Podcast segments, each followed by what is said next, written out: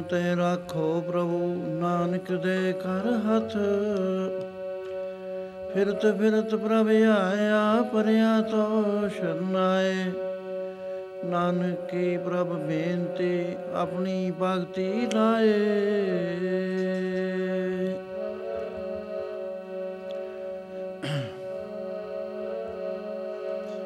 ਨਾਨਕ ਕਰਕੇ ਗੋਲੇ ਸਤਗੁਰ ਰੱਖ ਲੋ। ਨਾਨਕ ਕਰਕੇ ਗੋਲੇ ਸਤਗੁਰ ਰੱਖ ਲੋ ਜੀ।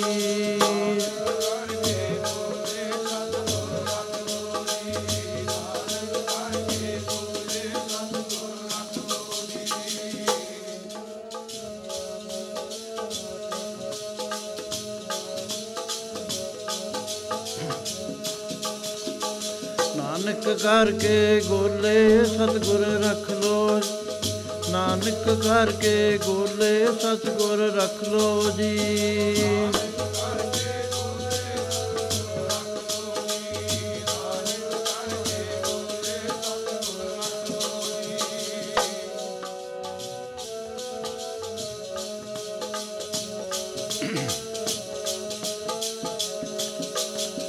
ਨਾਨਕ ਕਰਕੇ ਗੋਲੇ ਸਤਗੁਰ ਰੱਖ ਲੋ ਨਾਨਕ ਕਰਕੇ ਗੋਲੇ ਸਤਗੁਰ ਰੱਖ ਲੋ ਜੀ।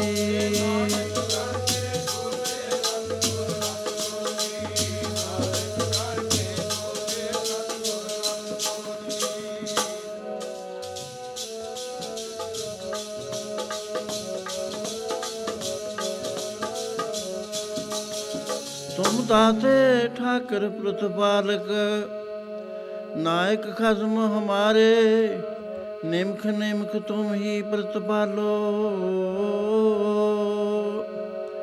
ਹਮ ਬਾਰਕ ਤੁਮਰੇ ਧਾਰੇ, ਜੇਬਾ ਏਕ ਕਵਨ ਗੁਣ ਕਈਐ ਬੇਸ਼ੁਮਾਰ ਬੇਅੰਤ ਸੁਆਮੀ, ਤੇਰਾ ਅੰਤ ਨ ਕਿਨਹੀ ਲਈਐ। ਕੋਟ ਪਰਾਧ ਹਮਾਰੇ ਖੰਡੋ, ਅਨਕ ਵਿਧੀ ਸਮਝਾਵੋ। ਹਮ ਅਗਿਆਨ ਅਲਪ ਮਤ ਥੋਰੀ, ਤੁਮ ਆਪਨ ਬਿਰਦ ਰਖਾਵੋ।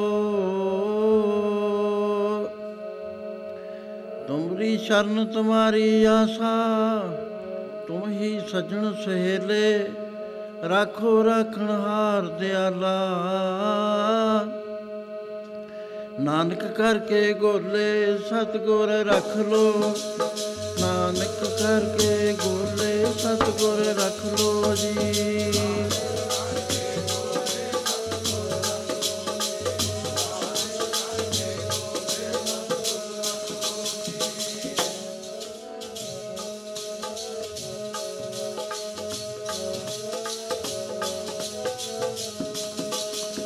ਨਾਨਕ ਕਰਕੇ ਗੋਲੇ ਸਤਗੁਰ ਰੱਖ ਲੋ ਨਾਨਕ ਕਰਕੇ ਗੋਲੇ ਸਤਗੁਰ ਰੱਖ ਲੋ ਜੀ।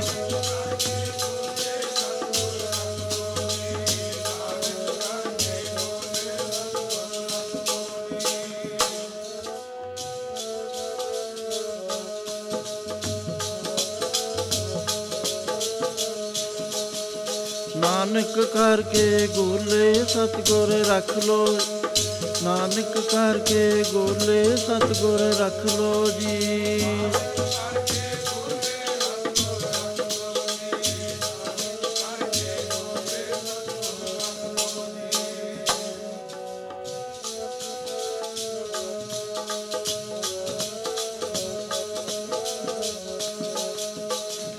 ਜਿੱਥੇ ਮਿਲੇ ਨਾ ਸਦਾਗਰ ਗਠੜੀ ਨਾ ਖੋਲੀ ਨਾਮ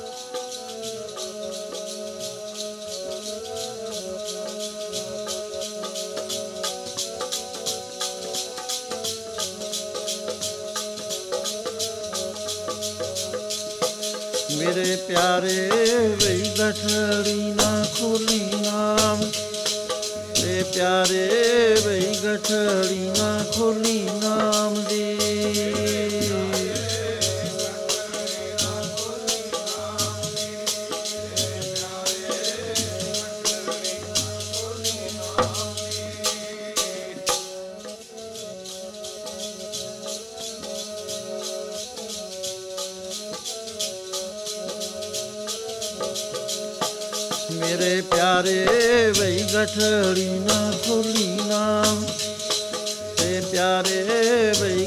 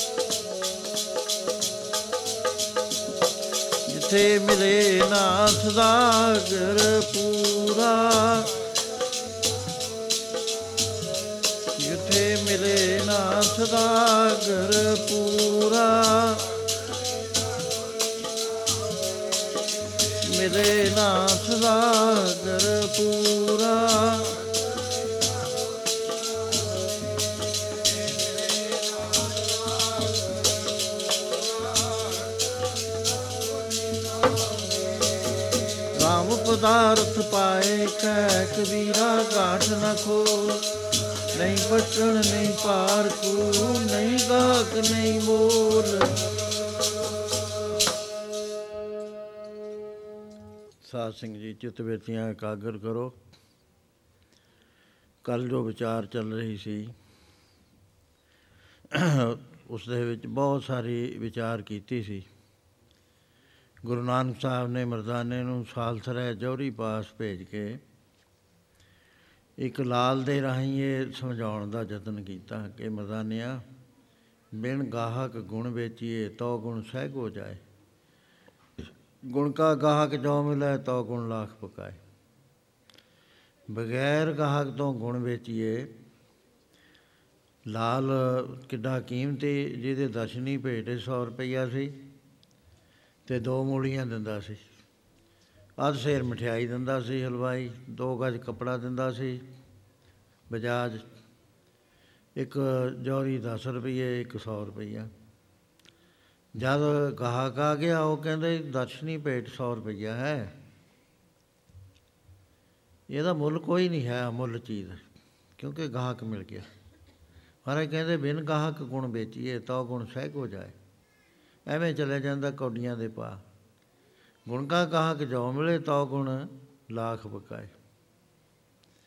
ਜੇ ਗਾਹਕ ਮਿਲ ਗਿਆ ਤਾਂ ਲੱਖਾਂ ਦਾ ਹੋ ਜਾਂਦਾ। ਇਸ ਕਰਕੇ ਇਸ ਨੂੰ ਰੂਹਾਨੀ ਮਾਰਗ ਦੇ ਵਿੱਚ ਅਧਿਕਾਰੀ ਕਹਿੰਦੇ ਨੇ ਵੀ ਅਧਿਕਾਰੀ ਨਹੀਂ ਹੈ। ਮੰਤਰ ਤਾਂ ਤੁਸੀਂ ਲੈ ਸਕਦੇ ਹੋ। ਪੰਜ ਪਿਆਰਿਆਂ ਦੇ ਪੇਸ਼ ਹੋ ਜੋ ਜਿਹੜੇ ਪਲੈਜ ਕਰਾਉਣਗੇ ਪਲੈਜ ਕਰ ਲਓ। ਇਹਨੂੰ ਅਸੀਂ ਹੋਰ ਸੈਂਸ ਚ ਲੈਨੇ ਆ ਸਾਡੇ ਗੁਰੂ ਕੁਝ ਗਿਫਟਸ ਦਿੰਦੇ ਨੇ ਸਾਨੂੰ। ਅਸੀਂ ਉਹਨੂੰ ਪਿਆਰ ਕਰਦੇ ਆ ਪਿਆਰ ਨਾਲ ਵੱਜ ਜਾਂਦੇ ਆ ਗੁਰੂ ਦੇ ਨਾਲ। ਮੰਤਰ ਦਾ ਮਿਲ ਜੂ ਤੁਹਾਨੂੰ ਪੰਜ ਪਿਆਰਿਆਂ ਤੋਂ। ਜਿਹੜੀ ਹਾਇਰ ਸਟੇਜਸ ਦੇ ਵਿੱਚ ਜਾ ਕੇ ਗਾਹਾਂ ਵਾਲੀਆਂ ਗੱਲਾਂ ਨੇ, ਉਹ ਗਾਹਕ ਤੋਂ ਬਗੈਰ ਨਹੀਂ ਹੁੰਦੀਆਂ। ਬੜੀ ਮੁਸ਼ਕਲ ਹੈ ਪ੍ਰੋਬਲਮ ਹੈ ਜ਼ਬਰਦਸਤ। ਇੱਕ ਵਾਰੀ ਮੈਂ ਪਿਛਲੇ ਸਮਾਗਮ ਤੇ ਸਭ ਪੜ੍ਹਦੇ ਹਾਂ ਆਪਾਂ, ਇੱਕ ਤੁਕ ਸਭ ਦੇ ਯਾਦ ਹੈ। ਜਿਸ ਨੂੰ ਦਿਆਲ ਹੋਵੇ ਮੇਰਾ ਸੁਆਮੀ, ਤਿਸ ਗੁਰਸਿੱਖ ਗੁਰ ਉਪਦੇਸ਼ ਸੁਣਾਏ। ਉਹ ਤੋਂ ਪਹਿਲਾਂ ਆਉਂਦਾ ਵੀ ਸਿੱਖ ਨੂੰ ਕੀ ਕਰਨਾ ਚਾਹੀਦਾ? ਗੁਰ ਸਤਗੁਰ ਕਾ ਜੋ ਸਿੱਖ ਖਾਏ, ਸੋ ਭਲ ਕੇ ਉਠ, ਹਰ ਨਾਮ ਤੇ ਆਵੇ। ਉਦਮ ਕਰੇ ਭਲ ਕੇ ਪ੍ਰਵਾਤੀ ਇਸ਼ਨਾਨ ਕਰੇ, ਅੰਮ੍ਰਿਤਸਰ ਨਾ ਆਵੇ ਅੰਮ੍ਰਿਤਸਰ ਸਤਿਗੁਰੂ ਦੇ ਬਚਨ ਸੁਣਨ ਨੂੰ ਕਹਿੰਦੇ ਨੇ, ਬਾਣੀ ਸੁਣਨ ਨੂੰ, ਬਾਣੀ ਬਾਣੀ ਨੂੰ ਪੜ੍ਹਨ ਨੂੰ। ਉਪਦੇਸ਼ ਗੁਰੂ ਹਰ ਹਰ ਜਪ ਜਾਪੈ, ਜਿਹੜਾ ਪੰਜ ਪਿਆਰਿਆਂ ਨੇ ਨਾਮ ਦਿੱਤਾ ਉਹਦਾ ਫਿਰ ਜਾਪ ਕਰੇ। ਸਭ ਕੇ ਵਿਖ ਪਾਪ ਦੋਖ ਲੈ ਜਾਵੇ। ਉਹਦਾ ਐਕਸ਼ਨ ਇਹ ਹੈ ਕਿ ਸਾਰੇ ਪਾਪ ਲਾ ਦੂਗਾ। ਪਾਪਾਂ ਤੇ ਆਪਾਂ ਡਰਦੇ ਆਂ ਵੀ ਲੇਖਾ ਦੇਣਾ ਪਏਗਾ। ਮਹਾਰਾਜ ਕਹਿੰਦੇ, ਲੇਖਾ ਦੇਣਾ ਤਾਂ ਠੀਕ ਹੈ, ਪਰ ਇੱਕ ਐਸੀ ਚੀਜ਼ ਵੀ ਹੈ, ਘੋਰ ਦੁਖੀਆਂ ਨਾ ਖਤਿਆਂ ਜਨਮ ਦਰਿਦਰੋਂ ਮਹਾ ਬਖਿਆਦ ਹੈ ਮਟੰਤ ਸਗਲ ਸਿਮਰੰਤ, ਹਰ ਨਾਮ ਨਾਨਕ, ਜੈਸੇ ਪਾਪ ਕਸ਼ਟ ਪਸਮੰ ਕਰੋਤ। ਜਿਵੇਂ ਅੱਗ ਲੱਕੜੀਆਂ ਦੇ ਢੇਰਾਂ ਦੇ ਢੇਰ ਜਾਲ ਦਿੰਦੀ ਹੈ, ਐ ਨਾਮ ਦੀ ਚਿੰਗਿਆੜੀ ਸਾਰੇ ਪਾਪਾਂ ਦਾ ਖਾਤਮਾ ਕਰ ਦਿੰਦੀ ਹੈ। ਬੰਦਗੀ ਕਰਨ ਵਾਲਾ ਬੰਦਾ ਇਹ ਬੋਝ ਦਲਾ ਦੇਵੇ? ਐਵੇਂ ਨਾ ਅਨੁਸਸਰੀ ਬੋਝ ਚੱਕੀ ਫਿਰੇ।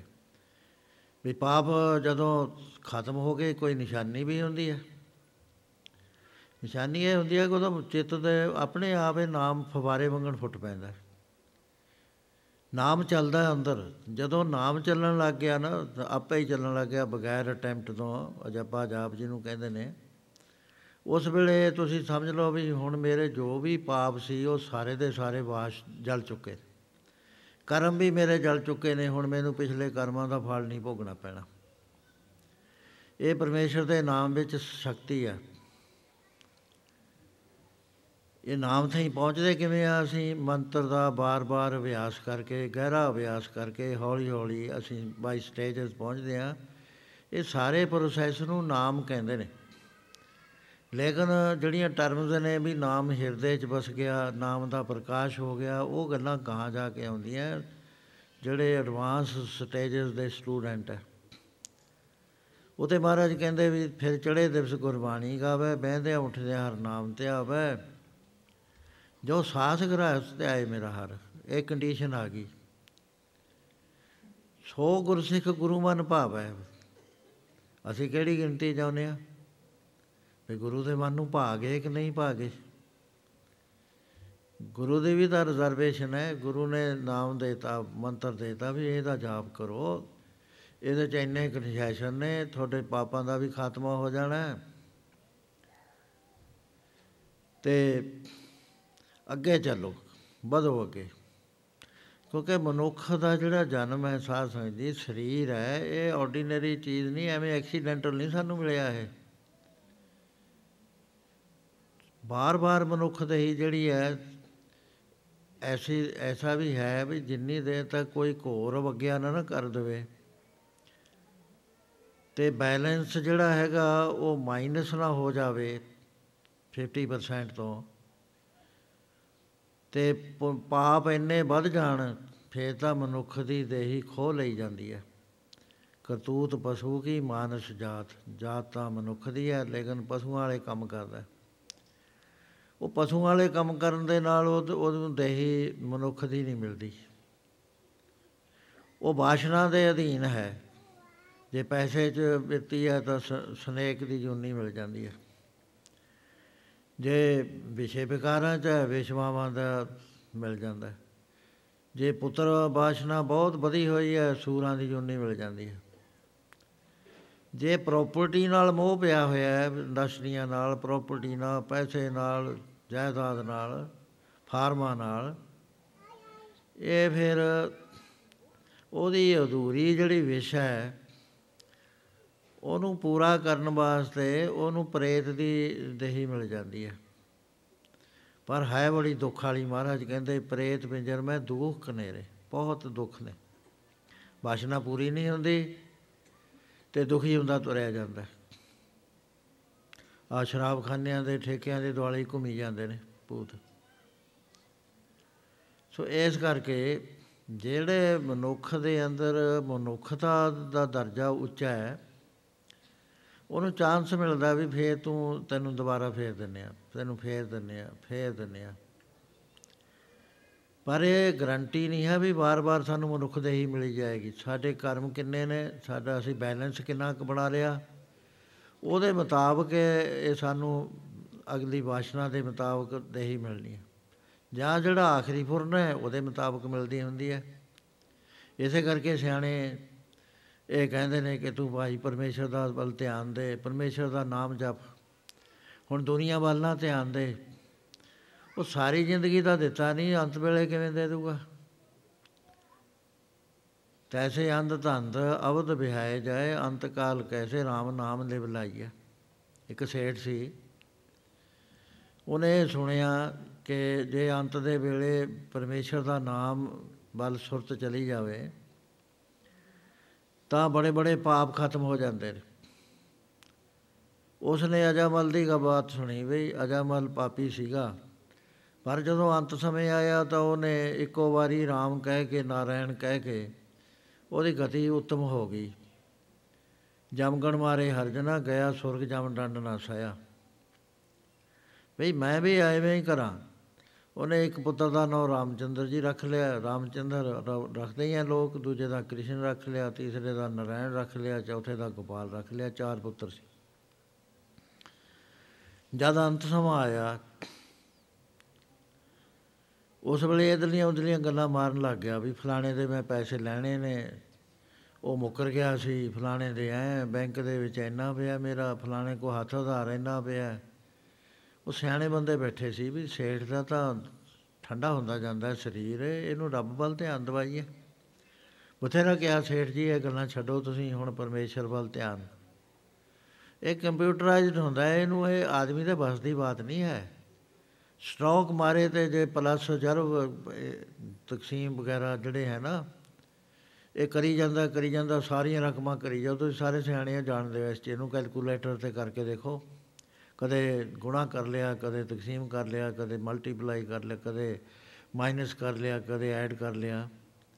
ਉਹ ਅਖੀਰ ਦੇ ਉੱਤੇ ਜਦੋਂ ਤੁਸੀਂ ਰਿਜ਼ਲਟ ਕੱਢੋਗੇ ਇਜ਼ ਇਕੁਅਲ ਟੂ ਉਸ ਵੇਲੇ ਨੈਟ ਰਿਜ਼ਲਟ ਆ ਜਾਣਾ। ਇਸੇ ਤਰ੍ਹਾਂ ਜਿਹੜੀ ਇਨਸਾਨੀਅਤ ਹੈ ਨਾ ਮਨੁੱਖ ਦੀ, ਇਹ ਆਖਰੀ ਸਟਾਕ ਦੇ ਉੱਤੇ ਪ੍ਰਗਟ ਹੋ ਜਾਂਦੀ ਹੈ, ਵੀ ਇਹ ਕੀ ਸੀਗਾ। ਭਾਈ ਗੁਰਦਾਸ ਜੀ ਕਹਿੰਦੇ ਵੀ ਜੇ, ਸਾਰੀ ਜ਼ਿੰਦਗੀ ਤਾਂ ਅੰਧ ਧੁੰਦ ਚ ਗੁਜ਼ਾਰ ਲਈ ਅੰਤ ਵੇਲੇ ਕਿਵੇਂ ਰਾਮ ਦੇ ਨਾਮ ਨੂੰ ਲਿਵ ਲੱਗ ਜਾਏਗੀ? ਫਿਰ ਤਾਂ ਬਾਸ਼ਨਾ ਜਿਹੜੀ ਪ੍ਰਧਾਨ ਹੈ ਉਹ ਦਬ ਕੇ ਲੈ ਜਾਏਗੀ। ਆਦਮੀ ਦੇ ਹੱਥ 'ਚ ਨਹੀਂ ਹੈ ਮੈਂ ਦੇਖਿਆ ਹੋਇਆ ਜਦ ਮੇਰਾ ਆਪਰੇਸ਼ਨ ਹੋਇਆ। ਉਹ ਜਦ ਇੰਜੈਕਸ਼ਨ ਲਾਤਾ ਹੇਠਾਂ ਨੂੰ ਸੁਰਤ ਜਾਵੇ, ਮੈਂ ਉਹ ਸਾਰਾ ਸੁਰਤ ਨੂੰ ਦੇਖਿਆ ਵੀ ਕਿਵੇਂ ਇਹ ਵਰਕ ਕਰਦੀ ਹੈ ਉਸ ਵੇਲੇ ਚੀਜ਼ਾਂ ਯਾਦ ਆਉਂਦੀਆਂ ਨੇ। ਕਈ ਅਧੂਰੀਆਂ ਗੱਲਾਂ ਯਾਦ ਆ ਜਾਂਦੀਆਂ, ਕਈ ਆਪਣੀਆਂ ਗੱਲਾਂ ਯਾਦ ਆ ਜਾਂਦੀਆਂ। ਪਰਮੇਸ਼ਰ ਵੱਲ ਧਿਆਨ ਕਿਸੇ ਬਿਰਲੇ ਦਾ ਜਾਂਦਾ। ਉਹ ਸੇਠ ਨੂੰ ਕਿਹਾ ਵੀ ਤੁਸੀਂ ਪਰਮੇਸ਼ਰ ਵੱਲ ਧਿਆਨ ਲਾਓ। ਸੇਠ ਜੀ, ਪਰਮੇਸ਼ਰ ਵੱਲ ਲਾਵੋ, ਅੰਤ ਸਮਾ ਆ ਗਿਆ, ਹੁਣ ਦੁਨੀਆ ਛੱਡ ਦੇਣੀ ਹੈ ਤੁਹਾਡਾ ਤਲਕ ਇਹਦੇ ਨਾਲੋਂ ਟੁੱਟ ਜਾਣਾ। ਉਹ ਜਦ ਫੇਰ ਬਣਾ ਹਟਿਆ ਤਾਂ ਉਹਦੇ ਬੱਚੇ ਵਿੱਚ ਬੈਠੇ ਸੀ। ਉਹਨਾਂ ਨੂੰ ਕਹਿੰਦੇ, ਕਾਕਾ, ਇੱਧਰ ਆਓ। ਇਹਦੀ ਪੈਂਦਵਾਲ ਖੜੋ ਤੁਸੀਂ। ਉਹ ਪੈਂਦਵਾਲ ਕਢਾਤੇ, ਵੱਡਾ ਰਾਮਚੰਦਰ, ਫੇਰ ਕ੍ਰਿਸ਼ਨ, ਫੇਰ ਗੋਪਾਲ ਨਰਾਇਣ। ਕਹਿੰਦੇ, ਸੇਠ ਜੀ, ਇਹਨਾਂ ਦਾ ਨਾਮ ਕੀ ਹੈ? ਐ ਦੇਖਿਆ। ਦੇਖ ਗਿਆ, ਉਹ ਤੁਸੀਂ ਚਾਰੇ ਹੀ ਕਹਿੰਦਾ, ਦੁਕਾਨਾਂ ਬੰਦ ਕਰਕੇ ਆ ਗਏ? ਉਹ ਇਹਨਾਂ ਕਹਿ ਕੇ ਚੜਾਈ ਕਰ ਗਿਆ। ਆਖਰੀ ਸਾਹ ਸੀ, ਲੈ ਨਹੀਂ ਸਕਿਆ ਰਾਮ ਦਾ ਨਾਮ। ਜੇ ਭਲਾ ਰਾਮ, ਉਹਨੇ ਅਜਾਮਲ ਨੇ ਆਪਣੇ ਪੁੱਤਰ ਨੂੰ ਹਾਕ ਮਾਰੀ ਸੀ। ਅਜਾਮਲ, ਪ੍ਰੀਤ ਪੁੱਤਰ ਪ੍ਰਤ ਕੀਨੀ ਕਰ ਨਰਾਇਣ ਬੁਲਾਰੇ। ਮੇਰੇ ਠਾਕਰ ਕੇ ਮਨ ਭਈ ਭਾਵਨੀ ਜਮ ਕੰਕਰ ਮਾਰ ਬਤਾਰੇ ਉਹ ਇਹ ਨਹੀਂ ਵੀ ਉਹਨੇ ਪੁੱਤਰ ਦੇ ਵਿੱਚ, ਪੁੱਤਰ ਦੀ ਭਾਵਨਾ ਛੱਡ ਕੇ ਇੱਕਦਮ ਨਰਾਇਣ ਦੀ ਭਾਵਨਾ ਚਲੇ ਗਿਆ, ਪਰਮੇਸ਼ਰ ਦੀ। ਪੜਿਆ ਲਿਖਿਆ ਸੀਗਾ ਪਤਤ ਹੋਇਆ ਹੋਇਆ ਸੀ। ਮਹਾਰਾਜ ਕਹਿੰਦੇ, ਇੰਨੀ ਛੇਤੀ ਇਹ ਐਕਸ਼ਨ ਹੋਇਆ ਕਿ ਉਹਦੇ ਜਮਗਣਾ ਨੂੰ ਮਾਰ ਕੇ ਨਠਾ ਦਿੱਤਾ ਤੇ ਨਰਕਾਂ ਦਾ ਦੁੱਖ ਨਾ ਉਹਨੇ ਸਹਿਆ ਤੇ ਉਹਨੂੰ ਗਤੀ ਮਿਲ ਗਈ। ਅੰਤ ਅਜਾਮਲ ਕੋ ਅੰਤ ਕਾਲ ਮੇ ਨਾਰਾਇਣ ਸੁਧਾਈ ਜਾਂ ਗਤ ਕੋ ਜੋਗੀਸ਼ਵਰ ਵਾਂਛਤ ਸੋਗਤ ਛਿਨਵੇਂ ਪਾਈ। ਜਿਹੜੀ ਗਤੀ ਨੂੰ ਵੱਡੇ ਵੱਡੇ ਜੋਗੀਸ਼ਵਰ ਚਾਹੁੰਦੇ ਨੇ, ਉਹ ਗਤ ਇੱਕ ਅੱਖ ਦੇ ਚਮਕੇ ਜਿੰਨੇ ਚਿਰ ਚ ਹੋ ਗਈ। ਮਹਾਰਾਜ ਕਹਿੰਦੇ, ਤੂੰ ਕਿਉਂ ਨਹੀਂ ਇਸ ਗੱਲ ਦੇ ਉੱਤੇ ਆਉਂਦਾ? ਕਿਉਂ ਨਹੀਂ ਤੇਰੇ ਬ੍ਰੇਨ ਦੇ ਵਿੱਚ ਇਹ ਗੱਲ ਪੈਂਦੀ ਮਹਾਰਾਜ ਕਹਿੰਦੇ, ਤੂੰ ਵੀ ਪਾਰ ਹੋ ਜਾਏਗਾ। ਨਾਨਕ ਕਹੇ ਚੇਤ ਚਿੰਤਾਵਨ, ਤੈਂ ਵੀ ਉਤਰ ਸਪਾਰਾ। ਤੂੰ ਫੋਲੋ ਕਰ ਸਾਡੀ ਇਹ ਗੱਲ ਜਿਹੜੀ ਹੈ। ਮਨ ਰੇ ਪ੍ਰਭ ਕੀ ਸ਼ਰਨ ਵਿਚਾਰੋ, ਜੇ ਸਿਮਰਤ ਗਨਕਾ ਸੀ ਉਦਰੀ, ਤਾਂ ਕਾ ਜਸ ਉਰਧਾਰੋ ਸੋ ਇਸ ਕਰਕੇ ਜਿਹੜੀ ਹਾਇਰ ਸਟੇਜ ਦੀ ਬਾਤ ਹੈ, ਜਿਸ ਵਕਤ ਜੋ ਸਾਸ ਗਰਾਸ ਤੇ ਆਏ ਮੇਰਾ ਹਰ ਹਰ, ਜਿਹੜੇ ਜਿਹਦੇ ਪਰਮੇਸ਼ਰ ਯਾਦ ਵਿੱਚ ਬਹਿ ਜਾਂਦਾ ਹੈ, ਕਈ ਬੰਦਿਆਂ ਦੀ ਯਾਦ ਵਿੱਚ ਦੁਸ਼ਮਣ ਬਹਿ ਜਾਂਦਾ ਹੈ। ਨਾ ਉਹ ਰੋਟੀ ਖਾਂਦੇ ਭੁੱਲਦੇ ਨੇ, ਨਾ ਕੰਮ ਕਰਦੇ ਭੁੱਲਦੇ ਨੇ ਹਰ ਵਕਤ ਉਹਦੇ ਬਾਰੇ ਚ ਕਿਸੇ ਦਾ ਮੁਕੱਦਮਾ ਚੱਲਦਾ ਹੋਵੇ ਕੋਰਟ ਵਿੱਚ। ਲੈ ਉਹਨੂੰ ਕਹੇ ਇੱਕ ਭਜਨ ਕਰ, ਵਕੀਲਾਂ ਦੇ ਵੀ ਘਰ ਜਾ ਵੜੂਗਾ ਜਦੇ ਹੀ। ਗਵਾਹ ਟੋਲਣ ਲੱਗ ਜੂ ਉਸੇ ਵੇਲੇ। ਉਹ ਕੋਈ ਮਾਨਸਿਕ ਸਥਿਤੀ ਹੈ ਆਟੋਮੈਟਿਕ ਹੈ ਇੱਥੇ ਜ਼ੋਰ ਨਹੀਂ ਚੱਲਦਾ ਕਿਸੇ ਦਾ। ਜਿਹੇ ਜੇ ਇਹਨੂੰ ਬਣਾ ਲਓ, ਉਹ ਜੀ ਬਣਦੀ ਹੈ। ਤੇ ਜਿਹਦੀ ਯਾਦ ਵਿੱਚੋਂ ਵਾਹਿਗੁਰੂ ਨਾ ਵਿਸਰੇ ਕਦੇ ਉਹਨੂੰ ਕਹਿੰਦੇ ਨੇ ਵੀ ਇਹ ਸਾਸ ਗਰਾਸ ਨਹੀਂ ਭੁੱਲਦਾ।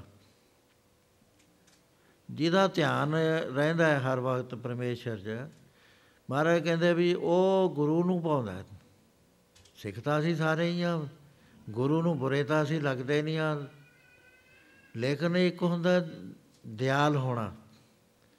ਦਿਆਲ ਸਾਰਿਆਂ ਤੇ ਨਹੀਂ ਚਾਰ ਪੁੱਤਰ ਨੇ ਕਿਸੇ ਦੇ। ਕਿਸੇ ਇੱਕ ਪੁੱਤਰ ਨੇ ਕੋਈ ਬਹੁਤ ਵਧੀਆ ਕੰਮ ਕਰਦਾ ਉਹਦੇ ਤੇ ਉਹ ਦਿਆਲ ਹੋ ਜਾਏਗਾ, ਉਹਦਾ ਪਿਤਾ। ਇਹਦਾ ਮਤਲਬ ਨਹੀਂ ਦੂਜਿਆਂ ਨਾਲ ਕੋਈ ਬੈਰ ਹੈ, ਲੇਕਿਨ ਉਹ ਆਰਡੀਨਰੀ ਪੱਧਰ ਦੇ ਉੱਤੇ ਨੇ, ਉਹ ਉਸ ਵੇਲੇ ਉਹ ਸਪੈਸ਼ਲ ਪੱਧਰ ਤੇ ਆ ਗਿਆ ਹੁੰਦਾ। ਉਸ ਵੇਲੇ ਗੁਰੂ ਕੀ ਕਰਦਾ, ਗੁਰੂ ਉਪਦੇਸ਼ ਦਿੰਦਾ। ਜਿਸ ਨੂੰ ਦਿਆਲ ਹੋਵੇ ਮੇਰਾ ਸਵਾਮੀ, ਤਿਸ ਗੁਰ ਸਿੱਖ ਗੁਰ ਉਪਦੇਸ਼ ਸੁਣਾਵੇ ਇਸ ਨੂੰ ਰਾਮ ਪਦਾਰਥ ਕਹਿੰਦੇ ਨੇ ਇਸ ਨੂੰ ਕਬੀਰ ਸਾਹਿਬ ਕਹਿੰਦੇ ਨੇ, ਰਾਮ ਪਦਾਰਥ ਪਾਏ ਕੇ ਕਬੀਰਾ ਗਾਂਠ ਨਾ ਖੋਲ, ਨਹੀਂ ਪਟਣ ਨਹੀਂ ਪਾਰਖੂ, ਨਹੀਂ ਗਾਹਕ, ਨਹੀਂ ਬੋਲ ਇਹ ਮੈਂ ਉਹ ਸਾਡਾ ਜਿਹੜਾ ਪ੍ਰੋਗਰਾਮ ਹੁੰਦਾ, ਉਹ ਬੜਾ ਸਿਸਟੇਮੈਟਿਕ ਹੁੰਦਾ। ਉਹਦੇ ਚ ਗੁਰਬਾਣੀ ਦੀਆਂ ਤੁਕਾਂ ਦੇ ਗੋਜ ਭਾਵ ਬਾਰੇ ਅਸੀਂ ਕਹਿੰਦੇ ਆ ਵੀ ਇਹਨੂੰ ਖੋਲ ਕੇ ਪਬਲਿਕ ਨੂੰ ਸੁਣਾਓ। ਨਹੀਂ ਤਾਂ ਜਿਹੜੇ ਮਾਸਟਰਪੀਸ ਹੁੰਦੇ ਨੇ, ਉਹ ਸੁਣਾ ਕੇ ਤੁਰ ਜਾਂਦੇ ਨੇ। ਉਹ ਮੈਂ ਕਹਤਾ ਪ੍ਰੋਫੈਸਰਾਂ ਨੂੰ ਲਿਖਤੀ ਚਿੱਠੀ ਸਾਰਿਆਂ ਨੂੰ।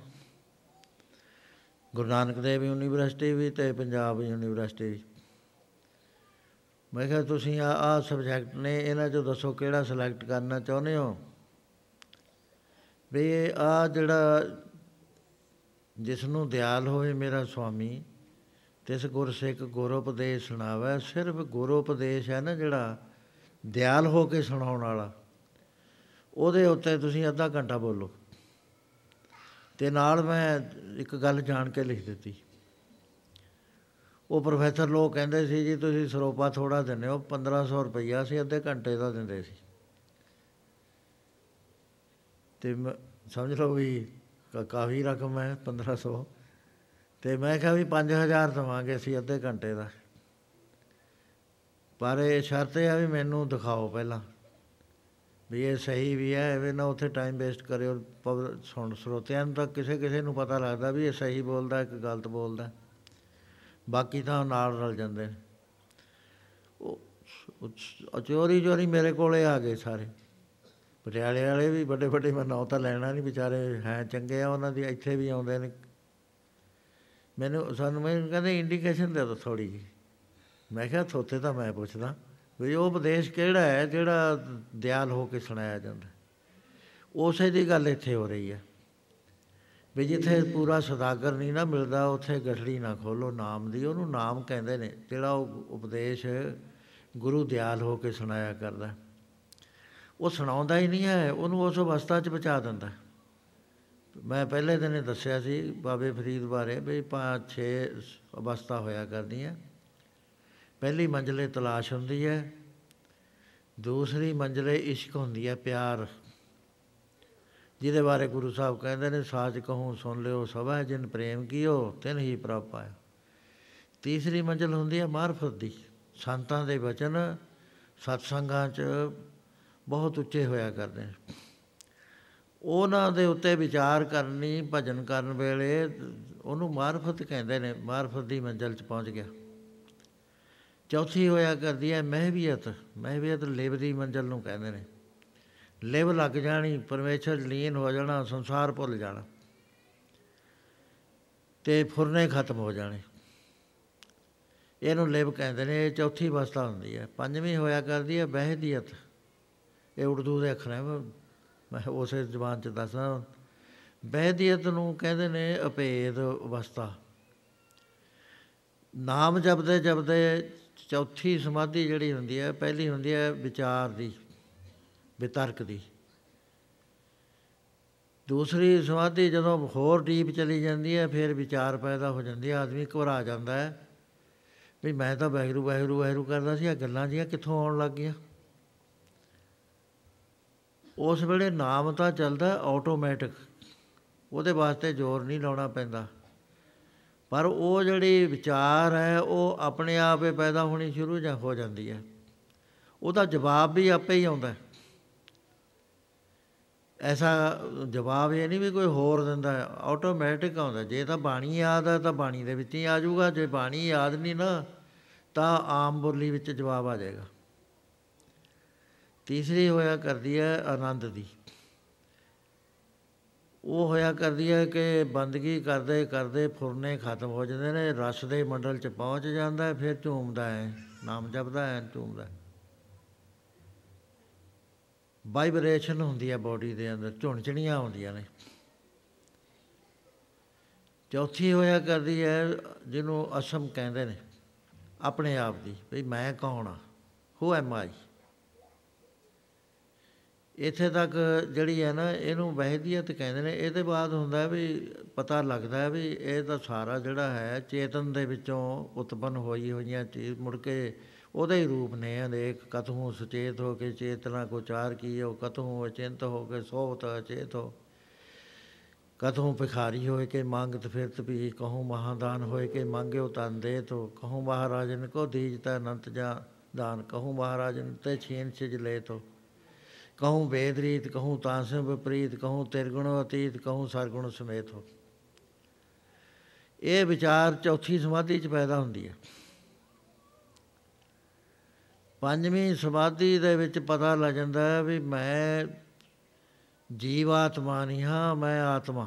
ਪਹਿਲਾਂ ਤਾਂ ਪੜ੍ਹਦੇ ਆ ਨਾ ਅਸੀਂ ਸਾਡੇ ਮੈਗਜ਼ੀਨ 'ਚ ਪੜ੍ਹ ਲਓ, ਲਗਾਤਾਰ ਚੱਲ ਰਿਹਾ ਹੈ। ਉਹ ਰਾਜਕੁਮਾਰੀ ਦੇ ਵਿੱਚ ਉਹ ਸਮਝਾਉਂਦਾ ਵੀ ਤੂੰ ਆਤਮਾ ਹੈ, ਉਹ ਮੰਨਦੀ ਨਹੀਂ ਹੈ ਵੀ ਮੈਂ ਆਤਮਾ, ਮੈਂ ਨਹੀਂ, ਮੈਂ ਤਾਂ ਆਹੀ ਵਧੀਆ ਲੱਗਦਾ ਉਹ ਬਾਡੀ ਤੋਂ ਉੱਪਰ ਨਹੀਂ ਜਾਣਾ ਚਾਹੁੰਦੀ, ਬੜੀ ਮੁਸ਼ਕਲ ਨਾਲ ਉਹ ਭਾਈ ਤਲੋਕਾ ਜੀ ਸਮਝਾ ਸਮਝਾ ਕੇ ਉਹਨੂੰ ਲੈ ਕੇ ਜਾਂਦੇ ਨੇ ਕਿ ਸਚਿਆਰਾ ਹੋਵੇ ਇਹ ਪੰਜਵੀਂ ਦੇ ਵਿੱਚ ਆਤਮ ਸਾਖਸ਼ਾਤਕਾਰ ਹੋ ਕੇ ਪ੍ਰਤੱਖ ਹੋ ਜਾਂਦਾ, ਲਾਈਟ ਆ ਜਾਂਦੀ ਹੈ ਹਨੇਰਾ ਖਤਮ ਹੋ ਜਾਂਦਾ। ਲਾਈਟ ਆ ਨਹੀਂ ਵੀ ਸੂਰਜ ਚੜ ਜਾਂਦਾ, ਲਾਈਟ ਆਉਂਦੀ ਹੈ ਗਿਆਨ ਦੀ, ਪ੍ਰਕਾਸ਼ ਦੀ। ਉਹਦੇ ਵਿੱਚ ਪਤਾ ਲੱਗ ਜਾਂਦਾ ਹੈ ਵੀ ਇਹ ਰੱਸੀ ਪਈ ਸੀ, ਰੱਸੀ ਹਨੇਰੇ ਵਿੱਚ ਸੱਪ ਲੱਗਦੀ ਹੈ। ਜਦੋਂ ਚਰਨਾ ਆ ਗਿਆ ਉਸ ਵੇਲੇ, ਉਹ ਪਤਾ ਲੱਗ ਗਿਆ ਵੀ ਇਹ ਤਾਂ ਰੱਸੀ ਸੀ, ਸੱਪ ਨਹੀਂ ਹੈ। ਪ੍ਰਤੱਖ ਰੂਪ ਦੇ ਵਿੱਚ ਗਿਆਨ ਹੋ ਜਾਂਦਾ ਹੈ ਪੰਜਵੀਂ ਸਮਾਧੀ ਦੇ ਅੰਦਰ। ਛੇਵੀਂ ਜਿਹੜੀ ਹੈ, ਉਹਨੂੰ ਨਿਰਵਿਕਲਪ ਸਮਾਧੀ ਕਹਿੰਦੇ ਨੇ। ਪਹਿਲੀ ਸਾਲ ਵਿਕਲਪ ਦੀਆਂ ਪੰਜ ਹੈ ਉਹਦੇ ਹਿੱਸੇ। ਛੇਵੀਂ ਜਿਹੜੀ ਹੈ, ਉਹਨੂੰ ਅਸੰਪਰਗਿਆਤ ਸਮਾਧੀ ਕਹਿੰਦੇ ਨੇ। ਪਹਿਲੀ ਸੰਪਰਗਿਆਤ ਹੁੰਦੀ ਹੈ, ਨਿਰਵਿਕਲਪ ਵੀ ਕਹਿੰਦੇ ਨੇ ਤੇ ਅਫੁਰ ਸਮਾਧੀ ਵੀ ਕਹਿੰਦੇ ਨੇ। ਉਹਦੇ ਵਿੱਚ ਆਪਣਾ ਆਪਾ ਟੋਟਲੀ ਖਤਮ ਹੋ ਜਾਂਦਾ ਆਈ ਐਮ ਨੋ ਮੋਰ ਹੈ ਕਿ ਜਿਹੜਾ ਅਸਲੀ ਚੀਜ਼ ਆ ਉਹ ਪ੍ਰਗਟ ਹੋ ਜਾਂਦਾ ਵੀ ਇਹ ਉੱਥੇ ਕਹਿਣ ਸੁਣਨ ਦੀ ਗੱਲ ਇਹ ਨਹੀਂ ਹੈ, ਪਤਾ ਹੋ ਜਾਂਦਾ ਵੀ ਇਹ ਪਰਮੇਸ਼ਰ ਹੀ ਹੈ ਮੈਂ ਤਾਂ ਹੈ ਨਹੀਂ, ਮੈਂ ਵਾਧੂ ਫਿਰਦਾ, ਤੁਰਿਆ ਫਿਰਦਾ ਸੀ। ਉਹ ਫਿਰ ਮੈਂ ਕੌਣ ਕਹਿੰਦਾ, ਦਰਸ਼ਨ ਕੌਣ ਕਰਨਾ ਚਾਹੁੰਦਾ, ਉਹ ਅੰਤਸ਼ਕਰਨ ਦੇ ਵਿੱਚ ਜਿਹੜੇ ਹੈ ਨਾ ਭਾਵਨਾ, ਉਹ ਕਰਦੀ ਹੈ, ਕਿਉਂਕਿ ਅੰਤਸ਼ਕਰਨ ਦੇ ਅੰਦਰ ਚੇਤਨ ਦੇ ਪ੍ਰਕਾਸ਼ ਨਾਲ ਅਵੇਅਰਨੈਸ ਅਜੇ ਕਾਇਮ ਹੈ, ਉਹ ਖਤਮ ਨਹੀਂ ਹੋਈ। ਲੇਕਿਨ ਉਹਨੇ ਨਿਆਰਾ ਕਰ ਲਿਆ ਵੀ ਇਹ ਪਰਮੇਸ਼ਰ ਹੈ। ਉਹ ਆਪੇ ਸਾਰੇ ਰੰਗਾਂ ਰੂਪਾਂ ਦੇ ਵਿੱਚ ਆਪੇ ਖੇਲਦਾ ਆਈ ਐਮ ਨੋ ਮੋਰ ਇਹਦੇ ਬਾਅਦ ਜਿਹੜੀ ਹਾਈ ਇੱਥੋਂ ਕਹਾ ਆਉਂਦੀ ਹੈ, ਉਹ ਸਹਿ ਸਮਾਧ ਹੁੰਦੀ ਹੈ। ਸਹਿ ਸਮਾਧ ਲਗੀ ਲੇਵੰਤਰ, ਸੋ ਰਸ ਸੋਈ ਜਾਣੇ ਦੂਸਰੇ ਨੂੰ ਨਹੀਂ ਇਸ ਗੱਲ ਦਾ ਪਤਾ ਲੱਗਦਾ। ਤੇ ਅੱਖਾਂ ਖੁੱਲੀਆਂ ਨਾਲ ਸਮਾਧੀ ਲੱਗੀ ਰਹਿੰਦੀ ਹੈ। ਉਹਨੂੰ ਦੀਂਦਾ ਹੀ ਨਹੀਂ ਦੂਜਾ, ਮਨ ਸਾਚਾ, ਮੁਖ ਸਾਚਾ ਸੋਏ, ਅਵਰ ਨਾ ਪੇਖਾ ਇੱਕ ਸਵਨ ਕੋਈ ਨਾਨਕੇ, ਲਛਣ ਬਰਮ ਗਿਆਨੀ। ਸੋ ਇਸ ਕਰਕੇ ਜਦੋਂ ਗੁਰੂ ਦਿਆਲ ਹੁੰਦਾ ਹੈ, ਫਿਰ ਜਿੱਥੇ ਗਾਹਕ ਹੁੰਦਾ ਨਾ, ਉੱਥੇ ਗਠੜੀ ਖੋਲੀ ਜਾਂਦੀ ਹੈ ਇਹ ਨਾਮ ਦੀ। ਉਸ ਵੇਲੇ ਗੁਰੂ ਜਿਹੜਾ ਹੈ, ਇਸ ਨੂੰ ਗਿਆਨ ਕਰਦਾ ਹੈ। ਸੋ ਗੁਰੂ ਅਮਰਦਾਸ ਮਹਾਰਾਜ ਜੀ ਜਦੋਂ ਅਜੇ ਗੁਰੂ ਧਾਰਨ ਨਹੀਂ ਸੇ ਕਰਿਆ, ਗੁਰੂ ਅੰਗਦ ਸਾਹਿਬ ਦੀ ਸ਼ਰਨ ਵਿੱਚ ਆ ਕੇ ਨਾਮ ਦੀ ਦਾਤ ਮੰਗਦੇ ਨੇ, ਉਹ ਕਹਿੰਦੇ, ਬਾਬਾ ਅਮਰਦਾਸ, ਇਹਦੇ ਵਾਸਤੇ ਡਿਜ਼ਰਵ ਕਰਨਾ ਪੈਂਦਾ ਡਿਜ਼ਾਇਰ ਕਰਨ ਤੋਂ ਪਹਿਲਾਂ ਡਿਜ਼ਰਵ ਕਰਦਾ ਉਹਦੇ ਵਾਸਤੇ ਤਿਆਰ ਹੋਣਾ ਪੈਂਦਾ ਇੱਕਦਮ ਨਾਮ ਦੀ ਦਾਤ ਨਹੀਂ ਮਿਲਦੀ। ਉਸ ਵੇਲੇ ਉਹਨਾਂ ਨੇ ਬੇਨਤੀ ਕਰੀ, ਹੈ ਪਾਸ਼ਾ ਆਪ ਕਿਰਪਾ ਕਰਕੇ ਸਾਧਨ ਪੱਖ ਦੇ ਉੱਤੇ ਮੈਨੂੰ ਖੋਲ ਕੇ ਕੁਝ ਫਰਮਾਨ ਕਰੋ। ਮਹਾਰਾਜ ਕਹਿੰਦੇ, ਦੇਖ, ਪਹਿਲਾਂ ਤਾਂ ਵਾਹਿਗੁਰੂ ਦੇ ਉੱਤੇ ਭਰੋਸਾ ਹੋਣਾ ਚਾਹੀਦਾ ਇਹ ਸਾਨੂੰ ਪਤਾ ਹੀ ਨਹੀਂ ਵੀ ਵਾਹਿਗੁਰੂ ਤੇ ਕੀ ਭਰੋਸਾ ਹੁੰਦਾ ਕਿਉਂਕਿ ਕਦੇ ਅਸੀਂ ਡੀਪ ਜਾ ਕੇ ਸੋਚਿਆ ਨਹੀਂ ਹੈ। ਉਹ ਪਰਮੇਸ਼ਰ ਜਿਹੜਾ ਹੈ, ਪੇਖਤ ਸੁਨਤ ਸਦਾ ਹੈ ਸੰਗੇ, ਮੈਂ ਮੂਰਖ ਜਾਣਿਆ ਦੂਰ ਹੀ ਰਹੇ ਗੁਰੂ ਨਾਨਕ ਜਦੋਂ ਝੰਡੇਵਾੜੀ ਕੋਲ ਗਏ, ਉਥੇ ਝੰਡਾਵਾੜੀ ਤੇ ਇੰਦਰ ਸੈਨ ਕਾਂਗ ਦੀ ਬਾਤ ਹੈ, ਇਹ ਸੋਨ ਸੋਨ ਧਰਤੀ ਉਹਨੂੰ ਕਹਿੰਦੇ ਨੇ, ਪੀਲੇ ਰੰਗ ਦੀ ਧਰਤੀ ਹੈ। ਬਰਮਾ ਦੇ ਕੋਲ ਹੈ।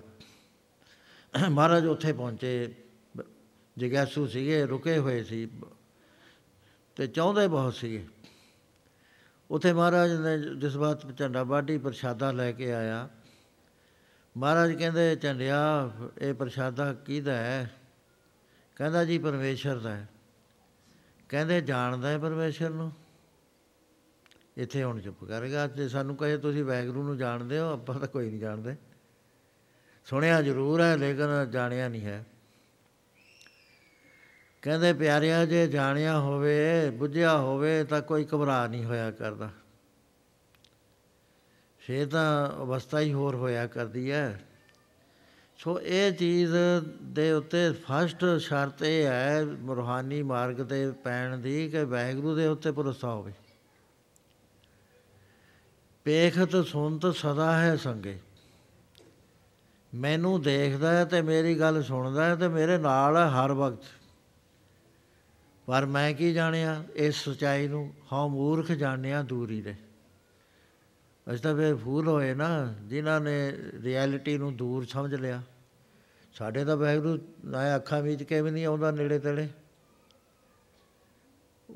ਭਰੋਸਾ ਨਹੀਂ ਹੈ, ਇਸ ਕਰਕੇ ਜਦੋਂ ਪਹਿਲੀ ਉਹ ਚੀਜ਼ ਨਹੀਂ ਹੈ, ਗਾਹਾਂ ਕਿਵੇਂ ਅਸੀਂ ਚੱਲਾਂਗੇ? ਗੁਰੂ ਮਹਾਰਾਜ ਦੱਸਦੇ ਨੇ ਕਿ ਜ਼ਿਮੀ ਜ਼ਬਾਨ ਕੇ ਵਿਖੇ ਸਮਸਤ ਇੱਕ ਜੋਤ ਹੈ, ਨਾ ਕਾਟ ਹੈ, ਨਾ ਬਾੜ ਹੈ, ਨਾ ਬਾੜ ਕਾਟ ਹੁੰਦਾ ਇੱਥੇ ਸਾਰੇ ਉਹ ਪਰਮੇਸ਼ਰ ਦੀ ਜੋਤ, ਜਿਹਨੂੰ ਪਰਮ ਚੇਤਨ ਕਹਿੰਦੇ ਨੇ, ਫੈਲੀ ਹੋਈ ਹੈ। ਕੋਈ ਥਾਂ ਐਸਾ ਨਹੀਂ ਹੈ, ਨਾ ਬਾਡੀ ਦੇ ਅੰਦਰ, ਨਾ ਬਾਹਰ। ਸੋ ਅੰਤਰ, ਸੋ ਬਾਹਰ, ਅਨੰਤ, ਘਟ ਘਟ ਵਿਆਪ ਰਿਹਾ ਭਗਵੰਤ। ਇਹ ਅਸੀਂ ਪੜ ਵੀ ਜਾਂਦੇ ਆ ਦਿਮਾਗ ਵਿੱਚ ਯਾਦ ਵੀ ਕਰ ਲੈਨੇ ਆ ਵਿਦ ਨੋ ਰੀਅਲਾਈਜੇਸ਼ਨ ਸੋ ਮਹਾਰਾਜ ਕਹਿਣ ਲੱਗੇ ਕਿ ਬਾਬਾ ਅਮਰਦਾਸ, ਪਹਿਲਾ ਸ਼ਰਤ ਇਹ ਹੈ ਨਾਮ ਜਪਣ ਦੀ, ਪਰਮੇਸ਼ਰ ਨੂੰ ਹਾਜ਼ਰ ਨਾਜ਼ਰ ਜਾਣ। ਹੁਣ ਇਹਦੇ ਵਿੱਚ ਸਾਡਾ ਕੁਐਸਚਨ ਆਉਂਦਾ ਵੀ ਸਾਨੂੰ ਤਾਂ ਮੁਸ਼ਕਲ ਹੈ। ਬਈ ਕੋਈ ਇਲਾਜ ਦੱਸੋ। ਇਲਾਜ ਆ ਫਿਰ ਇਹਦਾ ਅਭਿਆਸ। ਹੌਲੀ ਹੌਲੀ ਹੌਲੀ ਜਿਹੜੇ ਅਨੁਭਵੀ ਮਹਾਪੁਰਸ਼ ਹੁੰਦੇ ਨੇ, ਉਹ ਐਸਾ ਐਸਾ ਇਹਨੂੰ ਮੋਲਡ ਕਰਦੇ ਨੇ, ਜਿਹੜੀ ਇਹਦੇ ਅੰਦਰ ਰੁਕਾਵਟਾਂ ਨੇ, ਉਹਨੂੰ ਪਾਸੇ ਕੱਢੀ ਜਾਂਦੇ ਨੇ, ਅਖੀਰ ਉੱਥੇ ਲੈ ਜਾਂਦੇ ਨੇ, ਜਿੱਥੇ ਪਰਮੇਸ਼ਰ ਇਸੇ ਤਰ੍ਹਾਂ ਫੀਲ ਹੋਣ ਲੱਗ ਜੇ। ਦੂਸਰਾ ਹੁੰਦਾ ਗੁਰੂ ਤੇ ਭਰੋਸਾ। ਗੁਰੂ ਤੇ ਭਰੋਸਾ, ਗੁਰੂ ਤੇ ਪਰਮੇਸ਼ਰ ਇੱਕ ਨੇ। ਸਮੁੰਦ ਬਰੋਲ ਸਰੀਰ ਹਮ ਦੇਖਿਆ, ਇੱਕ ਵਸਤੂ ਨੂੰ ਦਿਖਾਈ, ਗੁਰ ਗੋਬਿੰਦ ਗੋਬਿੰਦ ਗੁਰੂ ਹੈ, ਨਾਨਕ ਭੇਦ ਨਾ ਪਾਈ। ਗੁਰੂ ਅੰਗਦ ਸਾਹਿਬ ਮਹਾਰਾਜ ਸੰਗਤ 'ਚ ਬੈਠੇ ਨੇ। ਭਾਈ ਵਾਲੇ ਨੂੰ ਕਹਿਣ ਲੱਗੇ, ਭਾਈ ਵਾਲਾ ਤੁਸੀਂ ਗੁਰੂ ਮਹਾਰਾਜ ਦੇ ਨਾਲ ਰਹੇ ਹੋ ਸਾਰੀ ਜ਼ਿੰਦਗੀ, ਤੁਸੀਂ ਕੀ ਕਰਕੇ ਜਾਤਾ ਉਸ ਨੂੰ ਕਹਿਣ ਲੱਗੇ ਮਹਾਰਾਜ, ਉਹ ਬਹੁਤ ਸੰਤ ਸੀਗੇ ਉੱਚ ਕੋਟੀ ਦੇ। ਕਹਿੰਦੇ, ਚੰਗਾ ਭਾਈ, ਤੂੰ ਵੀ ਸੰਤ ਹੋਇਆ। ਬਾਬਾ ਬੁੱਢਾ ਜੀ, ਤੁਸੀਂ ਕੀ ਕਰਕੇ ਜਾਤਾ ਗੁਰੂ ਨਾਨਕ ਨੂੰ? ਕਹਿਣ ਲੱਗੇ, ਜੀ, ਉਹ ਤਾਂ ਪੂਰਨ ਬਰਮ ਗਿਆਨੀ ਸੀਗੇ। ਕਹਿੰਦੇ, ਤੁਸੀਂ ਬਰਮ ਗਿਆਨੀ ਹੋਏ? ਭਾਈ ਮਨਸੁਖ ਨੂੰ ਪੁੱਛਿਆ, ਭਾਈ ਬਗੀਰਥ ਨੂੰ ਪੁੱਛਿਆ, ਸਾਰਿਆਂ ਨੂੰ ਪੁੱਛਿਆ ਆਪਣੇ ਆਪਣੀ ਨਿਸ਼ਟਾ ਦੇ ਮੁਤਾਬਕ ਦੱਸ ਦਿੱਤਾ। ਚਾਰ ਨਿਸ਼ਚੇ ਹੁੰਦੇ ਨੇ। ਪਹਿਲਾ ਨਿਸ਼ਚਾ ਹੁੰਦਾ ਹੈ ਕਿ ਮੇਰਾ ਗੁਰੂ ਬਹੁਤ ਚੰਗਾ ਸੰਤ ਹੈ। ਇਹ ਫਸਟ ਹੈ ਲੋਅਰ ਗ੍ਰੇਡ ਦਾ ਨਿਸ਼ਚਾ। ਦੂਸਰਾ ਨਿਸ਼ਚਾ ਇਹ ਹੁੰਦਾ ਵੀ ਮੇਰਾ ਗੁਰੂ ਸਭ ਸੰਤਾਂ ਤੋਂ ਵੱਡਾ ਸੰਤ ਹੈ। ਇਹ ਕੁਝ ਥੋੜੇ ਜੇ ਕੰਮ ਆ ਜਾਂਦਾ ਹੈ। ਤੀਸਰਾ ਹੁੰਦਾ ਵੀ ਮੇਰਾ ਗੁਰੂ ਜਿਹੜਾ ਹੈ ਉਹ ਰੱਬ ਵਰਗਾ ਹੈ। ਇਹ ਹਾਇਰ ਸਟੇਜ ਦਾ ਨਿਸ਼ਚਾ ਚੌਥਾ ਹੋਇਆ ਕਰਦਾ ਵੀ ਮੇਰਾ ਗੁਰੂ ਤਾਂ ਆਪੇ ਪਰਮੇਸ਼ਰ ਹੈ। ਗੁਰ ਪਰਮੇਸ਼ਰ ਇੱਕੋ ਜਾਣ ਜਿੰਨਾ ਚਿਰ ਇੱਕੋ ਨਹੀਂ ਜਾਣਦੇ, ਗੱਲ ਨਹੀਂ ਬਣਦੀ। ਕਹਿਣ ਲੱਗੇ, ਸੱਚੇ ਪਾਤਸ਼ਾਹ, ਤੁਸੀਂ ਕੀ ਕਰਕੇ ਜਾਤਾ ਗੁਰੂ ਨਾਨਕ ਸਾਹਿਬ ਨੂੰ? ਉਹ ਕਹਿਣ ਲੱਗੇ, ਨੇਤਰ ਬੰਦ ਕਰ ਲਏ। ਬੜੇ ਗੰਭੀਰ ਹੋ ਗਏ। ਥੋੜੀ ਦੇਰ ਬਾਅਦ ਬੋਲੇ, ਕਹਿੰਦੇ ਪਿਆਰਿਓ, ਕਰੋੜਾਂ ਬ੍ਰਹਮੰਡਾਂ ਦਾ ਮਾਲਕ ਗੁਰੂ ਨਾਨਕ ਗੁਰੂ ਰੂਪ ਧਾਰ ਕੇ ਸੰਸਾਰ 'ਚ ਪ੍ਰਗਟ ਹੋਇਆ। ਸਾਰਿਆਂ ਨੇ ਨਮਸਕਾਰ ਕਰਤੀ, ਕਹਿੰਦੇ, ਮਹਾਰਾਜ, ਤਾਂ ਹੀ ਤੁਸੀਂ ਗੁਰੂ ਨਾਨਕ ਦਾ ਰੂਪ ਬਣ ਗਏ। ਸੋ ਇਹ ਨਿਸ਼ਚਾ ਹੈ, ਜਿੰਨਾ ਚਿਰ ਗੁਰੂ ਦਾ ਹੀ ਨਿਸ਼ਚਾ ਨਹੀਂ ਆਉਂਦਾ ਡਾਮਾ ਡੋਲ ਤੁਰੇ ਫਿਰਦੇ ਆ। ਸਾਡਾ ਨਿਸ਼ਚਾ ਨਹੀਂ, ਮੈਂ ਤਾਂ ਸਾਰਾ ਦਿਨ ਦੇਖਦਾ, ਮੇਰਾ ਬਾਹ ਪੈਂਦਾ। ਬਈ ਗੁਰੂ ਗੁਰੂ ਧਾਰਿਆ ਤੁਸੀਂ, ਗੁਰੂ ਨੂੰ ਮੰਨਦੇ ਹੋ। ਫੇਰ ਭੂਤਾਂ ਪ੍ਰੇਤਾਂ ਦਾ ਕੀ ਕੰਮ? ਘਰ ਵਿੱਚ ਘਰ ਵਿੱਚ ਰੂਹ ਹੈ ਜੀ, ਸਾਡੇ ਫਲਾਣਾ ਹੈ ਜੀ, ਸਾਡੇ ਧਮਕਾ ਹੈ ਜੀ, ਔਂਕਾ ਹੈ ਜੀ। ਬਈ ਗੁਰੂ ਦੀ ਪ੍ਰੈਜ਼ੈਂਸ ਨਾ ਹੋਣ ਕਰਕੇ ਇਹ ਚੀਜ਼ਾਂ ਤੁਹਾਡੇ ਅੰਦਰ ਉਤਪਨ ਹੁੰਦੀਆਂ ਨੇ। ਜੇ ਤੁਹਾਡੀ, ਤੁਸੀਂ ਜੁੜ ਜਾਵੋ ਗੁਰੂ ਦੇ ਨਾਲ ਤੇ ਨਿਸ਼ਚੈ ਹੋਵੇ ਵੀ ਉਹ ਪਰਮੇਸ਼ਰ ਹੈ ਸਾਡਾ ਗੁਰੂ ਦਾ ਫਿਰ ਪਿਉਰੀਫਾਈ ਹੋ ਜਾਏਗਾ ਸਾਰਾ ਘਰ। ਕੋਈ ਇਹੋ ਜੀ ਗੱਲ ਹੀ ਨਹੀਂ ਆਏਗੀ, ਕਮਜ਼ੋਰੀ ਆਏਗੀ ਨਹੀਂ। ਸੋ ਮਹਾਰਾਜ ਕਹਿਣ ਲੱਗੇ, ਬਾਬਾ ਅਮਰਦਾਸ, ਦੂਸਰੀ ਗੱਲ ਹੁੰਦੀ ਹੈ ਪਰਮੇਸ਼ਰ ਦੇ ਉੱਤੇ ਭਰੋਸਾ ਕਰਨਾ। ਤੀਸਰੀ ਗੱਲ ਹੁੰਦੀ ਹੈ ਵੀ ਜੋ ਗੁਰੂ ਨੇ ਮੰਤਰ ਦੇਤਾ ਫੇਰ ਨਾ ਡਾਮਾਡੋਲ ਹੋਵੇ ਵੀ ਫਲਾਣਾ ਮੰਤਰ ਵਧੀਆ, ਮੈਂ ਉਹ ਲੈਵਾਂ ਫਲਾਣੇ ਸੰਤ ਤੋਂ ਲੈਣਾ ਫਲਾਣਾ ਸੰਤ ਆ ਦਿੰਦਾ ਹੈ। ਸੰਤ ਆਪਣੇ ਹਿਸਾਬ ਨਾਲ ਦਿੰਦੇ ਨੇ। ਜਿਹੇ ਜੀ ਪ੍ਰਕਿਰਤੀ ਹੁੰਦੀ ਆ ਬੰਦੇ ਦੀ, ਉਹ ਜਿਹਾ ਹੀ ਦੇ ਦਿੰਦੇ ਨੇ। ਵੀ ਇਹਨੂੰ ਜੇ ਦੂਆ ਇਸ ਤਰ੍ਹਾਂ ਦੱਸਿਆ ਇਹ ਠੀਕ ਨਹੀਂ। ਉਹ ਗਲਤ ਕੋਈ ਵੀ ਨਹੀਂ ਹੁੰਦਾ ਵੀ ਇਹ ਗਲਤ ਹੈ। ਸਿਰਫ ਉਹ ਤੇ ਭਰੋਸਾ ਹੋਣਾ ਚਾਹੀਦਾ। ਐਸੀ ਇੱਕ ਸਾਖੀ ਆਉਂਦੀ ਹੈ ਕਿ ਇੱਕ ਮਹਾਪੁਰਸ਼ ਸੀ, ਉਹਨਾਂ ਦੇ ਕੋਲ ਕੋਈ ਜਿਗਿਆਸੂ ਆਇਆ। ਉਹਨੇ ਆ ਕੇ ਨਮਸਕਾਰ ਕਰੀ। ਕਹਿਣ ਲੱਗੇ, ਪ੍ਰੇਮੀਆਂ, ਕਿਵੇਂ ਆਇਆ ਕਹਿਣ ਲੱਗੇ, ਮਹਾਰਾਜ, ਮੈਂ ਪਰਮੇਸ਼ਰ ਨੂੰ ਮਿਲਣਾ ਚਾਹੁੰਦਾ ਕਹਿੰਦੇ, ਪਿਆਰਿਆ, ਪਰਮੇਸ਼ਰ, ਇੰਨੀ ਛੇਤੀ ਤਾਂ ਨਹੀਂ ਮਿਲਦਾ। ਤੂੰ ਸੇਵਾ ਕਰਿਆ ਕਰ ਪਹਿਲਾਂ। ਪਸ਼ੂ ਸੀਗੇ, ਲੰਗਰ ਚੱਲਦਾ ਸੀ। ਉਹ ਪਸ਼ੂਆਂ ਦੀ ਸੇਵਾ ਚ ਲਾਤਾ। ਕਹਿੰਦੇ, ਤੈਨੂੰ ਕਦੇ ਅਸੀਂ ਬੁਲਾ ਕੇ ਦੱਸਾਂਗੇ। ਉਹ 8 ਸਾਲ ਸੇਵਾ ਕਰਦਾ ਰਿਹਾ। 8 ਸਾਲ ਸੇਵਾ ਸੇਵਾ ਦੇ ਨਾਲ ਮਨ ਨਿਰਮਲ ਹੋ ਜਾਇਆ ਕਰਦਾ। ਜਿੰਨਾ ਚਿਰ ਸੇਵਾ ਨਾ ਕਰੇ ਨਾ, ਇਹ ਅੰਦਰਲੇ ਪਾਸੇ ਨਿਰਮਲਤਾ ਹੀ ਨਹੀਂ ਆਇਆ ਕਰਦੀ। ਇਹਨੂੰ ਕਰਮ ਕਹਿੰਦੇ ਨੇ। ਕਰਮਾਂ ਦੀਆਂ ਹੁੰਦੀਆਂ ਕਿਸਮਾਂ। ਜਿਹੜੇ ਨਿਸ਼ਕਾਮ ਕਰਮ ਹੁੰਦੇ ਨੇ ਕਿਸੇ ਕਰਮ ਦਾ ਬਦਲਾ ਨਾ ਲੈਣਾ, ਫਲ ਨਾ ਮੰਗਣਾ, ਉਹ ਨਿਸ਼ਕਾਮ ਕਰਮ ਹੋਇਆ ਕਰਦਾ। ਉਹ ਨਿਸ਼ਕਾਮ ਕਰਮ ਕਰਮ ਜਿਹੜੇ ਨੇ ਅੰਤਸ਼ ਕਰਨ ਦੀ ਮੈਲ ਲਾਉਂਦੇ ਕਿਉਂਕਿ ਸਾਨੂੰ ਤਿੰਨ ਦੋਸ਼ ਲੱਗੇ ਹੋਏ ਨੇ। ਜਿਹਦੇ ਕਰਕੇ ਅੰਦਰ ਰਹਿੰਦਾ ਪਰਮੇਸ਼ਰ ਨਜ਼ਰ ਨਹੀਂ ਆਉਂਦਾ। ਇੱਕ ਤਾਂ ਹੈ ਮਲ। ਜਨਮ ਜਨਮ ਕੀ ਇਸ ਮਨ ਕੋ ਮਲ ਲਾਗੀ? ਕਾਲਾ ਹੋਇਆ ਸਿਆ। ਜੇ ਸ਼ੀਸ਼ਾ ਹੀ ਤੇ ਕਾਲਾ ਹੋਇਆ ਹੋਇਆ ਸਿਆ, ਮਹਾਰਾਜ ਨੇ ਕਾਲਾ ਵੀ ਨਾਲ ਲਿਖਣ ਨਾਲੇ ਸਿਆ ਲਿਖਿਆ। ਇਹ ਦੋ ਅੱਖਰ ਕਿਉਂ ਪਾਏ ਵੀ ਇੰਨਾ ਕਾਲਾ ਹੋ ਗਿਆ ਜਿਹੜਾ ਬਹੁਤ ਹੈ ਕਾਲਾ? ਖਨਲੀ ਤੋਤੀ ਉਜਲ ਨਾ ਹੋਵੇ ਜੇ ਸੋ ਤੋਂ ਬਣ ਪਾਓ, ਐਸਾ ਕਾਲਾ ਹੋ ਗਿਆ ਜਿਵੇਂ ਕੋਲੂ ਦੀ ਲੀਰ ਨੂੰ 100 ਵਾਰੀ ਧੋਵੋ ਤੇ ਚਟਿਆਈ ਵਿੱਚ ਨਹੀਂ ਆਉਂਦੀ। ਐਵੇਂ ਜਿਵੇਂ ਸਾਡਾ ਅੰਦਰ ਹੋਇਆ। ਸੋ ਉਹ ਮਲ ਲੱਗੀ ਹੋਈ ਹੈ। ਮਲ ਨੂੰ ਜਿਹੜੇ ਕਰਮ ਹੈ ਨਾ, ਨਿਸ਼ਕਾਮ ਕਰਮ, ਸੇਵਾ ਕਰਨੀ, ਨਿਸ਼ਕਾਮ ਕਰਮ ਹੈ। ਜੇ ਸੇਵਾ ਤੁਸੀਂ ਕਰਦੇ ਹੋ ਵੀ ਮੇਰੀ ਬਿਮਾਰੀ ਹਟ ਜਾ, ਹਟ ਜਾਣੀ ਹੈ, ਕੋਈ ਐਸੀ ਬਾਤ ਨਹੀਂ ਹੈ। ਲੇਕਿਨ ਰੂਹਾਨੀ ਮਾਰਗ ਦੀ ਸੋਝੀ ਨਹੀਂ ਪੈਂਦੀ ਹੈ। ਰੂਹਾਨੀ ਮਾਰਗ ਦੀ ਸੋਝੀ ਤਾਂ ਪਏਗੀ ਜੇ ਨਿਸ਼ਕਾਮ ਸੇਵਾ ਕਰੇਗਾ। ਸੇਵਾ ਕਰਕੇ ਫਲ ਨਹੀਂ ਕੋਈ ਵੀ ਮੰਗੇਗਾ। ਸਮਰਪਣ ਕਰੇਗਾ, ਮੈਂ ਤੋੜ ਦੇਗਾ ਉਹਦੇ ਵਿੱਚੋਂ, ਅਸੀਂ ਨਹੀਂ ਤੋੜਦੇ। ਮੇਰੇ ਇੱਕ ਰਿਸ਼ਤੇਦਾਰ ਸੀ, ਬੜੇ ਨੇੜੇ ਦੇ, ਉਹ ਮੇਜਰ ਸੀ। ਉਹਨਾਂ ਤੇ ਗੁਰੂ ਨੇ ਕਿਰਪਾ ਕਰੀ, ਗੁਰਦੁਆਰਾ ਸਾਹਿਬ ਬਣਾਉਂਦੇ ਸੀ। ਉਹਦੇ ਵਿੱਚ ਉਹਨਾਂ ਨੇ ਬੜੀ ਮਿਹਨਤ ਕਰੀ।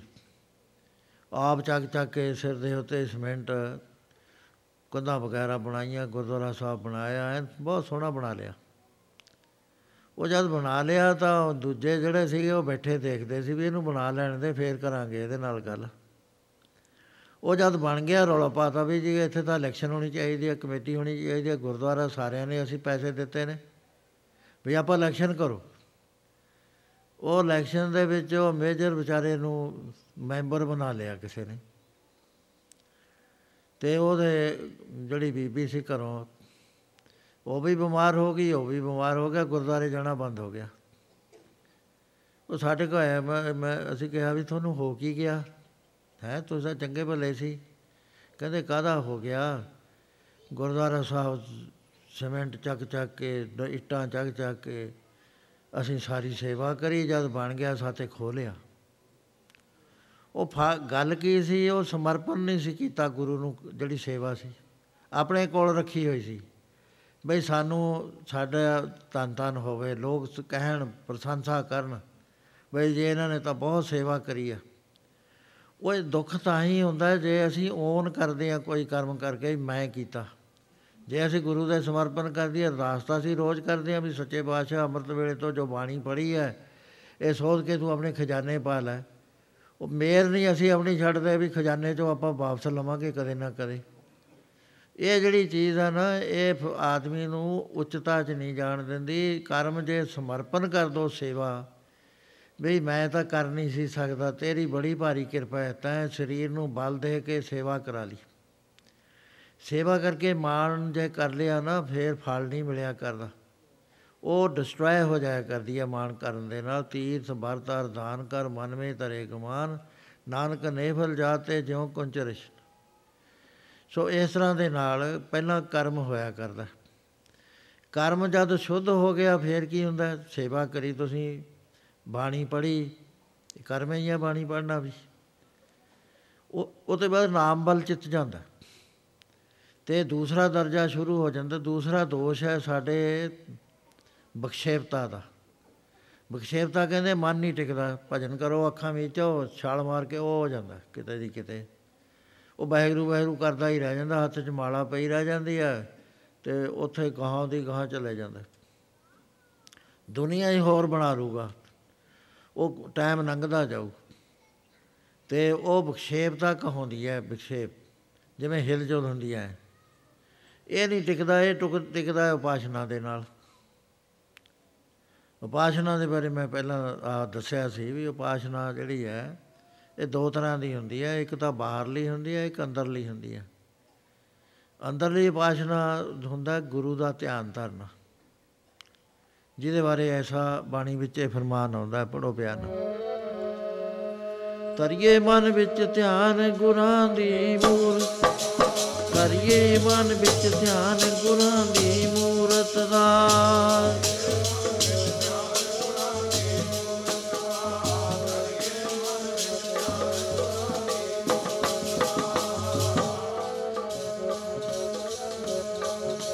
ਮੰਤਰ ਮਨ ਮਾਨ। ਜਿਹੇ ਜੀ ਇਹ ਤਿੰਨ ਕਿਸਮ ਦਾ ਧਿਆਨ ਹੁੰਦਾ ਹੈ। ਇੱਕ ਨੂੰ ਸੰਪਤ ਧਿਆਨ ਕਹਿੰਦੇ ਨੇ, ਇੱਕ ਨੂੰ ਪ੍ਰਤੀਕ ਧਿਆਨ ਕਹਿੰਦੇ ਨੇ, ਇੱਕ ਨੂੰ ਅਹੰਗ੍ਰਹਿ ਧਿਆਨ ਕਹਿੰਦੇ ਜਿਹਾ ਜਿਹਾ ਜਗਿਆਸੂ ਹੁੰਦਾ ਹੈ, ਉਸ ਨੂੰ ਉਹ ਹੈ ਜਿਹਾ ਹੀ ਫਾਰਮੂਲਾ ਦਿੱਤਾ ਜਾਂਦਾ। ਵੀ ਤੂੰ ਇਹਦਾ ਧਿਆਨ ਕਰ। ਕਿਸੇ ਨੂੰ ਸ਼ਬਦ ਦਾ ਧਿਆਨ ਹੁੰਦਾ ਹੈ, ਗੁਰ, ਗੁਰਮੂਰਤ ਗੁਰ ਸ਼ਬਦ ਹੈ। ਉਹ ਸ਼ਬਦ ਦਾ ਹੀ ਨਹੀਂ ਪਤਾ ਲੱਗਦਾ ਵੀ ਸ਼ਬਦ ਕਿਹੜਾ ਹੈ ਉਹ। ਜਿਹਦਾ ਧਿਆਨ ਕਰਨਾ ਹੈ। ਉਹਦੇ ਬਾਰੇ ਗੁਰੂ ਮਹਾਰਾਜ ਨੇ ਕਲੀਅਰ ਕਰਿਆ ਹੋਇਆ, ਧੁਨਵੇਂ ਧਿਆਨ, ਧਿਆਨਵੇਂ ਜਾਣਿਆ ਗੁਰੂ ਕਥ ਕਹਾਣੀ। ਪਰ ਉਹ ਜਿਹੜਾ ਧਿਆਨ ਹੈ ਨਾ, ਬਹੁਤ ਨਾਮ ਜਪਣ ਤੋਂ ਬਾਅਦ ਧੁਨ ਪੈਦਾ ਹੁੰਦੀ ਹੈ ਅੰਦਰ ਨਾਮ ਦੀ। ਉਹ ਧੁਨ ਦੇ ਵਿੱਚ ਧਿਆਨ ਇੰਨੀ ਕਨਸੈਂਟਰੇਸ਼ਨ ਵੱਧ ਜਾਣੀ ਕਿ ਉਹ ਤੋਂ ਧਿਆਨ ਬਾਹਰ ਨਹੀਂ ਲੈ ਕੇ ਜਾਣਾ। ਦੂਸਰਾ ਧਿਆਨ ਹੋਇਆ ਕਰਦਾ ਹੈ ਫਿਜ਼ੀਕਲ ਬਾਡੀ ਦਾ, ਗੁਰੂ ਦਾ। ਜਿਸ ਵਾਤ ਗੁਰੂ ਸਤਵੇਂ ਪਾਤਸ਼ਾਹ ਮਹਾਰਾਜ ਸਰੀਰ ਵਿੱਚ ਸੀ। ਉਸ ਵੇਲੇ ਇੱਕ ਦਿਨ ਐਸੀ ਘਟਨਾ ਵਾਪਰੀ ਕਿ ਆਪ ਸਮਾਧੀ ਸਥਿਤ ਰਹੇ, ਉੱਠੇ ਨਾ ਸੰਗਤ ਜਦੋਂ ਭੋਗ ਪਿਆ। ਲੰਗਰ ਰਹਿ ਗਿਆ ਬਰਤਨ ਤੇ, ਦੁਪਹਿਰਾ ਹੋਇਆ ਆ, ਤੀਆ ਪਹਿਰ ਹੋ ਗਿਆ 4 ਵਜ ਗਏ ਸ਼ਾਮ ਦੇ। ਫੇਰ ਮਹਾਰਾਜ ਜੀ ਨੇ ਨੇਤਰ ਖੋਲੇ ਕਹਿੰਦੇ, ਤਨ ਸਿੱਖੀ ਤਨ ਸਿੱਖੀ। ਕਹਿੰਦੇ ਪਾਸ਼ਾ ਆਪ ਸਾਨੂੰ ਵੀ ਇਸ ਗੱਲ ਦਾ ਗਿਆਨ ਕਰੋ ਵੀ ਕੀ ਗੱਲ ਹੈ। ਮਹਾਰਾਜ ਕਹਿੰਦੇ, ਭਾਈ, ਅੱਜ ਇੱਕ ਗੁਰਸਿੱਖ ਭਾਈ ਗੋਂਦਾ ਹੈ ਪਿਸ਼ਾਵਰ ਦੇ ਅੰਦਰ। ਉਹਨੇ ਸਾਡੇ ਚਰਨਾਂ ਦਾ ਧਿਆਨ ਕਰ ਲਿਆ ਫਿਜ਼ੀਕਲ ਬਾਡੀ ਦਾ। ਤੇ ਅਸੀਂ ਜੇ ਹਿਲਾਉਂਦੇ ਸੀ ਤਾਂ ਉਹਨੂੰ ਖੇਚਲ ਹੁੰਦੀ ਸੀ, ਖੇਦ ਹੁੰਦਾ ਸੀ ਤੇ ਅਸੀਂ ਚੁੱਪ ਕਰਕੇ ਬੈਠੇ। ਉਹ ਜਿਸ ਵਾਰ ਭਾਈ ਗੋਂਦਾ ਆਇਆ ਵਿਸਾਖੀ ਤੇ, ਉਸ ਵੇਲੇ ਗੁਰਸਿੱਖਾਂ ਨੇ ਪੁੱਛਿਆ, ਕਿਉਂ ਭਾਈ ਗੋਂਦਾ ਕਿਸ ਤਰ੍ਹਾਂ ਹੋਇਆ? ਨਾਲ ਦੇ ਨੇ ਕਿਹਾ ਜੀ, ਇਹ 4 ਵਜੇ ਤੱਕ ਉੱਥੇ ਹੀ ਬੈਠੇ ਰਹੇ। ਉੱਠੇ ਨਹੀਂ ਸੀਗੇ। ਗੁਰੂ ਦਸਵੇਂ ਪਾਤਸ਼ਾਹ ਵੇਲੇ ਦੀ ਇੱਕ ਐਸੀ ਇੰਪੋਰਟੈਂਟ ਸਾਖੀ ਹੈ ਕਿ ਗੁਰੂ ਮਹਾਰਾਜ, ਇਹ ਜਿਹੜੇ ਪਹਾੜੀ ਰਾਜੇ ਸੀ, ਉਹਨਾਂ ਨੂੰ ਇਹ ਭੁੱਲ ਗਿਆ ਵੀ ਸਾਡੇ ਬਜ਼ੁਰਗਾਂ ਨੂੰ ਗੁਰੂ ਹਰਗੋਬਿੰਦ ਸਾਹਿਬ ਨੇ ਗਵਾਲੀਅਰ ਦੇ ਕਿਲੇ ਚੋਂ ਛਡਾਇਆ। ਕਿਉਂਕਿ ਆਦਮੀ ਦਾ ਸੁਭਾਅ ਹੈ ਨੈ ਨੰਗੀ ਖਵਾਜਾ ਵਿਸਰਿਆ। ਉਹ ਜਾਤਾ ਨਦੀ 'ਚ ਹੁੰਦਾ, ਫਿਰ ਤਾਂ ਕਹਿੰਦਾ, ਖਵਾਜਾ ਤੇਰੀ ਕੜਾਈ ਕਰੂੰ, ਬਸ ਹੁਣ ਸੁੱਖ ਸਾਧ ਨਾਲ ਨਗਾ ਦੇ। ਤੂੰ ਹੀ ਹੈ ਹੁਣ ਰੱਬ ਵੀ ਦੂਰ ਹੈ, ਤੇਰੇ ਨਾਲ ਇਹ ਵਾਹ ਪਿਆ ਹੋਇਆ। ਉਹ ਜਦ ਨੰਗ ਗਿਆ, ਕਹਿੰਦਾ, ਕਿਹੜੀਆਂ ਕੜਾਈਆਂ ਉਹ ਨਿਕਲੇ ਹੁਣ ਆ ਮੁੜ ਕੇ ਆਪਾਂ ਛੱਤ, ਇਹਦੇ ਵੜਦੇ ਹੀ ਨਹੀਂ ਆ, ਦਰਿਆ ਦੇ ਵਿੱਚ ਜੇ ਫਲੱਡ ਆਇਆ ਹੋਵੇ। ਇੱਕ ਪ੍ਰੇਮੀ ਕੋਈ ਖਜੂਰ ਤੇ ਚੜ ਗਿਆ। ਉਥੇ ਲੱਤਾਂ ਕੰਮਣ ਲੱਗ ਗਈਆਂ, ਉੱਚੀ ਸੀ ਬਹੁਤੀ। ਉਹਨੇ ਕਿਹਾ ਵੀ ਮੈਂ ਤਾਂ ਗਿਰ ਜੂ ਹੁਣ। ਹੱਥ ਝੂਠੇ ਪੈਂਦੇ ਜਾਣ। ਕਹਿੰਦਾ, ਹੁਣ ਦੇਵਤੇ ਦੀ ਮਦਦ ਲਓ। ਕਹਿੰਦਾ, ਹੇ ਦੇਵੀ ਮਾਤਾ, ਮੈਂ 25 ਰੁਪਏ ਦਾ ਪ੍ਰਸ਼ਾਦ ਲੈ ਕੇ ਆਉਂਗਾ ਤੂੰ ਮੈਨੂੰ ਸੁੱਖੀ ਸਾਂਦੀ ਥੱਲੇ ਲਾ ਦੇ। ਹਿੰਮਤ ਆ ਗਈ। ਕੋ ਸਾਹਸ ਬਣ ਗਿਆ। ਅੱਧੀ ਖਜੂਰ ਤੋਂ ਥੱਲੇ ਆ ਗਿਆ। ਸੋਚਣ ਲੱਗ ਗਿਆ ਵੀ 25 ਰੁਪਏ ਦਾ ਪ੍ਰਸ਼ਾਦ, ਜਦ 1 ਰੁਪਏ ਦੀ 5 ਸੇਰ ਚੀਨੀ ਆਉਂਦੀ ਹੁੰਦੀ ਸੀ। ਉਹਨੇ ਕਿਹਾ, ਇਹ ਤਾਂ ਕੜਾਹਾ ਬਣ ਜੂ, ਬਹੁਤ ਵੱਡਾ ਕਿਹਨੇ ਖਾਣਾ ਹੈ? ਪੁਜਾਰੀ ਨੇ ਰੱਖ ਲੈਣਾ ਆਪਾਂ 12 ਦਾ ਹੀ ਕਰਾਵਾਂਗੇ। ਉਹ ਹੋਰ ਆ ਗਿਆ, ਚੌਥਾ ਕਿੱਸਾ ਆ ਕੇ ਕਹਿੰਦਾ ਵੀ ਇਹ ਵੀ ਬਹੁਤਾ ਹੈ। 12 ਦੀ ਤਾਂ 12 5 60 ਕਿਲੋ ਪਰ, ਇਹ ਆਈ 60 ਕਿਲੋ ਆਟਾ 60 ਉਹਦੇ ਚ ਘਿਓ। ਤੇ ਇਹ ਤਾਂ ਬਹੁਤ ਬੜਾ ਜੱਗ ਹੋ ਜਾਊਗਾ 6 ਰੁਪਏ ਦੀ ਥੋੜੀ ਆ। ਉਹ ਹੋਰ ਹੇਠਾਂ ਆ ਗਿਆ। ਕਹਿੰਦਾ 6 ਦੀ ਤਾਂ ਕਿਸੇ ਨੇ ਅੱਜ ਤੱਕ ਦੇਖ ਦਿੱਤੀ ਨਹੀਂ, ਜਾਂ 5 ਦੀ ਦਿੰਦੇ, ਜਾਂ 2.5 ਦੀ ਦਿੰਦੇ। ਬਈ 2.5 ਦੀ ਉਹ ਬਹੁਤ ਹੈ। ਉਹ ਹੋਰ ਹੇਠਾਂ ਆ ਗਿਆ ਕਹਿੰਦਾ ਸਵਾ ਦਾ ਬਹੁਤ ਹੈ, ਕਿੰਨੇ ਬੰਦੇ ਪ੍ਰਸ਼ਾਦਾ ਛਕ, ਉਹ ਛਕ ਲੈਣਗੇ, ਦੇਖ। ਉਹ ਜਦ ਗੱਜ ਕਰ ਰਹਿ ਗਿਆ ਛਾਲ ਮਾਰੀ।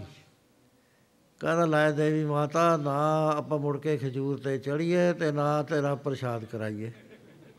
ਉਹ ਨਦੀ ਨੈ ਨੰਗੀ ਖਵਾਜਾ ਬਿਸਰਿਆਂ ਦੀ ਗੱਲ ਹੁੰਦੀ ਆ।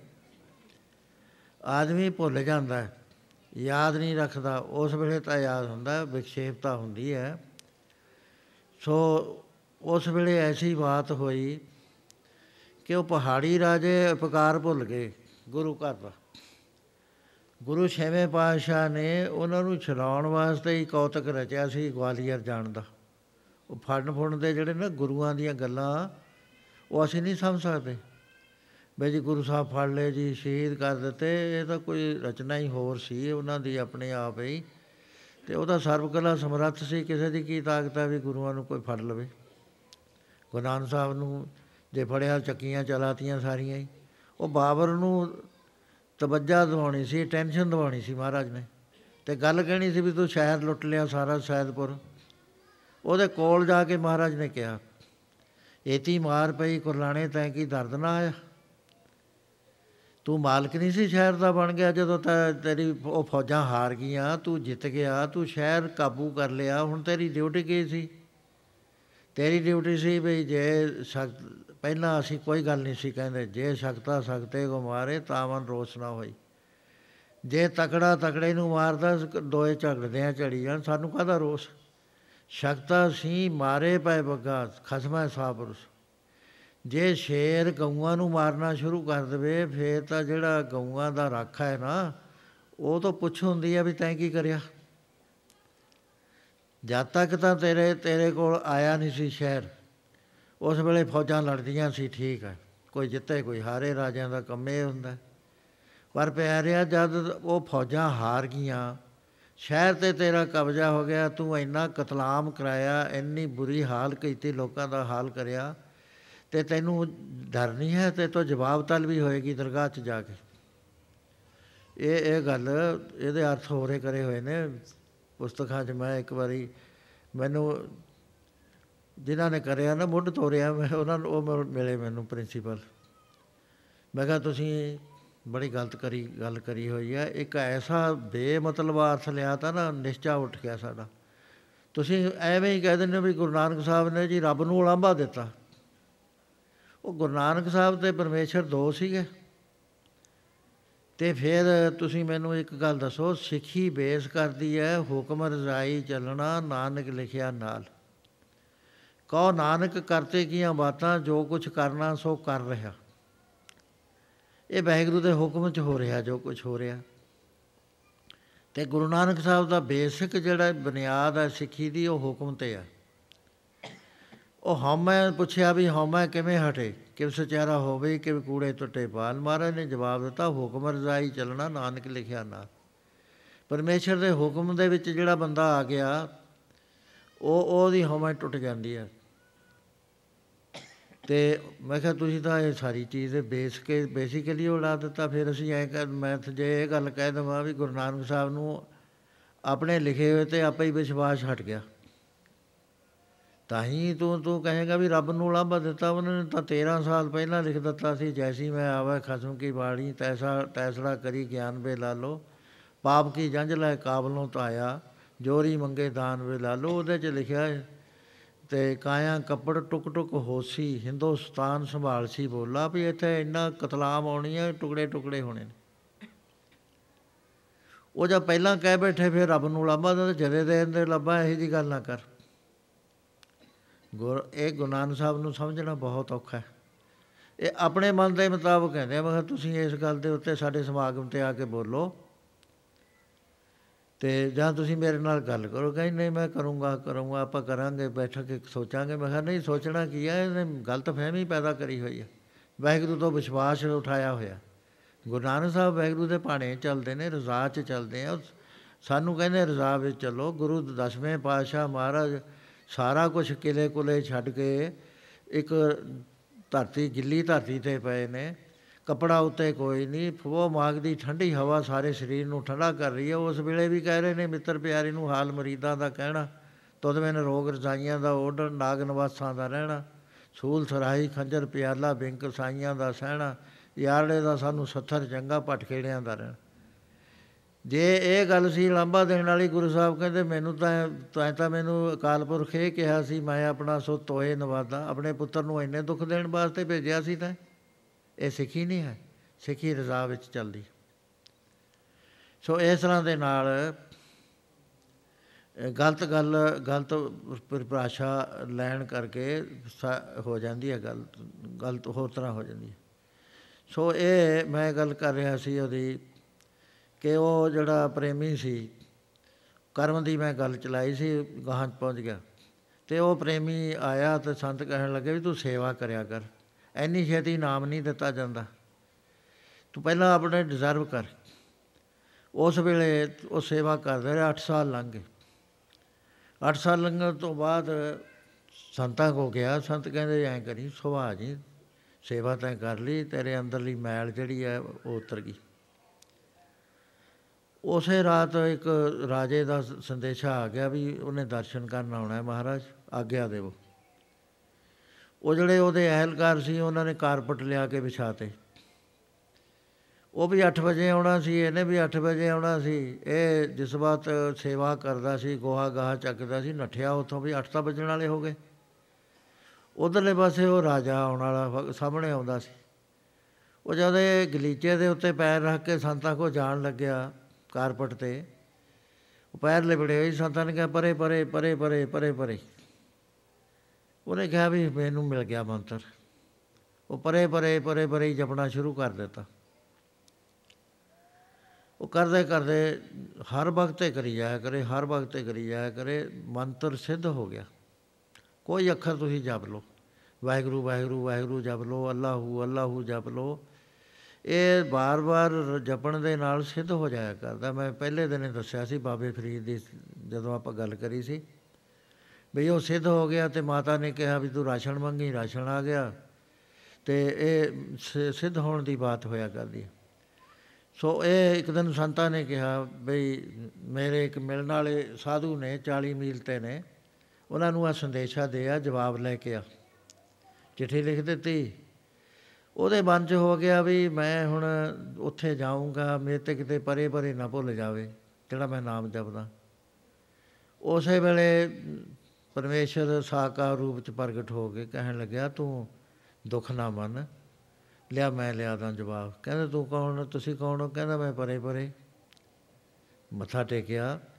ਕਹਿੰਦੇ ਤੂੰ ਬੈਠ ਆਰਾਮ ਨਾਲ, ਪਰੇ ਪਰੇ ਹੀ ਕਰ। ਮੈਨੂੰ ਭਗਤ ਪਿਆਰ ਆ, ਜਿਹੜੇ ਮੇਰੇ ਭਗਤ ਨੇ, ਮੈਂ ਉਹਨਾਂ ਦੇ ਕੰਮ ਆਪ ਕਰਦਾ, ਚਿੰਤ ਕੰਮ ਕਰੇ, ਪ੍ਰਭ ਤਿਨਕੇ ਜਨ ਹਰ ਕਾ ਨਾਮ ਪਿਆਰਾ। ਜਦੋਂ ਜਵਾਬ ਲਿਆ ਕੇ ਦੇਤਾ, ਉਹ ਸੰਤਾਂ ਕੋਲ ਆ ਗਿਆ, ਚਿੱਠੀ ਲੈ ਕੇ। ਉਹ ਕਹਿੰਦੇ, ਤੂੰ ਗਿਆ ਨਹੀਂ ਅਜੇ? ਕਹਿੰਦੇ, ਉਹ ਜਵਾਬ ਤਾਂ ਲਿਆਂਦਾ ਜੀ। ਉਹ ਜਦ ਪੜਿਆ ਹੋ ਕੇ ਹੈਰਾਨ ਹੋ ਗਏ ਵੀ ਇਹ ਇਹ ਕੀ ਗੱਲ ਹੋਈ? ਕਹਿੰਦੇ ਸੱਚੋ ਸੱਚ ਦੱਸ ਕੀ ਆ? ਉਹ ਕਹਿੰਦਾ ਜੀ, ਉਹ ਪਰੇ ਪਰੇ ਜੀ ਨੇ ਲਿਆਂਦਾ। ਕਹਿੰਦੇ ਕਿਹੜਾ ਪਰੇ ਪਰੇ ਜਿਹੜਾ ਤੁਸੀਂ ਕਹਿੰਦਾ ਮੈਨੂੰ ਮੰਤਰ ਦਿੱਤਾ ਸੀ। ਸੰਤਾਂ ਨੇ ਕਿਹਾ ਵੀ ਇਹਦਾ ਮੰਤਰ ਸਿੱਧ ਹੋ ਗਿਆ। ਉਸ ਵੇਲੇ ਆਪ ਆਵਾਹਨ ਕਰਿਆ ਪਰਮੇਸ਼ਰ ਦਾ। ਕਹਿਣ ਲੱਗੇ हे ਪ੍ਰਭੂ, ਇਹ ਵੀ ਤੇਰਾ ਨਾਮ ਹੈ ਪਰੇ ਪਰੇ ਕਹਿਣ ਲੱਗੇ, ਸੰਤ ਜੀ, ਮੇਰਾ ਅਸਲੀ ਨਾਮ ਤਾਂ ਇਹੀ ਹੈ। ਅਪਰੰਪਰ ਪਾਰ ਬ੍ਰਹਮ ਪਰਮੇਸ਼ਰ ਨਾਨਕ ਗੁਰ ਮਿਲਿਆ ਸੋਈ ਜਿਉ। ਗੁਰੂ ਨਾਨਕ ਸਾਹਿਬ ਕਹਿੰਦੇ, ਜਿਹੜਾ ਪਰੇ ਤੋਂ ਪਰੇ ਆ ਨਾ, ਪਰੇ ਤੋਂ ਪਰੋ ਸਾਨੂੰ ਉਹ ਰੱਬ ਮਿਲਿਆ। ਕਹਿੰਦਾ, ਮੇਰਾ ਇਹ ਤਾਂ ਨਾਮ ਪੱਕਾ ਹੀ ਆ। ਸਭ ਚੀਜ਼ਾਂ ਤੋਂ ਮੈਂ ਪਰੇ ਆ। ਮੈਟਰ ਹੈ, ਮੈਟਰ ਦੀਆਂ ਸਭ ਚੀਜ਼ਾਂ ਤੋਂ ਪਰੇ। ਜਿੱਥੇ ਸਾਰੀਆਂ ਚੀਜ਼ਾਂ ਜਿਨ੍ਹਾਂ ਨੂੰ ਜਾਣਦੇ ਹੋ, ਦੇਖਦੇ ਹੋ ਸੁੰਘਦੇ ਹੋ ਟੱਚ ਕਰ ਸਕਦੇ ਹੋ, ਇਹਨਾਂ ਸਾਰੇ ਜਿੱਥੇ ਖਤਮ ਹੋ ਜਾਣਗੇ ਉਹ ਤੇ ਪਰੇ ਮੈਂ ਆ। ਇਹ ਤਾਂ ਠੀਕ ਹੈ ਕਹਿੰਦਾ ਸੀ। ਸੋ ਮਹਾਰਾਜ ਕਹਿਣ ਲੱਗੇ, ਬਾਬਾ ਅਮਰਦਾਸ, ਜੋ ਮੰਤਰ ਗੁਰੂ ਦਿੰਦਾ ਹੈ, ਉਹਦੇ ਉੱਤੇ 100% ਵਿਸ਼ਵਾਸ ਕਰੀਦਾ। ਸੋ ਇਸ ਤਰ੍ਹਾਂ ਰਹਿਤਾ ਹੋਇਆ ਕਰਦੀਆਂ ਨੇ, ਜਿਹੜੀਆਂ ਜਦ ਤੱਕ ਅਸੀਂ ਅਡਾਪਟ ਨਹੀਂ ਕਰਦੇ ਔਨ ਨਹੀਂ ਕਰਦੇ, ਸਾਡਾ ਨਾਮ ਨਹੀਂ ਚੱਲ ਸਕਿਆ ਕਰ ਸੋ ਉਸ ਵੇਲੇ ਦੂਜੀ ਉਹਨਾਂ ਨੇ ਗੱਲ ਕਹੀ ਵੀ ਜ਼ਿੰਦਗੀ ਦੇ ਅੰਦਰ ਦੁੱਖ ਵੀ ਆਉਂਦੇ ਨੇ, ਸੁੱਖ ਵੀ ਆਉਂਦੇ ਨੇ, ਵਾਹਿਗੁਰੂ ਦੀ ਰਜ਼ਾ ਵਿੱਚ ਕੱਟਣਾ। ਉਹ ਕੋਈ ਅਣਜਾਣ ਨਹੀਂ, ਰਜ਼ਾ ਵਿੱਚ ਰਾਜੀ ਰਹੋ, ਫੇਰ ਉਹ ਪ੍ਰਸੰਨ ਹੁੰਦਾ। ਜੋ ਕੁਝ ਕਰੇ ਸੋ ਭਲਾ ਕਰ ਮਾਨੀਐ ਹਕਮਤ ਹੁਕਮ ਚਕਾਈ। ਗੁਰੂ ਪੰਜਵੇਂ ਪਾਤਸ਼ਾਹ ਜੀ ਦੇ ਪਾਸ ਇੱਕ ਗੁਰਮੁਖ ਨਾਮ ਦਾ ਸਿੱਖ ਆਇਆ। ਉਹਨੇ ਕਿਹਾ, ਸੱਚੇ ਪਾਤਸ਼ਾਹ, ਬਈ ਇਹ ਜਿਹੜਾ ਤੁਹਾਡਾ ਹੁਕਮ ਹੈ ਨਾ, ਕਿ ਮੈਂ ਕਿਸੇ ਗੁਰਸਿੱਖ ਦੇ ਦਰਸ਼ਨ ਕਰ ਸਕਦਾ ਜਿਹੜਾ ਰਜ਼ਾ ਵਿੱਚ ਰਾਜੀ ਰਹਿੰਦਾ ਹੋਵੇ, ਖਿੜਿਆ ਰਹਿੰਦਾ ਹੋਵੇ। ਔਰ ਵਰਸ ਹਾਲਾਤ ਦੇ ਵਿੱਚ ਵੀ ਜਿਹੜਾ ਖੁਸ਼ ਰਹਿ ਸਕੇ।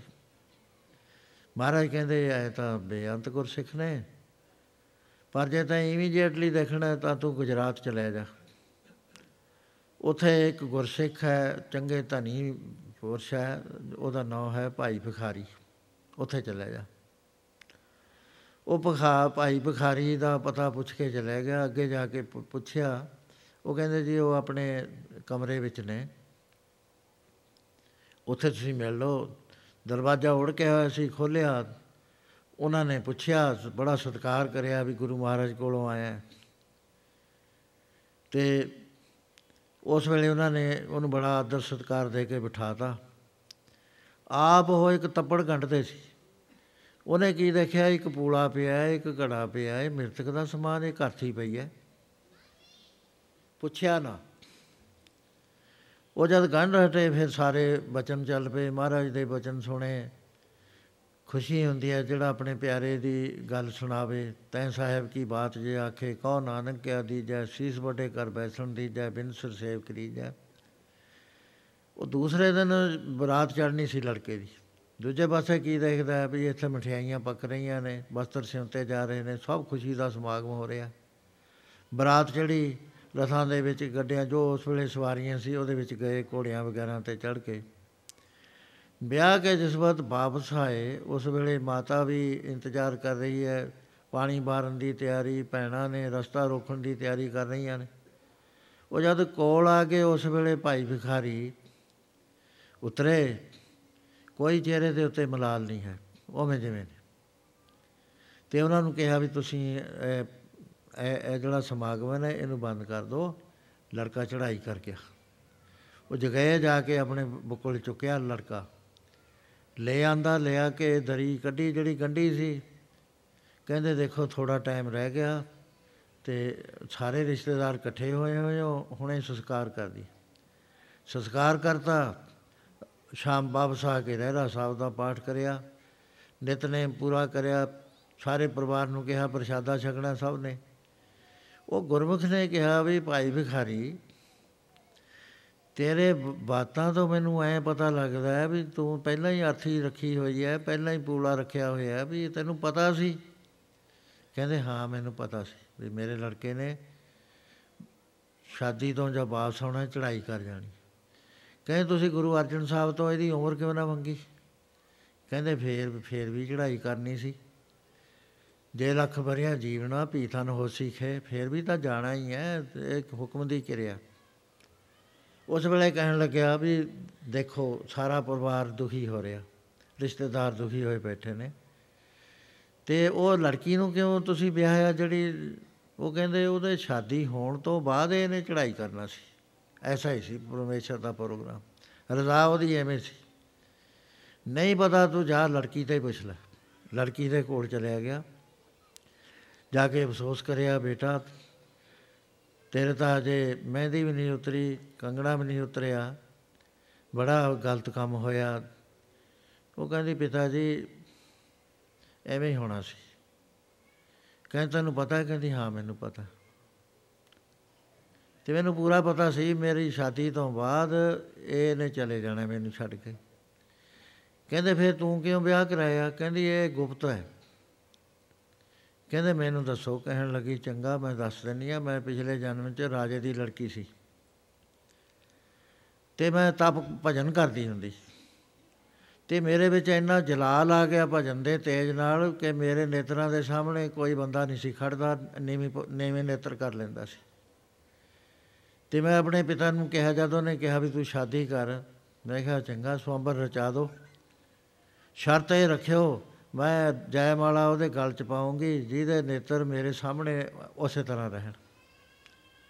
ਰਾਜੇ ਬੜੇ ਧੂਮਧਾਮ ਨਾਲ ਆਏ, ਜਿਹਦੇ ਵੱਲ ਨੇਤਰ ਕਰਕੇ ਦੇਖੇ, ਉਹਦੀ ਅੱਖਾਂ ਥੱਲੇ ਗਿਰ ਜਾਣ। ਵਾਪਸ ਆ ਗਈ, ਉਹ ਕਹਿਣ ਲੱਗੀ, ਇਹਨਾਂ 'ਚ ਮੇਰਾ ਬਰ ਨਹੀਂ ਹੈ।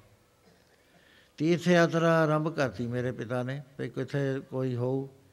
ਇੱਥੇ ਜਦ ਮੈਂ ਇੱਕ ਤੀਰਥ ਤੇ ਆਈ, ਉੱਥੇ 22 ਕੁ ਸਾਲ ਦਾ ਨੌਜਵਾਨ, ਬੜਾ ਹੀ ਤਪੀਆ। ਜਲਾਲ ਉਹਦਾ ਹੱਥੋਂ ਜ਼ਿਆਦਾ ਵਧਿਆ ਹੋਇਆ। ਮੈਂ ਜਦੋਂ ਉਹਦੇ ਸਾਹਮਣੇ ਹੋਈ, ਉਸੇ ਵੇਲੇ ਮੇਰੇ ਨੇਤਰ ਝੁਕ ਗਏ।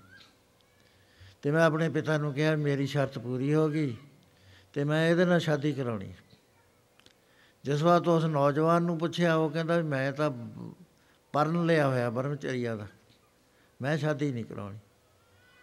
ਇਹ ਕਹਿਣ ਲੱਗੀ ਵੀ ਮੈਂ ਜਿੱਥੇ ਆਉਣਾ ਸੀ, ਆ ਗਏ, ਮੈਨੂੰ ਛੱਡ ਜਾਓ ਇੱਥੇ। ਕਹੇ, ਮੈਂ ਸੇਵਾ ਕਰਦੀ ਰਹੀ। ਇੱਕ ਦਿਨ ਇਹ ਬੜਾ ਪ੍ਰਸੰਨ ਹੋ ਕੇ ਮੈਨੂੰ ਕਹਿਣ ਲੱਗਿਆ ਵੀ ਤੂੰ ਕਿਵੇਂ ਸੇਵਾ ਕਰਦੀ ਹੈ ਕਹਿੰਦਾ, ਮੈਂ ਤੇਰੇ ਨਾਲ ਸ਼ਾਦੀ ਕਰਾਉਣੀ ਹੈ ਉਹ ਕਹਿੰਦਾ, ਇਸ ਜਨਮ 'ਚ ਤਾਂ ਨਹੀਂ ਹੈ, ਅਗਲਾ ਜਨਮ ਮੈਂ ਲੈ ਲੈਣਾ ਤੂੰ ਵੀ ਲੈ ਲੈ। ਤੇ ਸ਼ਾਦੀ ਹੋਏਗੀ, ਸੰਜੋਗ ਨਹੀਂ ਹੋਏਗਾ। ਉਹ ਕਹਿੰਦੀ, ਮੈਨੂੰ ਪਰਵਾਹ ਨਹੀਂ। ਸੋ ਪਿਤਾ ਜੀ, ਅਸੀਂ, ਮੈਂ ਮੈਂ ਵੀ ਉੱਥੇ ਆ ਕੇ ਪੈਦਾ ਹੋਈ, ਇਹ ਇਸ ਗੁਰਮੁਖ ਦੇ ਘਰ ਹੋਇਆ। ਤੇ ਮੈਨੂੰ ਬਚਪਨ 'ਚ ਹੀ ਪਤਾ ਸੀ ਇਸ ਗੱਲ ਦਾ ਵੀ ਐ ਹੋਣੀ ਹੈ ਮੇਰੇ ਨਾਲ। ਤੇ ਮੈਂ ਖੁਸ਼ ਮਾਂ, ਖੁਸ਼ ਖੁਸ਼ ਹਾਂ। ਕਿ ਮੇਰਾ ਪਤੀ ਜਿਹੜਾ ਹੈ, ਇੱਕ ਤਪੀਆ ਪਰਮੇਸ਼ਰ ਨੂੰ ਪਿਆਰਾ ਜਿਹੜਾ ਹੈ, ਉਹ ਮੇਰਾ ਪਤੀ ਹੈ। ਸੋ ਇਸ ਕਰਕੇ ਪਰਮੇਸ਼ਰ ਦੀ ਰਜ਼ਾ 'ਚ ਅਸੀਂ ਰਾਜੀ ਹਾਂ। ਗੁਰੂ ਮਹਾਰਾਜ ਕਹਿਣ ਲੱਗੇ, ਬਾਬਾ ਅਮਰਦਾਸ, ਰਜ਼ਾ ਦੇ ਵਿੱਚ ਰਾਜੀ ਰਹਿਣਾ ਹੈ। ਜਿੰਨਾ ਚਿਰ ਰਜ਼ਾ ਦੇ ਵਿੱਚ ਰਾਜੀ ਹੋਣ ਦਾ ਤਾਂ ਨਾਮ ਨਹੀਂ, ਨਾਮ ਦੇ ਵਿੱਚ ਤਰੱਕੀ ਨਹੀਂ ਕਰਿਆ ਕਰਦਾ। ਨਾਮ ਦਾ ਮੁੱਲ ਮੰਗੀ ਜਾਂਦਾ ਫਿਰ। ਮਾੜਾ ਜਿਹਾ ਬਿਮਾਰ ਹੋ ਗਿਆ। ਉਸੇ ਵੇਲੇ ਜੜਾ ਕੋ ਹੋਇਆ, ਜਦੋਂ ਹੀ ਕਾਲਾ ਪੈ ਗਿਆ। ਉਹ ਕਰਮਾਂ ਦਾ ਤਾਂ ਪਤਾ ਨਹੀਂ ਹੈ ਵੀ ਜਿਹੜੇ ਕਰਮ ਕੀਤੇ ਹੋਏ ਨੇ, ਉਹ ਮੌਕੇ ਸਿਰ ਆ ਕੇ ਫਲ ਦਿੰਦੇ ਨੇ ਸਾਨੂੰ। ਤੇ ਉਹ ਜਦ ਫਲ ਸਾਨੂੰ ਭੋਗਣੇ ਪੈਂਦੇ ਨੇ, ਉਸ ਵੇਲੇ ਸਾਡੇ ਮਨ ਦੇ ਅੰਦਰ ਇਹ ਗੱਲਾਂ ਆ ਜਾਂਦੀਆਂ ਵੀ ਐਵੇਂ ਰੱਬ ਕਰਦਾ ਹੈ, ਜੇ ਇਹ ਨਾਮ ਜਪਦਾ ਹੈ ਬੰਦਗੀ ਕਰਦਾ ਜੀ ਨੇਕ ਆਦਮੀ ਹੈ, ਇਹਦੇ ਨਾਲ ਇਹ ਗੱਲ ਕਿਉਂ ਹੁੰਦੀ ਹੈ? ਉਹ ਆਪ ਵੀ ਕਹਿੰਦਾ ਵੀ ਮੈਂ ਤਾਂ ਕੁਝ ਗੱਲ ਨਹੀਂ ਕਰੀ। ਮਹਾਰਾਜ ਕਹਿੰਦੇ, ਇਸ ਤਰ੍ਹਾਂ ਨਹੀਂ ਹੈ। ਇਹ ਤਾਂ ਤੇਰੇ ਕਰਮਾਂ ਨੇ ਤੈਨੂੰ ਦੇਣਾ ਹੀ ਹੈ ਦਦਾ ਦੋਸ਼ ਨਾ ਦੇਉ ਕਿਸੇ ਦੋਸ਼ ਕਰਮਾ ਆਪਣਿਆ, ਜੋ ਮੈਂ ਕੀਆ, ਸੋ ਮੈਂ ਪਾਇਆ। ਦੋਸ਼ ਨਾ ਦੀਜੈ ਅਵਰ ਜਨਾ ਹੈ ਪੜ ਲੋ ਫਲ ਦਿੱਤਿਆਂ ਬਾਜ ਨਾ ਜਾਣਾ, ਫਲ ਦਿੱਤਿਆਂ ਦਿੱਤਿਆਂ ਬਾਜ ਨਾ ਜਾਣਾ। ਤੇਰਿਆਂ ਕਰਮਾਂ ਨੇ ਪਿਆਰਿਆ ਪਿਆਰਿਆ, ਤੇਰਿਆਂ ਕਰਮਾਂ ਨੇ ਫਲ ਦਿੱਤਿਆਂ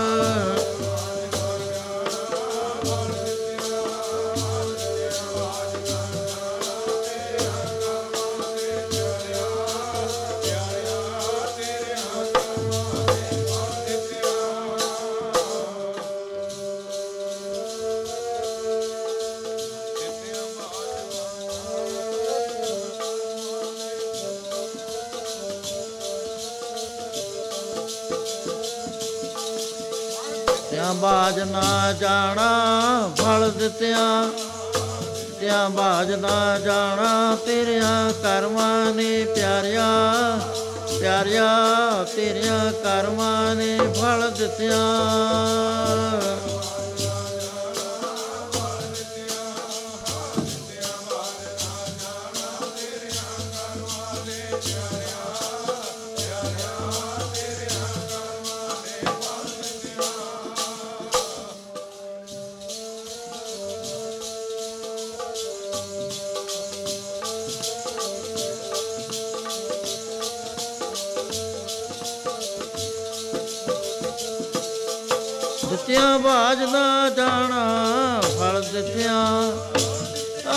ਨਾ ਜਾਣਾ ਫਲ ਦਿੱਤਿਆਂ ਦਿੱਤਿਆਂ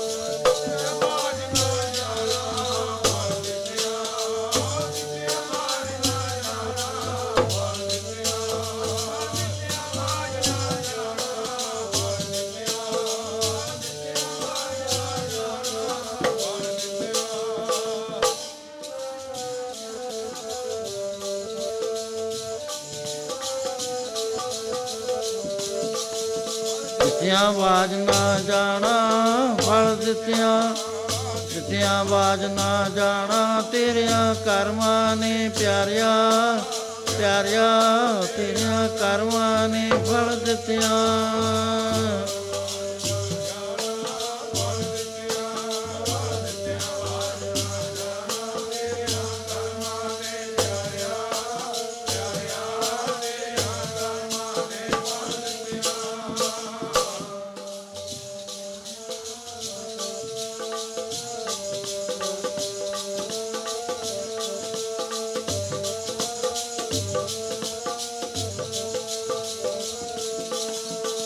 ਬੱਦਾ ਦੋਸ਼ ਨ ਦੇਉ ਕਿਥੈ ਦੋਸ਼ ਕਰਮਾ ਆਪਣਿਆ।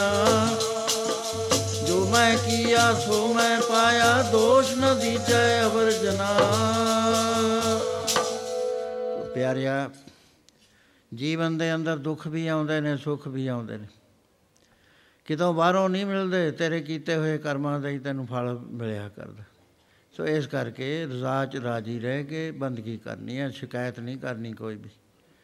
ਸੋ ਤੀਸਰਾ ਹੈ ਕਿ ਭਜਨ ਕਰਨ ਵੇਲੇ ਦਿਖਾਵਾ ਨਹੀਂ ਕਰਨਾ। ਬਈ ਆ ਭਜਨ ਬਹੁਤ ਕਰਦਾ, ਕਰਕੇ ਦੇਖ ਲਓ ਜਿਹੜਾ ਕਰੂਗਾ ਉਹਦਾ ਭਜਨ ਖਤਮ ਹੋ ਜਾਏਗਾ। ਲੋਕਾਂ 'ਚ ਇੱਕ ਵਾਰੀ ਹੋ ਜਾਏ ਵਾਵਾ ਵਾਵਾ ਉਸਤਤ ਹੋਣ ਲੱਗ ਜਾਵੇ। ਭਜਨ ਹਟ ਜਾਇਆ ਕਰਦਾ, ਕਿਉਂਕਿ ਉਹ ਜਜ਼ਬਾ ਉਹਦੇ ਵਿੱਚ ਪ੍ਰਵੇਸ਼ ਕਰ ਜਾਇਆ ਕਰਦਾ। ਇਸੇ ਕਰਕੇ ਮਹਾਰਾਜ ਨੇ ਉਸਤਤ ਨਿੰਦਾ ਦੋ ਤਿਆਗਾ ਖੋਜਾ ਪਦ ਨਿਰਵਾਣ। ਨਾ ਉਸਤਤ ਵੱਲ ਧਿਆਨ ਦੇਵੇ, ਨਾ ਨਿੰਦਿਆ ਵੱਲ ਧਿਆਨ ਦੇਵੇ। ਲੇਕਿਨ ਆਪ ਬਿਲਕੁਲ ਸਹੀ ਚੱਲੇ। ਨਿਰਣਾ ਕਰ ਲੈ ਵੀ ਮੈਂ ਬਿਲਕੁਲ, ਮੈਂ ਗਲਤ ਨਹੀਂ ਕਰਨਾ, ਆਪਣੇ ਆਪ ਦੀ ਪੜਚੋਲ ਕਰੋ। ਉਹਦੇ ਬਾਅਦ ਜੇ ਮਿਸ ਅੰਡਰਸਟੈਂਡਿੰਗ ਕ੍ਰੀਏਟ ਹੁੰਦੀ ਹੈ ਕਿਸੇ ਨੂੰ, ਨਿੰਦਿਆ ਕਰਦਾ, ਨਿੰਦਿਆ ਦੇ ਕਾਹਦਾ ਡਰ ਹੈ? ਜੇ ਉਸਤਤ ਕਰਦਾ ਉਹਨੂੰ ਹੋਣ ਨਾ ਕਰੋ। ਕਹੀ ਜਾਓ, ਮੈਨੂੰ ਲੱਖ ਵਾਰੀ ਕਰੀ ਜਾਓ, ਬਾਬਾ ਜੀ ਐ ਕਰਦਾ ਜੀ, ਇਹਨੇ ਦੁਨੀਆ ਚ ਐ ਕਰਦਾ ਜੀ, ਕਰੀ ਜਾਓ, ਮੈਂ ਮੈਂ ਤਾਂ ਉਹਨੇ ਨਹੀਂ ਕਰਦਾ ਇਹਨਾਂ ਗੱਲਾਂ ਨੂੰ। ਮੇਰੇ ਤਾਂ ਕਰਾਇਆ ਜਾ ਰਿਹਾ। ਮੈਂ ਤਾਂ ਸ਼ੁਕਰ ਕਰਦਾ ਵੀ ਹੇ ਵਾਹਿਗੁਰੂ, ਤੈਂ ਮੈਨੂੰ ਇਹ ਸਿਲੈਕਟ ਕਰ ਲਿਆ ਇਹਨਾਂ ਗੱਲਾਂ ਵਾਸਤੇ। ਮੈਨੂੰ ਨਹੀਂ ਇਹ ਇਹ ਗੱਲਾਂ ਇਹ ਗੱਲਾਂ ਦੋਏ ਖੋਬ ਹੋ ਜਾਂਦਾ। ਉਸ ਤੋਂ ਤੂੰ ਘੇਰਦੀ ਆ, ਨਿੰਦਿਆ ਉਹ ਆਦਮੀ ਦੇ ਅੰਦਰ ਚਿੰਤਾ ਪੈਦਾ ਹੋ ਜਾਂਦੀ ਹੈ ਲੈ ਮੇਰੀ ਨਿੰਦਿਆ ਕਰ ਦਿੰਦੀ। ਮੈਂ ਇੱਥੇ ਆਇਆ, ਸਾਨੂੰ ਹੋ ਜਾ ਜੀ, ਫਲਾਣਾ ਬੰਦਾ ਐਂ ਕਹਿੰਦਾ। ਉਹਦੇ ਅੰਡਰਸਟੈਂਡਿੰਗ ਹੈ ਜਿੰਨਾ ਕੋ ਨੇ ਸਮਝ ਲਿਆ, ਉਹ ਫ੍ਰੀ ਆ ਇਹ ਗੱਲ ਕਹਿਣ ਵਾਸਤੇ। ਹਾਂ, ਜੇ ਗੱਲ ਕਰੂਗਾ ਉਹਦੀ ਮਿਸ ਅੰਡਰਸਟੈਂਡਿੰਗ ਦੂਰ ਹੋ ਜਾਏਗੀ, ਉਹਦਾ ਗੁੱਸਾ ਕਾਹਨੂੰ ਕਰਨਾ ਆਪਣੇ ਆਪੇ ਐਵੇਂ ਬੈਰ ਆਪਣੇ ਕ੍ਰੀਏਟ ਕਰਨਾ। ਸੋ ਮਹਾਰਾਜ ਕਹਿੰਦੇ, ਇਹਨਾਂ ਗੱਲਾਂ ਤੇ ਨਾ, ਉਸ ਤੋਂ ਵੀ, ਨਿੰਦਿਆ ਤੋਂ ਵੀ ਬਚਣਾ ਹੈ, ਦਿਖਾਵਾ ਨਹੀਂ ਕਰਨਾ ਭਜਨ ਦਾ। ਦਿਖਾਵਾ ਕਰੇ ਤੇ ਉਸੇ ਵੇਲੇ ਮੱਖੀਆਂ ਆ ਜਾਂਦੀਆਂ ਨੇ। ਸ਼ਹਿਦ ਦੇ ਜਿਵੇਂ ਆਉਂਦੀ ਹੈ, ਦੁਨੀਆ ਇੱਕਦਮ ਪੈਂਦੀ ਹੈ ਟੁੱਟ ਕੇ। ਮੇਰਾ ਆ ਹੋ ਗਿਆ ਜੀ, ਮੇਰਾ ਆਹ ਹੋ ਗਿਆ ਜੀ, ਮੇਰਾ ਉਹ ਕਰੋ ਜੀ, ਬਚਨ ਦਿਓ ਜੀ, ਫਲਾਣਾ ਦਿਓ ਮੈਨੂੰ ਸਾਰਾ ਦਿਨ ਪ੍ਰੋਬਲਮ ਰਹਿੰਦਾ। ਤੇ ਇਹ ਇਹ ਹੁੰਦੀ ਹੈ ਇਸੇ ਕਰਕੇ ਹੈ, ਜੇ ਦਿਖਾਵਾ ਹੋਵੇ ਜੇ ਪ੍ਰਗਟ ਨਾ ਹੋਵੇ ਭਜਨ ਕਰਦਾ ਗੁਪਤ ਕਰੇ। ਪ੍ਰਗਟ ਵਾਹਿਗੁਰੂ ਕਰਦਾ ਉਹਨੂੰ ਆਪ।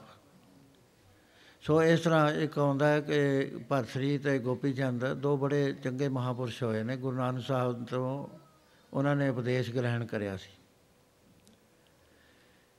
ਇਹ ਗੋਰਖਨਾਥ ਦੇ ਚੇਲੇ ਸੀ। ਇਹਨਾਂ ਨੇ ਇੱਥੇ ਪੰਜਾਬ ਵਿੱਚ ਭਜਨ ਕਰਦੇ ਸੀ। ਇੱਥੇ ਪਹਾੜ ਵਿੱਚ ਇਹਨਾਂ ਦੀ ਮਹਿਮਾ ਬਹੁਤ ਵੱਧ ਗਈ। ਦੋਹਾਂ ਨੇ ਕਿਹਾ ਵੀ ਦੇਖੋ, ਆਹ ਦੇਖੋ ਕਿਵੇਂ ਦੁਨੀਆ ਆ ਰਹੀ ਹੈ, ਆਪਾਂ ਭਜਨ ਕਰਨਾ, ਆਪਾਂ ਅਜੇ ਕਿਨਾਰੇ ਪਹੁੰਚੇ ਨਹੀਂ ਆ ਪਹਿਲਾਂ ਹੀ ਸਾਨੂੰ ਘੇਰ ਲਿਆ ਇਹਨਾਂ ਨੇ। ਉਸ ਵੇਲੇ ਇੱਥੋਂ ਜਿਉਂ ਚੱਲੇ, ਦੱਖਣ 'ਚ ਚਲੇ ਗਏ।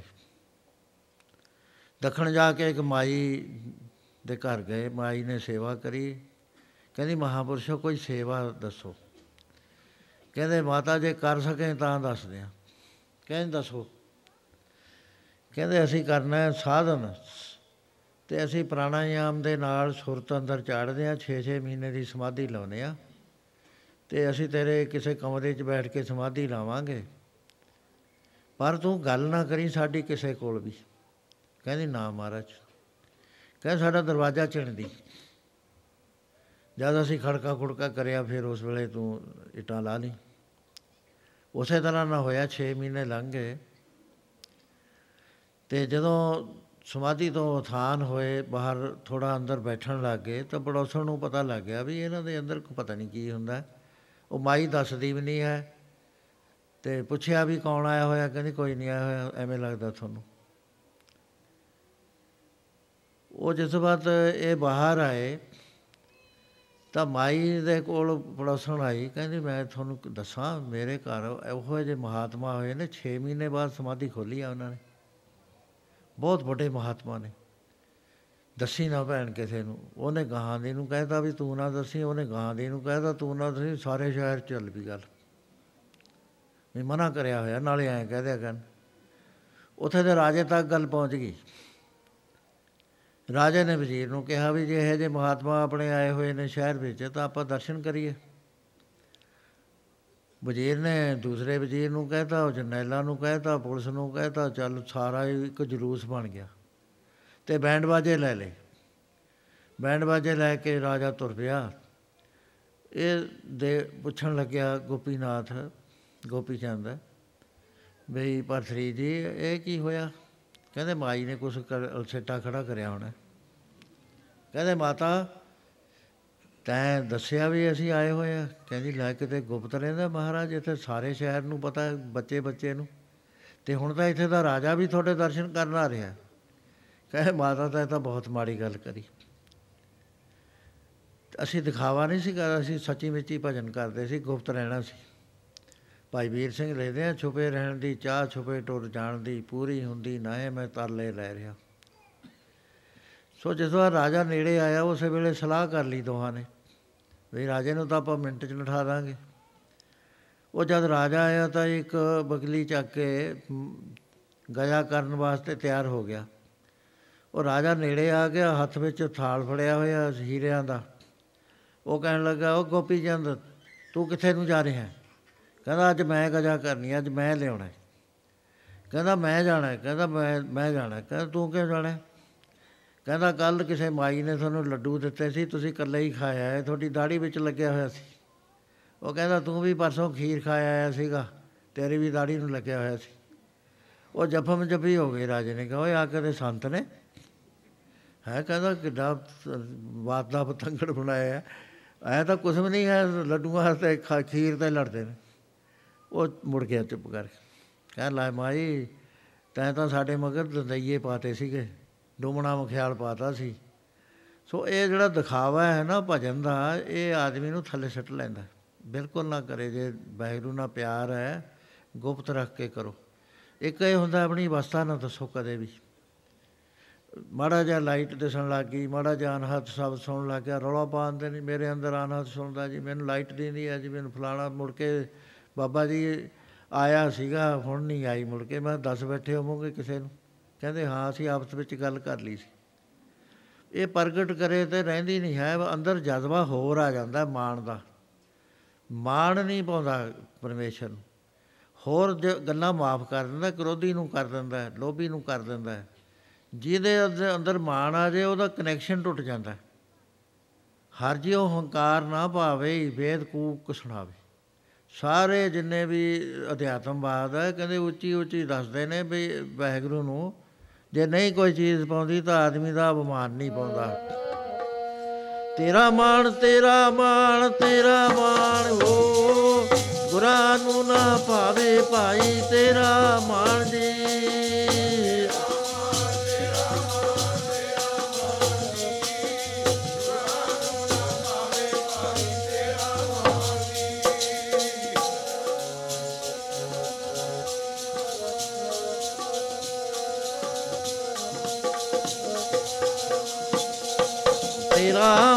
ਤੇਰਾ ਮਾਣ ਤੇਰਾ ਮਾਣ, ਹੋ। ਗੁਰਾਂ ਨੂੰ ਨਾ ਭਾਵੇ ਭਾਈ, ਤੇਰਾ ਮਾਣ ਜੀ।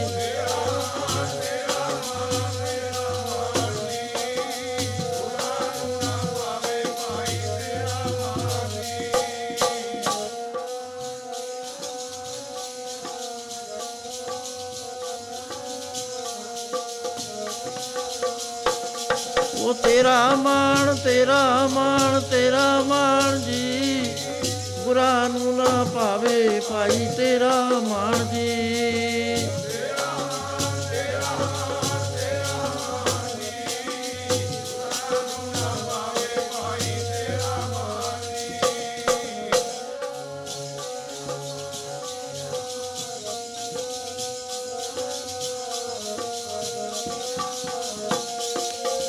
ਹਰ ਜੀ ਉਹ ਹੰਕਾਰ ਨਾ ਭਾਵੇ ਵੇਦ ਕੂਕ ਸੁਣਾਵੇ। ਇੱਕ ਐਸੀ ਸਾਖੀ ਆਉਂਦੀ ਹੈ ਗੁਰੂ ਦਸ਼ਮੇਸ਼ ਪਿਤਾ ਦੀ, ਕਿ ਇੱਕ ਵਾਰੀ ਪਿਸ਼ਾਵਰ ਤੋਂ ਸੰਗਤ ਆਈ। ਇੱਕ ਬਹੁਤ ਮਨਮੋਹਣਾ ਬੱਚਾ ਉਹ ਸੰਗਤ ਦੇ ਵਿੱਚ ਦੌੜਿਆ ਫਿਰੇ। ਮਹਾਰਾਜ ਨੇ ਵੀ ਦੇਖਿਆ ਦੋ ਤਿੰਨ ਵਾਰੀ ਆਇਆ ਮਹਾਰਾਜ ਜੀ ਵੱਲ। ਮਹਾਰਾਜ ਨੇ ਇਸ਼ਾਰਾ ਕਰਕੇ ਕੋਲ ਬੁਲਾ ਲਿਆ। ਕਹਿੰਦੇ, ਬੇਟਾ, ਤੇਰਾ ਨਾਮ ਕੀ ਹੈ? ਉਹ ਉਸ ਬੋਲੀ ਚ ਬੋਲਿਆ, ਕਹਿੰਦਾ, ਵਤ ਜੋਗਾ। ਮਹਾਰਾਜ ਨੇ ਗਾਂ ਸਵਾਲ ਕਰਤਾ ਵੀ ਫੇਰ ਜੋਗਾ, ਤੂੰ ਕਿਹਦੇ ਜੋਗਾ ਹੈ? ਉਹ ਹਾਜ਼ਰ ਜਵਾਬ ਸੀ ਬੱਚਾ, ਕਹਿਣ ਲੱਗਾ ਗੁਰੂ ਜੋਗਾ। ਕਹਿੰਦੇ ਜੇ ਗੁਰੂ ਜੋਗਾ ਹੈ ਤੂੰ ਤਾਂ ਗੁਰੂ ਤੇਰੇ ਜੋਗਾ। ਮਹਾਰਾਜ ਨੇ ਮਾਤਾ ਪਿਤਾ ਬੁਲਾਏ, ਕਹਿਣ ਲੱਗੇ ਬੱਚਾ ਹੋਣਹਾਰ ਹੈ। ਇਹ ਸਾਡੇ ਕੋਲ ਛੱਡ ਜੋ ਅਸੀਂ ਪੜਾਵਾਂਗੇ ਲਿਖਾਵਾਂਗੇ। ਤੇ ਗੁਰਮਤ ਦੀ ਸੋਝੀ ਇਹਨੂੰ ਆਏਗੀ, ਜਾਂ ਜਵਾਨ ਹੋਏਗਾ, ਫਿਰ ਤੁਸੀਂ ਕਰ ਲੈ ਜਾਣਾ ਕਰ ਲੈ ਜਿਓ। ਜਿਹੇ ਜਿਹੇ ਹਾਲਾਤ ਹੋਣਗੇ, ਉਸ ਦੇ ਮੁਤਾਬਕ ਹੋ ਜਾਏਗਾ। ਉਸ ਵੇਲੇ ਮਹਾਰਾਜ ਜੀ ਨੇ ਉਸ ਨੂੰ ਰੱਖ ਲਿਆ, ਸੇਵਾ ਵੀ ਉਹ ਬਹੁਤ ਕਰੇ ਮੂਰੇ ਫਿਰੇ ਹਰ ਥਾਂ ਦੇ ਉੱਤੇ, ਸਭ ਨੂੰ ਚੰਗਾ ਲੱਗੇ। ਇਸ ਤਰ੍ਹਾਂ ਕਰਦੇ ਕਰਦੇ 18 ਸਾਲ ਦਾ ਹੋ ਗਿਆ। ਮਾਤਾ ਪਿਤਾ ਪਿਸ਼ਾਵਰ ਤੋਂ ਆਏ। ਮਹਾਰਾਜ ਦੀਵਾਨ ਸੁਣੇ ਸਾਰੇ, ਉਹਦੇ ਬਾਅਦ ਮਹਾਰਾਜ ਦੇ ਚਰਨਾਂ 'ਚ ਬੇਨਤੀ ਕੀਤੀ ਕਿ ਸੱਚੇ ਪਾਤਸ਼ਾਹ, ਇਹ ਵਾਰਯੋਗ ਹੋ ਗਿਆ। ਤੇ ਤੁਸੀਂ ਗ੍ਰਸਥ ਧਰਮ ਨੂੰ ਤਾਂ ਮਾੜਾ ਨਹੀਂ ਕਹਿੰਦੇ। ਕਿਉਂਕਿ ਗੁਰਮਤਿ ਦੇ ਅੰਦਰ ਨਾ ਤਾਂ ਤਿਆਗ ਨੂੰ ਮਾੜਾ ਕਿਹਾ, ਨਾ ਗ੍ਰਸਥ ਨੂੰ ਮਾੜਾ ਕਿਹਾ। ਦੋਹਾਂ ਨੂੰ ਨਹੀਂ ਕਿਹਾ। ਜੇ ਅਸੀਂ ਆਪਣਾ ਪੱਖ ਰੱਖੀਏ ਨਾ ਵੀ ਗ੍ਰਸਤੀਆਂ ਨੂੰ ਵਡਿਆਤਾ ਐ ਵੀ ਨਹੀਂ ਗੱਲ ਹੈਗੀ। ਮਹਾਰਾਜ ਬਾਣੀ ਚ ਆਉਂਦਾ ਹੈ, ਜੋ ਗ੍ਰਹਿ ਜੋ ਗ੍ਰਹਿ ਕਰੇ ਤਾਂ ਧਰਮ ਕਰ ਨਹੀਂ ਤਾਂ ਕਰ ਬੈਰਾਗ। ਬੈਰਾਗੀ ਹੋਏ ਬੰਧਨ ਕਰੇ ਤਾਂ ਕੋ ਵਡੋ ਭਾਗ ਜੇ ਤਾਂ ਤੈਂ ਗ੍ਰਸਤਰ ਦੇ ਵਿੱਚ ਹੋਣਾ ਤਾਂ ਤੂੰ ਧਰਮ ਕਰ। ਨਹੀਂ ਬੈਰਾਗ ਕਰ ਲੈ ਬੈਰਾਗ ਛੱਡ ਕੇ ਜੇ ਡੇਰਿਆਂ ਦੇ ਵਿੱਚ ਫੇਰ ਤੂੰ ਪਰਚ ਗਿਆ ਵੀ ਮੇਰਾ ਡੇਰਾ ਮੇਰਾ ਡੇਰਾ ਮੇਰੀ ਕੋਠੀ ਪਬਲਿਕ ਮਨੀ ਨੂੰ ਉਡਾਉਣ ਲੱਗ ਗਿਆ ਆਪਣੇ ਐਸ਼ਾਂ ਵਾਸਤੇ ਤਾਂ ਤਾਂ ਫਿਰ ਬਹੁਤ ਮਾੜੇ ਭਾਗ ਨੇ ਉਹਦੇ। ਤੇ ਛੱਡਿਆ ਵੀ ਸਭ ਕੁਝ ਮੁੜ ਕੇ ਫੇਰ ਹੋ ਗਿਆ। ਸੋ ਗ੍ਰਸਤੀ ਦਾ ਜੋ ਧਰਮ ਮਹਾਰਾਜ ਨੇ ਦੱਸਿਆ ਹੈ, ਉਹਦੇ 'ਚ ਮਹਾਰਾਜ ਨੇ ਕਿਹਾ ਵੀ ਗ੍ਰਸਤੀ ਜਿਹੜਾ ਅ, ਆਦਰਸ਼ਕ ਗ੍ਰਸਤੀ ਹੈ ਨਾ ਉਹ ਪ੍ਰਵਾਨ ਹੈ ਆਦਰਸ਼ਕ ਤਿਆਗੀ ਪ੍ਰਵਾਨ ਹੈ। ਨਾ ਨਿਰਾ ਗ੍ਰਸਤੀ ਮਾਰਿਆ ਹੋਇਆ ਲੋਭ ਕ੍ਰੋ- ਕ੍ਰੋਧ ਦਾ ਕਾਮ ਦਾ ਕੋਰ ਕ੍ਰੋਧ ਦਾ ਲਾਲਚ ਦਾ ਮਾਰਿਆ ਹੋਇਆ ਉਹ ਨਹੀਂ ਪ੍ਰਵਾਨ ਹੈਗਾ। ਉਹ ਵੀ ਧਰਮੀ ਪ੍ਰਵਾਨ ਹੈ। ਸੋ ਗਿਰਹੀ ਜੋ ਨਿਗ੍ਰਹਿ ਕਰੇ। ਜਿਹੜਾ ਡਿਟੈਚਮੈਂਟ ਚ ਆ ਜਾਏ ਨਾ, ਸਾਰਾ ਕੋਠੀਆਂ ਹੁੰਦੇ ਹੋਏ, ਬਾਲ ਬੱਚੇ ਹੁੰਦੇ ਹੋਏ, ਸਭ ਕੁਝ ਅਟੈਚਮੈਂਟ ਨਾ ਰੱਖੇ ਕਾਸੇ ਨਾਲ ਵੀ। ਉਹ ਗ੍ਰਸਤੀ ਕਹਿੰਦੇ ਸ- ਹੁੰਦਾ ਹੈ, ਜਪ ਤਪ ਸੰਜਮ ਭੀਖਿਆ ਕਰੇ, ਜੀਵਨ ਦੇ ਅੰਦਰ ਜਪ ਤਪ ਸੰਜਮ ਸੰਜਮ ਹੁੰਦਾ ਕਰੈਕਟਰ ਦੀਆਂ 10 ਕੁਆਲਿਟੀਆਂ ਨੇ ਉਹ ਸਾਰੀਆਂ ਮੇਨਟੇਨ ਕਰੇ। ਭਜਨ ਕਰੇ, ਅੰਮ੍ਰਿਤ ਵੇਲੇ ਜਾਗੇ, ਨਾਮ ਜਪੇ, ਦਾਨ ਵੀ ਕਰੇ, ਪੁੰਨ ਦਾਨ ਕਾ ਕਰੇ ਸ਼ਰੀਰ। ਸੋ ਗਿਰੀ ਗੰਗਾ ਕਾ ਨੀਰ। ਪੁੰਨ ਦਾਨ ਦਾ ਸ਼ਰੀਰ ਜਿਹੜਾ ਨਾ ਮਹਾਰਾਜ ਕਹਿੰਦੇ ਜੇ ਹੈ ਉਹ ਗੰਗਾ ਦਾ ਨੀਰ ਹੈ, ਕਬੀਰ ਮਨ ਨਿਰਮਲ ਪਿਆ ਜੈਸੇ ਗੰਗਾ ਨੀਰ, ਪਾਛੇ ਲਾਗੋ ਹਰ ਫਿਰੇ ਕਹਿਤ ਕਬੀਰ ਕਬੀਰ। ਹੁਣ ਵਾਲੀ ਗੰਗਾ ਨਹੀਂ ਇਹ ਤਾਂ ਸੀਵਰੇ ਸਿੱਟੇ। ਉਸ ਵੇਲੇ ਦੀ ਬਾਤ ਹੈ। ਸੋ ਜਪ ਤੇ ਗ੍ਰਸਤੀ ਦੇ ਅੰਦਰ ਭਜਨ ਕਰਨਾ, ਅੰਮ੍ਰਿਤ ਵੇਲੇ ਜਾਗਣਾ, ਨਾਮ ਜਪਣਾ, ਕਿਰਤ ਕਰਨੀ, ਵੰਡ ਕੇ ਛਕਣਾ। ਤੇ ਪੁੰਨ ਦਾਨ ਦੇ ਵਾਸਤੇ ਬਹੁਤ ਡਿਟੈਚਮੈਂਟ ਕਿਉਂਕਿ ਦਾਨ ਜੇ ਕਰੇਗਾ ਤਾਂ ਮਾਇਆ ਨਾਲੋਂ ਡਿਟੈਚਮੈਂਟ ਹੁੰਦੀ ਨਹੀਂ ਹੁੰਦੀ ਨਹੀਂ ਹੈ। ਤੇ ਇੱਕ ਵਾਰੀ ਗੁਰੂ ਸਤਵੇਂ ਪਾਤਸ਼ਾਹ ਦੇ ਦਰਬਾਰ 'ਚ ਇਹ ਬਚਨ ਚੱਲਦਾ ਸੀ। ਮਹਾਰਾਜ ਕਹਿੰਦੇ ਗ੍ਰਸਤੀ ਦੇ ਦੇ ਦੇ, ਜਿਹੜੀ ਉਹਦੀ ਆਮਦਨ ਹੈ, ਉਹ ਗੁਰੂ ਨਿਮਿਤ ਨਿਕਲਣਾ ਚਾਹੀਦਾ ਉਹਦਾ। ਦਸਵੰਦ ਨਿਕਲਣਾ ਚਾਹੀਦਾ। ਉਹ ਦਸਵੰਦ ਹੋ ਗਿਆ ਵੀ ਜੇ 100 ਰੁਪਏ 10 ਰੁਪਏ, ਇਸ ਤਰ੍ਹਾਂ ਨਹੀਂ ਹੈ। ਜੇ ਖੇਤੀ ਕਰਦਾ, ਉਹ ਵੀ ਇੰਡਸਟਰੀ ਹੈ ਜੇ ਇੰਡਸਟਰੀ ਲਾਈ ਹੋਈ ਹੈ ਇੰਡਸਟਰੀ ਆ। ਇਹਦੇ ਵਿੱਚੋਂ ਜੋ ਆਮਦਨ ਆਵੇ, ਖਰਚ ਕੱਢ ਕੇ ਸਾਰੇ ਖਰਚ ਗਏ, ਜੋ ਬਚਤ ਆਵੇ, ਉਹਦਾ ਟਾਈਮ 1 ਟੈਂਥ ਹੋਇਆ ਕਰਦਾ। ਕਿਸਾਨ ਦੇ 100 ਬੋਰੀ ਹੋ ਗਈ, ਇੱਕ ਬੋਰੀ ਗੁਰੂ ਦਾ ਹੱਕ ਹੈ। ਕਿਉਂਕਿ 90% ਤਾਂ ਉਹਦਾ ਖਰਚੇ ਨਿਕਲ ਗਿਆ, ਲੇਬਰਾਂ ਨੂੰ ਦਿੱਤੇ ਬਿਜਲੀ ਦੇ ਬਿੱਲ ਦਿੱਤੇ, ਖਾਦ ਦਾ ਪੈਸਾ ਦਿੱਤਾ, ਟਰੈਕਟਰਾਂ ਦੀਆਂ ਮੁਰੰਮਤਾਂ ਕਰਾਈਆਂ। ਉਹ 10 ਕਬੋਰੀਆਂ ਮਸਾਂ ਬਚਦੀਆਂ ਨੇ ਜ਼ਿਮੀਂਦਾਰ ਨੂੰ। ਉਹਦੇ ਚੋਂ ਇੱਕ ਬੋਰੀ ਗੁਰੂ ਦੀ ਹੈ ਸੋ ਇਹ ਕਹਿੰਦਾ, ਜ਼ਰੂਰੀ ਹੈ ਭਾਈ, ਨਹੀਂ ਕਮਾਈ ਦੇ ਵਿੱਚ ਬਰਕਤ ਨਹੀਂ ਪੈਂਦੀ, ਵਿਘਨ ਆਉਣੇ ਸ਼ੁਰੂ ਹੋ ਜਾਂਦੇ ਨੇ। ਦਲਿੱਦਰ ਦਾ ਖਾਤਮਾ ਹੀ ਦਾਨ ਨਾਲ ਹੁੰਦਾ, ਜੇ ਦਾਨ ਨਾ ਕਰੋ, ਦਲਿੱਦਰ ਨਹੀਂ ਕਦੇ ਵੀ ਖਤਮ ਹੋਏਗਾ। ਇੱਕ ਸਿੱਖ ਉੱਠ ਕੇ ਖੜਾ ਹੋ ਗਿਆ। ਕਹਿੰਦਾ, ਸੱਚੇ ਪਾਤਸ਼ਾਹ, ਦਾਨ ਤਾਂ ਤਾਂ ਕਰੇ, ਜੇ ਵਾਧੂ ਹੋਵੇ ਮੇਰਾ ਕੀ ਹਾਲ? ਮੇਰੇ ਕੋਲ ਪੈਸਾ ਕੋਈ ਨਹੀਂ ਬਚਦਾ, ਮੈਂ ਦਾਨ ਕਾਹਦਾ ਕਰਾਂ? ਮਹਾਰਾਜ ਕਹਿੰਦੇ, ਕਾਇ ਪ੍ਰਸ਼ਾਦੇ ਛਕਦੇ? ਕਹਿੰਦਾ, ਇਹ ਚਾਰ। ਕਹੇ ਤੂੰ ਸਾਢੇ ਤਿੰਨ ਖਾ ਲਿਆ ਕਰ, ਅੱਧਾ ਅੱਧਾ ਜਿਹੜਾ ਪ੍ਰਸ਼ਾਦਾ ਨਾ, ਉਹ ਦਾਨ ਕਰਨਾ ਸ਼ੁਰੂ ਕਰ ਦੇ। ਇੱਕ ਹੋਰ ਉੱਠ ਖੜਿਆ। ਉਹ ਕਹਿੰਦਾ, ਮਹਾਰਾਜ, ਮੈਨੂੰ ਚਾਰ ਪ੍ਰਸ਼ਾਦਿਆਂ ਦੀ ਭੁੱਖ ਹੈ, ਮੈਨੂੰ ਮਿਲਦੇ ਹੀ ਦੋ ਨੇ, ਮੈਂ ਕਿਵੇਂ ਦਾਨ ਕਰਾਂ? ਮਾਰੇ ਕਹਿੰਦੇ, ਇੱਕ ਚੁਟਕੀ ਨਾ ਆਟੇ ਚੋਂ ਕਢਾ ਕੇ ਤੂੰ ਰੱਖੀ ਜਾ। ਜਿਸ ਵਾਤ ਇੱਕ ਕੌਲੀ ਭਰ ਗਈ ਲੰਗਰ ਚ ਦੇ ਆਇਆ ਕਰ ਗੁਰੂ ਦੇ। ਕਹਿੰਦੇ ਮਹਾਰਾਜ, ਇੰਨਾ ਛੋਟਾ ਦਾਨ ਵੀ ਲੱਗ ਜਾਂਦਾ। ਮਹਾਰਾਜ ਕਹਿੰਦੇ, ਤੁਹਾਨੂੰ ਇੱਕ ਅਸੀਂ ਕੀਰਤਪੁਰ ਸਾਹਿਬ ਦੀ ਉਹ ਸਾਖੀ ਸੁਣਾਉਣੇ ਆ ਇੱਥੇ ਮੰਡੀ ਦੇ ਵਿੱਚ ਦਾਣੇ ਆਉਂਦੇ ਸੀ। ਉੱਥੇ ਇੱਕ ਬਹੁਤ ਗਰੀਬ ਬੰਦਾ ਝੌਂਪੜੀ ਪਾ ਕੇ ਰਹਿੰਦਾ ਸੀ। ਤੇ ਉਹ ਉਹ ਦਾਣੇ ਜਿਹੜੇ ਪੈੜਾਂ 'ਚ ਬਚਦੇ ਸੀ, ਉਹ ਹੁੰਝ ਲਿਆਉਂਦਾ ਸੀ, ਧੋ ਕੇ ਸੁੱਕਣੇ ਪਾ ਦਿੰਦਾ ਹੁੰਦਾ। ਤੇ ਉਹਦੇ ਛੱਪਰ ਦੇ ਵਿੱਚ ਇੱਕ ਚਿੜਾ ਚਿੜੀ ਰਹਿੰਦੇ ਸੀ। ਉਹ ਚਿੜਾ ਚਿੜੀ ਦਾਣੇ ਖਾ ਲੈਂਦੇ ਸੀ। ਉਹਨਾਂ ਨੇ ਵੀ ਆਪਣੀ ਪੇਟ ਭੁੱਖ ਹਟਾਉਣੀ ਹੈ। ਤੇ ਪਿਛਲੇ ਜਨਮ ਦੇ ਅੰਦਰ ਕੋਈ ਮਾੜਾ ਕਰਮ ਹੋ ਕੇ ਉਹਨਾਂ ਨੂੰ ਇਹ ਜੁਨੀ ਮਿਲ ਗਈ, ਲੇਕਿਨ ਸੋਝੀ ਰਹਿ ਗਈ ਉਹਨਾਂ ਨੂੰ। ਉਹ ਕਹਿਣ ਲੱਗੇ ਵੀ ਆਪਾਂ ਇਹਦੇ ਦਾਣੇ ਤਾਂ ਖਾ ਲੈਨੇ ਆ ਵੀ ਆਪਣੇ ਤੇ ਬੋਝ ਪਊ। ਇਹਦੀ ਗਰੀਬੀ ਹਟਾਉਣ ਦਾ ਵੀ ਕੋਈ ਯਤਨ ਕਰੋ। ਇਹਨੂੰ ਤਾਂ ਨਹੀਂ ਪਤਾ। ਮਹਾਰਾਜ ਕਹਿੰਦੇ ਉਹ ਦੋ ਦਾਣੇ ਉਹ ਚੱਕਿਆ ਕਰੇ, ਦੋ ਉਹ ਲਿਆ ਕੇ ਗੁਰੂ ਕੇ ਲੰਗਰ ਚ ਪਾ ਦਿਆ ਕਰਨ। ਲੰਗਰ ਦੇ ਵਿੱਚ ਆਉਣਾ ਸ਼ੁਰੂ ਹੋ ਗਿਆ, ਲੱਖਾਂ ਗੁਣਾ ਵੱਧ ਜਾਇਆ ਕਰਦਾ। ਦਾਨ ਦਾ ਵੀ ਫ਼ਰਕ ਹੁੰਦਾ, ਖੇਤ ਪਛਾਣ ਬੀਜੇ ਦਾਨ। ਰੱਜੇ ਹੋਏ ਨੂੰ ਦਾਨ ਦੇ ਦੋ, ਉਹ ਤਾਂ ਪਹਿਲਾਂ ਹੀ ਰੱਜਿਆ ਹੋਇਆ ਉੱਥੇ ਕੀ ਹੋਣਾ ਕੁਝ ਵੀ ਨਹੀਂ ਹੁੰਦਾ। ਮਹਾਰਾਜ ਕਹੇ ਭੁੱਖੇ ਦਾਨ ਨਾ ਦੇਣਾ। ਦੇਖ ਕੇ ਦੋ ਵੀ ਡਿਜ਼ਰਵ ਕਰਦਾ ਵੀ ਇੱਥੇ ਦਈਏ, ਇੱਥੇ ਸਫਲਾ ਹੋ ਜਾਏਗਾ।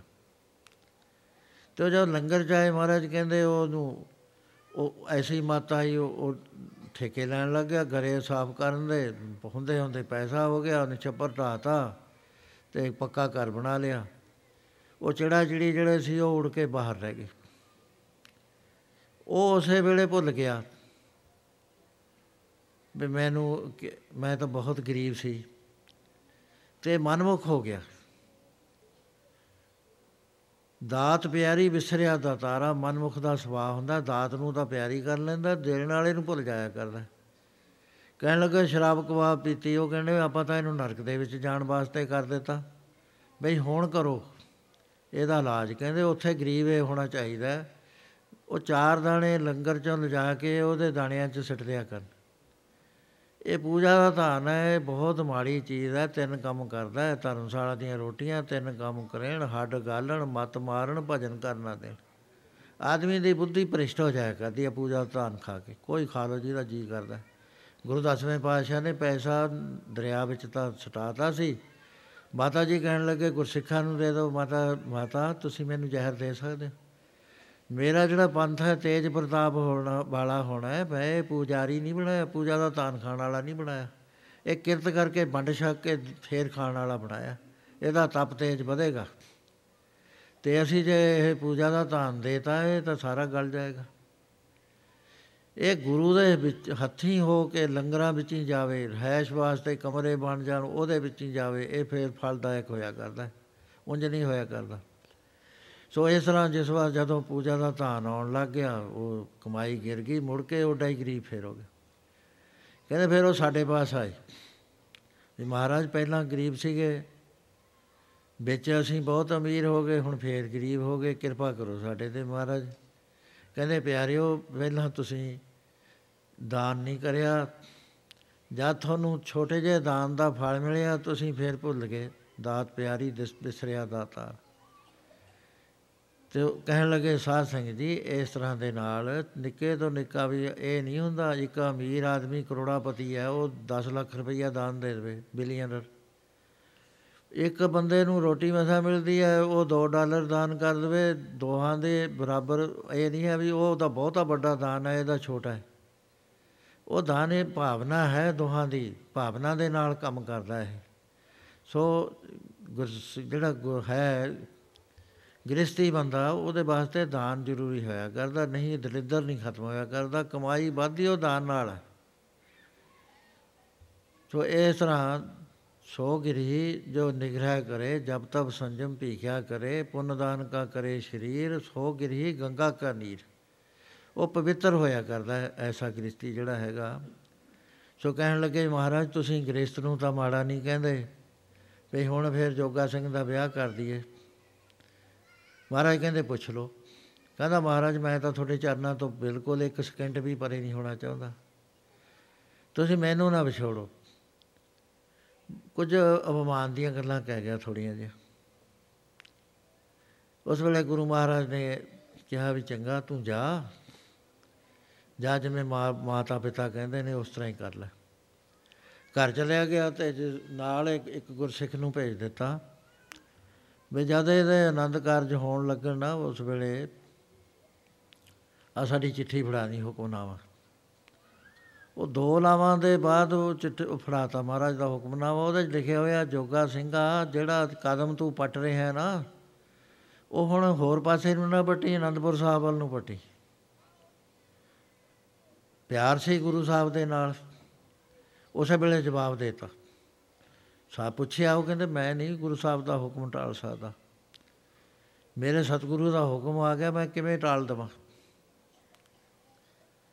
ਉਸੇ ਵੇਲੇ ਚੱਲ ਪਿਆ। ਉਹ ਕਹਿੰਦਾ ਬਥੇਰਾ ਕਿਹਾ ਵੀ ਤੂੰ ਤੇਜ਼ ਘੋੜੀ ਤੇ ਜਾਈ। ਆ ਦੋ ਦੋ ਲਾਵਾਂ 'ਚ ਕੀ ਟਾਈਮ ਲੱਗਦਾ? ਕਹਿੰਦਾ, ਨਹੀਂ, ਮੈਂ ਹੁਕਮ ਨਹੀਂ ਟਾਲ ਸਕਦਾ। ਉਹਨਾਂ ਨੇ ਲਿਖਿਆ ਕਲੀਅਰਲੀ ਵੀ ਅੱਗੇ ਨੂੰ ਕਰ ਦੋ ਨਾ ਪੱਟੀ, ਗੁਰੂ ਵੱਲ ਨੂੰ ਪੱਟੀ। ਸੋ ਉਸ ਤੋਂ ਬਾਅਦ ਚੱਲਦੇ ਚੱਲਦੇ ਜਿਸ ਵਾਰ ਅੰਮ੍ਰਿਤਸਰ ਆਇਆ, ਇਸ਼ਨਾਨ ਕਰਿਆ, ਉੱਥੇ ਹੋਰ ਗੁਰਸਿੱਖ ਦੇਖੇ। ਮਨ 'ਚ ਖਿਆਲ ਆ ਗਿਆ ਵੀ ਮੇਰੇ ਵਰਗਾ ਸਿੱਖ ਹੈ ਨਹੀਂ ਕੋਈ ਵੀ। ਜੋ ਨੌਜਵਾਨ ਇਸਤਰੀ ਨੂੰ ਤਿਆਗ ਗਿਆ ਹੋਵੇ ਵਿਆਹ ਕਰਦਾ ਕਰਦਾ ਵਿਚਾਲੇ ਛੱਡਿਆ ਹੋਵੇ ਇਹ ਤਾਂ ਐਵੇਂ ਫਿਰਦੇ ਨੇ ਸਾਰੇ। ਉਹ ਕੁਦਰਤੀ ਆਦਮੀ ਦੇ ਅੰਦਰ ਆ ਜਾਂਦਾ ਮਾਣ। ਬੰਦਗੀ ਕਰਨ ਵਾਲੇ ਦੇ ਵੀ ਆਉਂਦਾ, ਨਾਮ ਜਪਣ ਵਾਲੇ ਦੇ ਵੀ ਆਉਂਦਾ, ਇਹ ਤਾਂ ਸੁੱਤੇ ਪੈ ਰਹਿੰਦੇ, ਮੈਂ ਨਾਮ ਜਪਦਾ। ਉਹ ਜਦ ਮਾਣ ਆਉਂਦਾ ਹੈ, ਉਸ ਵੇਲੇ ਉਹਦਾ ਨੇਚਰਲੀ ਆ, ਉਹਨੇ ਆਪਣਾ ਥਾਂ ਲੈ ਲੈਣਾ, ਗੁਰੂ ਦਾ ਥਾਂ ਮੰਨ ਲੈਂਦਾ। ਇਤਿਹਾਸ ਵਿੱਚ ਲਿਖਿਆ ਕਿ ਜਦੋਂ ਅੰਮ੍ਰਿਤਸਰੋਂ ਚੱਲਿਆ ਤੇ ਇਹ ਖਿਆਲ ਹਾਵੀ ਹੋ ਗਿਆ ਉਹਦੇ ਉੱਤੇ ਕਿ ਮੇਰੇ ਵਰਗਾ ਕੋਈ ਸਿੱਖ ਨਹੀਂ ਹੈਗਾ। ਤੇ ਉਹਨੇ ਕਰਿਆ ਕਿ ਉਹ ਗੱਲ ਆ ਗਈ, ਪਹਿਲਾਂ ਗੁਰੂ ਦਸਵੇਂ ਪਾਤਸ਼ਾਹ ਇਸ ਥਾਂ ਦੇ ਉੱਤੇ ਬਿਰਾਜੇ ਹੋਏ ਸੀ। ਜਿੱਧਰ ਦੇਖਦਾ ਸੀ ਉਹਨਾਂ ਦੇ ਰੂਪ ਨਜ਼ਰ ਆਉਂਦਾ ਸੀ। ਇਸ ਦੀ ਥਾਂ ਤੇ ਹਉਮੈ ਨੇ ਆ ਕੇ ਘੇਰਾ ਪਾ ਲਿਆ, ਮਾਇਆ ਨੇ ਘੇਰਾ ਪਾ ਲਿਆ, ਮਾਇਆ ਹੋਈ ਨਾਗਣੀ ਜਗਤ ਰਹੀ ਲਪਟਾਏ, ਇਸ ਕੀ ਸੇਵਾ ਜੋ ਇਸ ਕੀ ਸੇਵਾ ਕਰੇ, ਤਿਸੀ ਕੋ ਫਿਰ ਖਾਏ। ਮੈਂ ਆ ਗਈ, ਮਾਣ ਆ ਗਿਆ। ਜਿਉਂ-ਜਿਉਂ ਗੁਰੂ ਵੱਲ ਨੂੰ ਵੱਧਦਾ ਤੁਰਿਆ ਜਾਂਦਾ, ਤਿਉਂ-ਤਿਉਂ ਮਾਣ ਵੱਧਦਾ ਚੱਲਿਆ ਜਾਂਦਾ, ਜਿਉਂ-ਜਿਉਂ ਪੈਂਡਾ ਮੁਕਦਾ ਜਾਵੇ, ਹਉਮੈ ਵੱਧਦੀ ਜਾਵੇ। ਦਿਲ ਆਖੇ ਮੈਂ ਜਿਹੀ ਕਰਨੀ, ਬਿਰਲੇ ਤੋਂ ਹੋ ਆਵੇ। ਮੇਰੇ ਵਰਗਾ ਤਾਂ ਕੋਈ ਬਿਰਲਾ ਹੀ ਸਿੱਖ ਹੈ ਜਿਹੜਾ ਇਹੋ ਜੀ ਗੱਲ ਕਰ ਦੇਵੇ। ਗੁਰ ਤੁਠ ਗੁਰ ਤੁਠ ਹੁਣ ਪਉ ਦਾਸ ਤੇ। ਹੁਣ ਗੁਰੂ ਮੇਰੇ ਤੇ ਪ੍ਰਸੰਨ ਹੋ ਜਾਏਗਾ। ਤੇ ਮੈਨੂੰ ਕਹੂਗਾ ਬਈ ਤੂੰ ਤਾਂ ਪੂਰਾ ਸਿੱਖ ਹੈ। ਕੈਸੀ ਸਿੱਖ ਤੂੰ ਪੂਰਾ?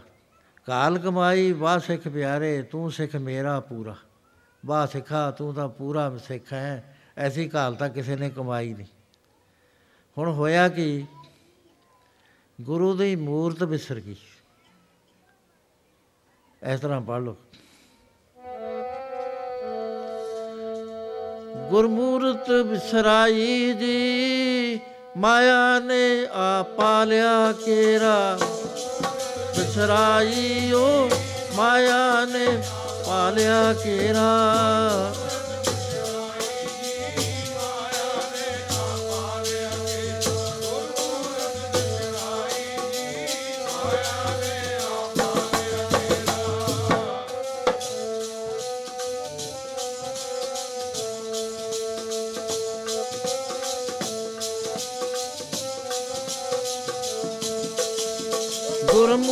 ਵਿਸਰਾਈ ਮਾਇਆ ਨੇ ਹੁਣ ਪਾਲਿਆ।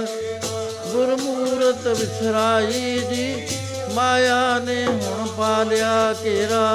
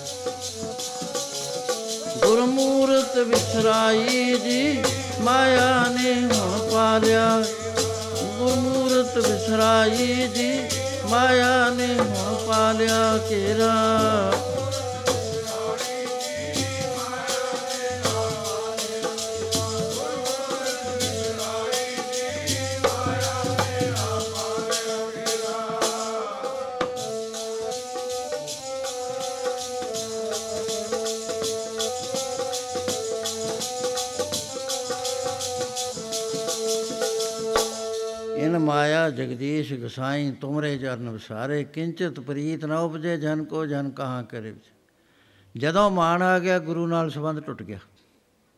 ਇੱਕ ਵਾਰੀ ਜਦੋਂ ਗੁਰੂ ਮਹਾਰਾਜ ਨੇ ਅੰਮ੍ਰਿਤ ਛਕਾਤਾ, ਤਾਂ ਖਾਲਸੇ ਦਾ ਤੇਜ ਪ੍ਰਤਾਪ ਬਹੁਤ ਵੱਧ ਗਿਆ। ਤੇ ਗੁਰੂ ਮਹਾਰਾਜ ਨੂੰ ਇਹ ਕਹਿਣ ਲੱਗੇ ਵੀ ਮਹਾਰਾਜ, ਹੁਕਮ ਕਰੋ, ਹੁਣ ਦਿੱਲੀ ਕਦ ਲੈਣੀ ਹੈ? ਬਾਰ-ਬਾਰ ਕਹੀ ਜਾਣ। ਮਹਾਰਾਜ ਕਹਿਣ ਲੱਗੇ ਵੀ ਇਹਨਾਂ ਨੂੰ ਅਸਲੀ ਗੱਲ ਦਾ ਨਹੀਂ ਪਤਾ। ਇਹ ਇਹਨਾਂ ਨੂੰ ਆਪਣੇ ਬਲ ਦੇ ਉੱਤੇ ਜ਼ਿਆਦਾ ਮਾਣ ਹੋ ਗਿਆ। ਗੁਰੂ ਮਹਾਰਾਜ ਕਹਿਣ ਲੱਗੇ, ਕਈ ਦਿਨ ਹੋ ਗਏ ਆਪਾਂ ਨੂੰ, ਚਲੋ ਅੱਜ ਜੰਗਲ ਵੱਲ ਚੱਲੀਏ। ਤੇ ਉਸ ਵੇਲੇ ਜੰਗਲ ਵੱਲ ਨੂੰ ਤਿਆਰੀ ਕਰ ਲਈ। ਉੱਥੇ ਉਹ ਰਾਜੇ ਨੇ ਇੱਕ ਬਲੀਆ ਸੀ, ਇੱਕ ਦੂਸਰਾ ਸੀ ਆਲਮ। ਉਹ ਦੋ ਕਮਾਂਡਰ ਸੀਗੇ, ਉਹਨਾਂ ਨੂੰ ਲਾਇਆ ਹੋਇਆ ਸੀ ਬਲਾਸਪੁਰੀਏ ਨੇ ਵੀ ਜਦ ਗੁਰੂ ਆਵੇ, ਉਹ ਤੇ ਘਾਤ ਲਾ ਕੇ ਗੋਲੀ ਚਲਾ ਦਿਓ। ਕਾਫੀ ਬੰਦੇ ਉਹਨੂੰ ਨਾਲ ਦਿੱਤੇ ਹੋਏ ਸੀ। ਉਹ ਜਦੋਂ ਉਹਨਾਂ ਨੂੰ ਪਤਾ ਲੱਗਿਆ ਵੀ ਇਹ ਵੇਸਲੇ ਆ ਰਹੇ ਨੇ ਤੁਰੇ, ਉਸ ਵੇਲੇ ਉਹਨਾਂ ਨੇ ਇੱਕਦਮ ਗੋਲੀ ਚਲਾ ਦਿੱਤੀ। ਯੁੱਧ ਹੋਣ ਲੱਗ ਗਿਆ, ਗੁਰੂ ਮਹਾਰਾਜ ਵਿੱਚੋਂ ਨਿਕਲ ਕੇ ਕਿ ਉੱਚੇ ਥਾਂ ਜਾ ਕੇ ਖੜੇ ਹੋ ਗਏ। ਇਹ ਮਾਨ ਸਿੰਘ, ਆਲਮ ਸਿੰਘ ਬੜੇ ਕਹਿੰਦੇ ਕਹਾਉਂਦੇ ਗੁਰਸਿੱਖ ਸੀਗੇ। ਉਹ ਹੈਰਾਨ ਹੋ ਗਏ ਬਈ ਇਹ ਥੋੜੇ ਜਿਹੇ ਪਹਾੜੀ ਐ, ਸਾਨੂੰ ਦਬੱਲੀ ਵੀ ਜਾਂਦੇ ਨੇ ਪਿੱਛੇ ਨੂੰ, ਪਿੱਛੇ ਹੀ ਪਿੱਛੇ ਪੈਰ, ਬਥੇਰਾ ਕਿਹਾ ਖਾਲਸਾ ਜੀ, ਅੜੋ। ਇਹ ਪਹਾੜੀਆਂ ਨੂੰ ਤੁਸੀਂ ਕੀ ਸਮਝਦੇ ਹੋ? ਲੇਕਿਨ ਅੜ ਨਾ ਸਕੇ, ਬਾਣੀ ਉਹਦਾ ਦਾ ਹੈਗਾ, ਇਹ ਛੋਟਾ ਜਿਹਾ ਝੜਪ ਹੋਈ ਸੀ। ਉਸ ਵੇਲੇ ਸਮਝ ਆ ਗਈ ਵੀ ਸਾਤੇ ਬੜੀ ਭਾਰੀ ਭੁੱਲ ਹੋ ਗਈ, ਅਸੀਂ ਆਪਣੇ ਮਾਣ ਦੇ ਉੱਤੇ, ਆਪਣੇ ਬਲ ਦੇ ਉੱਤੇ ਮਾਣ ਕੀਤਾ। ਪਰ ਇਹ ਤਾਂ ਸਾਰਾ ਬਲ ਸਾਨੂੰ ਗੁਰੂ ਕਲਗੀਧਰ ਰਾਹੀਂ ਆ ਰਿਹਾ ਸੀ, ਉਹਨਾਂ ਦੀ ਕਿਰਪਾ ਨਾਲ ਆ ਰਿਹਾ ਸੀ, ਸਾਡੇ 'ਚ ਤਾਂ ਇੰਨਾ ਬਲ ਕਿੱਥੇ ਸੀਗਾ? ਉਸ ਵੇਲੇ ਉਹ ਦੋਨੋਂ ਭਾਈ ਮਾਨ ਸਿੰਘ ਤੇ ਆਨੰਦ ਸਿੰਘ ਗੁਰੂ ਮਹਾਰਾਜ ਦੇ ਚਰਨਾਂ 'ਚ ਹਾਜ਼ਰ ਹੋਏ। ਸੱਚੇ ਪਾਤਸ਼ਾਹ, ਕਿਰਪਾ ਕਰੋ ਸਾਤੇ ਭੁੱਲ ਹੋ ਗਈ। ਕਹਿੰਦੇ, ਤੁਸੀਂ ਤਾਂ ਕਹਿੰਦੇ ਦਿੱਲੀ ਮਾਰ ਲੈਣੀ ਆ, ਹੁਣ ਥੋੜੇ ਜਿਹੇ ਪਹਾੜੀਏ ਨਹੀਂ ਤੋਂ ਤੇਰੇ ਸਾਂਭੇ ਜਾਂਦੇ। ਮਹਾਰਾਜ ਭੁੱਲ ਹੋ ਗਈ। ਅਸੀਂ ਮਾਨ ਕਰ ਬੈਠੇ। ਹੁਣ ਕਿਰਪਾ ਕਰੋ। ਮਹਾਰਾਜ ਨੇ ਉਸ ਵੇਲੇ ਇੱਕ ਬਾਣ ਚਲਾਇਆ। ਸਾਰੀ ਸੱਤਾ ਤਾਂ ਮਹਾਰਾਜ ਦੀ ਸੀ। ਉਸੇ ਵੇਲੇ ਉਹ ਪਿੱਛੇ ਹਟਣ ਲੱਗ ਕੇ ਬਥੇਰਾ ਕਿਹਾ, ਓਏ, ਆਪਾਂ ਇਹ ਨੱਠੇ ਜਾਂਦੇ ਸੀ ਇਹ ਫਿਰ ਉਹੀ ਨੇ। ਲੇਕਿਨ ਉਸ ਵੇਲੇ ਪਿੱਛੇ ਹਟ ਗਏ ਇਹਦੇ ਵਿੱਚ ਮਹਾਰਾਜ ਨੇ ਸਮਝਾਇਆ ਕਿ ਮਾਣ ਨਹੀਂ ਕਰੀਦਾ ਹੁੰਦਾ, ਗੁਰੂ ਦੇ ਭਰੋਸੇ ਤੇ ਰਹੀਦਾ। ਇਹ ਸੱਤਾ ਹੁੰਦੀ ਹੈ, ਅਰਜਨ ਜਿਸ ਵਕਤ ਲੈ ਕੇ ਆਇਆ ਗੁਜਰਾਤ ਤੋਂ ਆਪਣੇ ਉਹ ਕ੍ਰਿਸ਼ਨ ਮਹਾਰਾਜ ਦਾ ਸਰੀਰ ਛੱਡ ਕੇ ਤੇ ਰਾਣੀਆਂ ਵਗੈਰਾ ਇੱਥੇ ਲਿਆਉਣੀਆਂ ਸੀ ਸੇਫ ਥਾਂ ਦੇ ਉੱਤੇ ਦਵਾਰਕਾ ਤੋਂ। ਉਹ ਰਸਤੇ 'ਚ ਭੀਲਾ ਨੇ ਘੇਰ ਲਿਆ। ਉਹ ਗੰਡੀਬ ਧਨਸ਼ ਉਹਦੇ ਕੋਲ ਸੀ। ਉਹ ਕੁਛ ਨਾ ਬਣਿਆ, ਆ ਕੇ ਧਨਸ਼ ਵੀ ਖੋਲਿਆ, ਬਾਣ ਵੀ ਖੋਲੇ ਤੇ ਲੁੱਟ ਲਿਆ। ਉਸ ਵੇਲੇ ਤੋਂ ਚੱਲਦਾ ਸਮੇਂ-ਸਮੇਂ ਸਮਰੱਥ, ਉਹੀ ਅਰਜਨ ਦੇ ਬਾਣ, ਉਹੀ ਅਰਜਨ ਦੇ ਹੱਥ। ਕੀ ਸੀ ਉਹ ਸੱਤਾ ਦੇਣ ਵਾਲੀ ਸ਼ਕਤੀ ਜਿਹੜੀ ਸੀ, ਉਹਦੇ ਨਾਲ ਟੁੱਟਿਆ ਹੋਇਆ ਸੀ। ਸੋ ਇਸ ਤਰ੍ਹਾਂ ਜਦੋਂ ਗੁਰਸਿੱਖ ਦੇ ਅੰਦਰ ਮਾਣ ਆਏਗਾ ਵੀ ਮੈਂ ਭਜਨ ਕਰਦਾ, ਮੈਂ ਬੰਦਗੀ ਕਰਦਾ, ਉਸ ਵੇਲੇ ਸੁਰਤੀ ਹਿੱਲ ਜਾਏਗੀ। ਮਹਾਰਾਜ ਕਹਿਣ ਲੱਗੇ, ਬਾਬਾ ਅਮਰਦਾਸ, ਮਾਣ ਜਿਹੜੀ ਹੈ ਬੜੀ ਭਾਰੀ ਰਕਾਵਟ ਹੈ। ਇਹ ਪਰਮੇਸ਼ਰ ਨਾਲ ਨਹੀਂ ਮਿਲਣ ਦਿੰਦੀ ਹੈ। ਇੱਕ ਮਹਾਤਮਾ ਦੇ ਕੋਲ ਇੱਕ ਅਮੀਰ ਆਇਆ, ਵੱਡਾ ਜਗੀਰਦਾਰ। ਕਹਿਣ ਲੱਗਾ ਮਹਾਰਾਜ, ਮੈਨੂੰ ਤੁਸੀਂ ਉਪਦੇਸ਼ ਦਿਓ। ਮੈਨੂੰ ਨਾਲ ਲਾ ਲਓ। ਕਹਿੰਦੇ, ਦੇਖ, ਤੂੰ ਤਾਂ ਹੈਗਾ ਵੱਡਾ ਜ਼ਖੀਰਦਾਰ ਤੇਰਾ ਕੰਮ ਨਹੀਂ ਬਣਨਾ ਤਾਂ ਫਿਰ ਸਾਨੂੰ ਉਲਾਂਭਾ ਦੇਣਾ। ਕਹਿੰਦਾ, ਨਹੀਂ ਮਹਾਰਾਜ। ਉਹ ਕਹਿੰਦਾ, ਤੂੰ ਘਰ ਵਿੱਚ ਨਾਮ ਜਪੀ ਜਾ। ਕਹਿੰਦਾ, ਨਹੀਂ ਮਹਾਰਾਜ, ਮੈਂ ਤਾਂ ਤੁਹਾਡੇ ਆਸ਼ਰਮ 'ਚ ਰਹਿ ਕੇ ਜਾਵਣਾ ਮਹਾਤਮਾ ਨੇ ਕਿਹਾ, ਮਾਨੀ ਆਦਮੀ ਹੈ ਇਹ। ਕਹਿਣ ਲੱਗਾ ਵੀ ਦੇਖੋ, ਮੈਂ ਤੁਹਾਨੂੰ ਇੱਕ ਹੋਰ ਗੱਲ ਦੱਸਾਂ ਨਾ, ਜੇ ਮੈਂ ਤੁਹਾਡੇ ਆਸ਼ਰਮ 'ਚ ਰਿਹਾ ਮੈਨੂੰ ਦੁਨੀਆ ਜਾਣਦੀ ਹੈ ਉਹਨਾਂ ਨੇ ਕਹਿਣਾ ਵੀ ਉਹ ਅਮੀਰ ਦੇਖੋ ਮਹਾਤਮਾ ਦੇ ਰਹਿੰਦਾ, ਉਹ ਤਾਂ ਮਹਾਤਮਾ ਬੜੇ ਕਰਨੀ ਕਮਾਈ ਵਾਲੇ, ਇੱਥੇ ਤੁਹਾਡੇ ਕੋਲ ਬੇਅੰਤ ਆਉਣੇ ਲੱਗ ਜਾਣਗੇ, ਇੱਥੇ ਬਾਹਰ ਰੌਣਕਾਂ ਲੱਗ ਜਾਣੀਆਂ ਮੇਰੇ ਆਉਣ ਨਾਲ। ਉਹ ਜਦ ਬਾਰ-ਬਾਰ ਕਹੀ ਗਿਆ, ਮਹਾਤਮਾ ਕਹਿਣ ਲੱਗੇ, ਚੰਗਾ, ਉਹ ਲੈ ਕੇ ਆ ਲੋਹਾ ਲੋਹਾ ਲਿਆਂਦਾ, ਪਾਰਸ ਕੋਲ ਸੀ ਉਹਨਾਂ ਦੇ, ਐ ਕੱਢਿਆ, ਐ ਲਾਤਾ। ਕਹਿੰਦੇ ਦੇਖਦਾ ਬਾਜ਼ਾਰ 'ਚ ਪੁੱਛ ਕੇ ਲੋਹਾ ਹੈ ਕੀ ਹੈ? ਪੁੱਛਿਆ, ਕਹਿੰਦਾ, ਮਹਾਰਾਜ ਦਾ ਸੋਨਾ ਬਣ ਗਿਆ। ਕਹਿੰਦੇ, ਚੰਗਾ, ਗਾਗਰ ਲਿਆ। ਗਾਗਰ ਲਿਆਏ ਤੇ ਉਹਦੇ ਉੱਤੇ ਮਤ ਪਤਲਾ ਜਿਹਾ ਪਲਾਸਟਿਕ ਵੇੜ ਕੇ ਵਿੱਚ ਰੱਖਤਾ। ਕਹਿੰਦੇ ਆਪਾਂ ਉਸੇ ਵੇਲੇ ਇਹ ਗਾਗਰ ਸੋਨੇ ਦੀ ਬਣ ਜੂ, ਆਪਣੇ ਕੰਮ ਆਊਗੀ। ਜਾਂ ਪੇਟੀ 'ਚ ਰੱਖ ਦੇ। ਤਾਲਾ ਲਾ ਦੇ। ਤਾਲਾ ਲਾਤਾ ਮਹਾਤਮਾ ਨੇ ਚਾਬੀ ਰੱਖ ਲਈ। ਸੇਵਾ ਕਰਦੇ ਨੂੰ 12 ਸਾਲ ਲੰਘ ਗਏ। ਉਹ ਸਾਰੇ ਸੇਵਾਦਾਰਾਂ ਨੂੰ ਕਿਹਾ ਜਾ, ਕਰਿਆ ਕਰੇ ਮੈਂ ਤੁਹਾਡੇ ਵਰਗਾ ਥੋੜਾ ਵੀ ਮੈਂ ਗਲਾਸ ਝੂਠੇ ਮਾਂਜਾ, ਮੈਂ ਅਮੀਰ ਆਦਮੀ। ਮੇਰੇ ਕਰਕੇ ਹੀ ਦੇਖੋ ਤੁਹਾਡੇ ਡੇਰੇ ਦੀ ਰੌਣਕ ਵੱਧ ਗਈ। ਉਹ 12 ਸਾਲ ਤੋਂ ਬਾਅਦ ਮਹਾਤਮਾ ਨੂੰ ਕਹਿਣ ਲੱਗਿਆ, ਮਹਾਤਮਾ ਜੀ, ਤੁਸੀਂ ਤਾਂ ਕਹਿੰਦੇ ਸੀ ਵੀ ਮਹਾਪੁਰਸ਼ ਪਾਰਸ ਵਰਗੇ ਹੁੰਦੇ ਨੇ। ਮੇਰੇ ਦਾ ਤਾਂ ਪੂਰਾ ਜਿੰਨਾ ਵੀ ਅਸਰ ਨਹੀਂ ਹੋਇਆ, ਨਾ ਮੇਰੇ ਚਿੱਤ ਸ਼ਾਂਤੀ ਆਈ ਹੈ, ਨਾ ਮੇਰਾ ਨਾਮ ਚੱਲਿਆ ਤੇ ਤੁਸੀਂ ਝੂਠੇ ਮਹਾਤਮਾ। ਉਹ ਕਹਿੰਦੇ, ਉਹ ਆ ਚਾਬੀ ਲੈ ਜਾ ਤੇ ਉਹ ਕੱਢ ਕੇ ਲਿਆ, ਗਾਗਰ। ਉਹ ਜਦ ਗਾਗਰ ਕੱਢੀ, ਉਥੋਂ ਹੀ ਬੋਲਣ ਲੱਗ ਗਿਆ। ਲਓ ਕਹਿੰਦਾ, ਮਹਾਤਮਾ, ਤੁਸੀਂ ਵੀ ਝੂਠੇ ਤੇ ਤੁਹਾਡਾ ਪਾਰਸ ਵੀ ਝੂਠਾ। ਇਹਨੇ ਇਹ ਗਾਗਰ ਬਣਾਈ ਨਹੀਂ ਸੋਨੇ ਦੀ। ਕਹਿੰਦੇ ਕਾਹਨੂੰ ਰੌਲਾ ਪਾਈ ਜਾਂਦਾ ਸਾਡੇ ਕੋਲ ਲਿਆ। ਕਹਿੰਦੇ ਉਹ ਪਾਰਸ ਕੱਢ। ਧਿਆਨ ਨਾਲ ਦੇਖੇ ਦੇ ਉੱਤੇ ਕੀ ਹੈ। ਕਹਿੰਦਾ ਮਹਾਰਾਜ, ਇਹ ਤਾਂ ਬਹੁਤ ਬਰੀਕ ਕਾਗਜ਼ ਵਿੜਿਆ ਹੋਇਆ ਇਹਦੇ ਉੱਤੇ। ਕਹਿੰਦੇ ਲਾ ਦੇ ਖੁਰਚ ਦੇ। ਖੁਰਚ ਦਾ ਕਹਿੰਦੇ ਹੁਣ ਲਾ ਇਹਨੂੰ। ਉਹ ਜਦ ਲਾਈ ਉਹ ਸੋਨੇ ਦੀ ਬਣ ਗਈ। ਕਹਿੰਦਾ ਇਹ ਪਾਰਸ ਤਾਂ ਸੱਚਾ ਹੈ, ਪਰ ਮਹਾਪੁਰਸ਼ ਤੁਸੀਂ ਝੂਠੇ ਹੋ। ਤੁਹਾਡੇ ਨਾਲ ਮੇਰਾ ਕੁਝ ਬਣਿਆ ਨਹੀਂ ਹੈ। ਮੈਂ ਉਹ ਜਿਹਾ ਹੀ ਆ ਜਿਹੜਾ ਘਰ ਛੱਡ ਕੇ ਆਇਆ ਸੀ 12 ਸਾਲ ਗਵਾਲੇ। ਕਹਿੰਦੇ, ਪਿਆਰਿਆ, ਤਾਂ ਨਹੀਂ ਬਣਿਆ, ਤੂੰ ਜ਼ਕੀਰਦਾਰ ਬਣਿਆ ਹੋਇਆ ਤੇ ਜੇ ਇਸ ਰਸਤੇ ਪੈਣਾ, ਮੁਰਦਾ ਹੋਏ ਮਰੀਦ ਨਾ ਗੱਲੀ ਹੋਵਣਾ, ਸਾਬਰ, ਸਿਦਕ, ਸ਼ਹੀਦ ਪਰਮ ਪੋ ਖੋਵਣਾ ਗੋਲਾ, ਮੁੱਲ, ਖਰੀਦ, ਕਾਰੇ ਜੋਵਣਾ। ਤੂੰ ਤਾਂ ਜ਼ਕੀਰਦਾਰੇ ਬਣਿਆ ਹੋਇਆ ਇਹ ਜਿਵੇਂ ਪਾਰਸ਼ ਦੇ ਦੁਆਲੇ ਆ ਕਾਗਜ਼ ਵਿੜਿਆ ਹੋਇਆ ਸੀ, ਐ ਤੇਰੇ ਦੁਆਲੇ ਤੇਰਾ ਮਾਣ ਵਿੜਿਆ ਹੋਇਆ। ਮਾਣ ਜਿੰਨੀ ਦੇਰ ਤੱਕ ਤੇਰੇ ਤੇ ਕੋਈ ਅਸਰ ਨਹੀਂ ਹੋਏਗਾ। ਸੋ ਗੁਰੂ ਮਹਾਰਾਜ ਕਹਿਣ ਲੱਗੇ, ਬਾਬਾ ਅਮਰਦਾਸ ਜੀ, ਨਾਮ ਜਪਣ ਤੇ ਮਹਿਮਾ ਹੁੰਦੀ ਹੈ। ਧੰਨ ਧੰਨ ਹੁੰਦੀ ਹੈ। ਉਸ ਵੇਲੇ ਮਾਣ ਨਹੀਂ ਕਰਨਾ ਆਪਣੀ ਕਮਾਈ ਦਾ। ਇਸ ਤਰ੍ਹਾਂ ਦੇ ਬਹੁਤ ਸਾਰੇ ਉਪਦੇਸ਼ ਮਹਾਰਾਜ ਨੇ ਦਿੱਤੇ। ਸੋ ਹੁਣ ਸਮਾਂ ਇਜਾਜ਼ਤ ਨਹੀਂ ਦਿੰਦਾ। ਤੇ ਕੱਲ ਨੂੰ ਆਪਾਂ ਵਿਚਾਰ ਕਰਾਂਗੇ। ਆਖਰੀ ਧਾਰਨਾ ਪੜੋ ਸਾਰੇ ਪ੍ਰੇਮੀ। ਨਾਮ ਜਪੀਏ ਤਾਂ ਦੂਰ ਹੁੰਦੇ ਦੁੱਖ। ਸੇਵਾ ਕਰਕੇ ਮਾਣ ਪਾਈ। ਜਪੀਏ ਤਾਂ ਦੂਰ ਹੁੰਦੇ ਦੁੱਖ ਸੇਵਾ ਕਰਕੇ ਮਾਣ ਪਾਈਦਾ।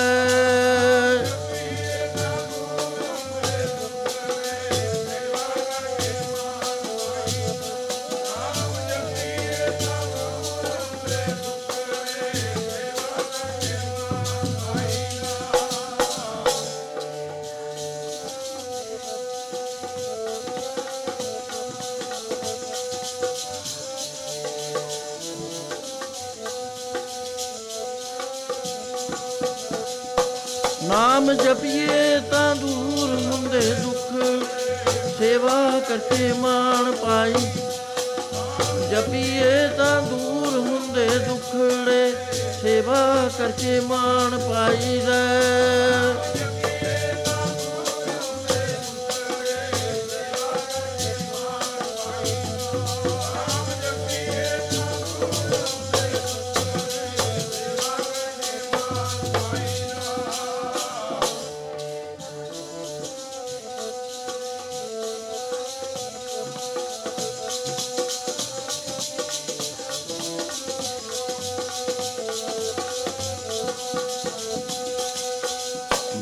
ਜਪਣ ਨਾਲ ਦੁੱਖਾਂ ਦਾ ਖਾਤਮਾ।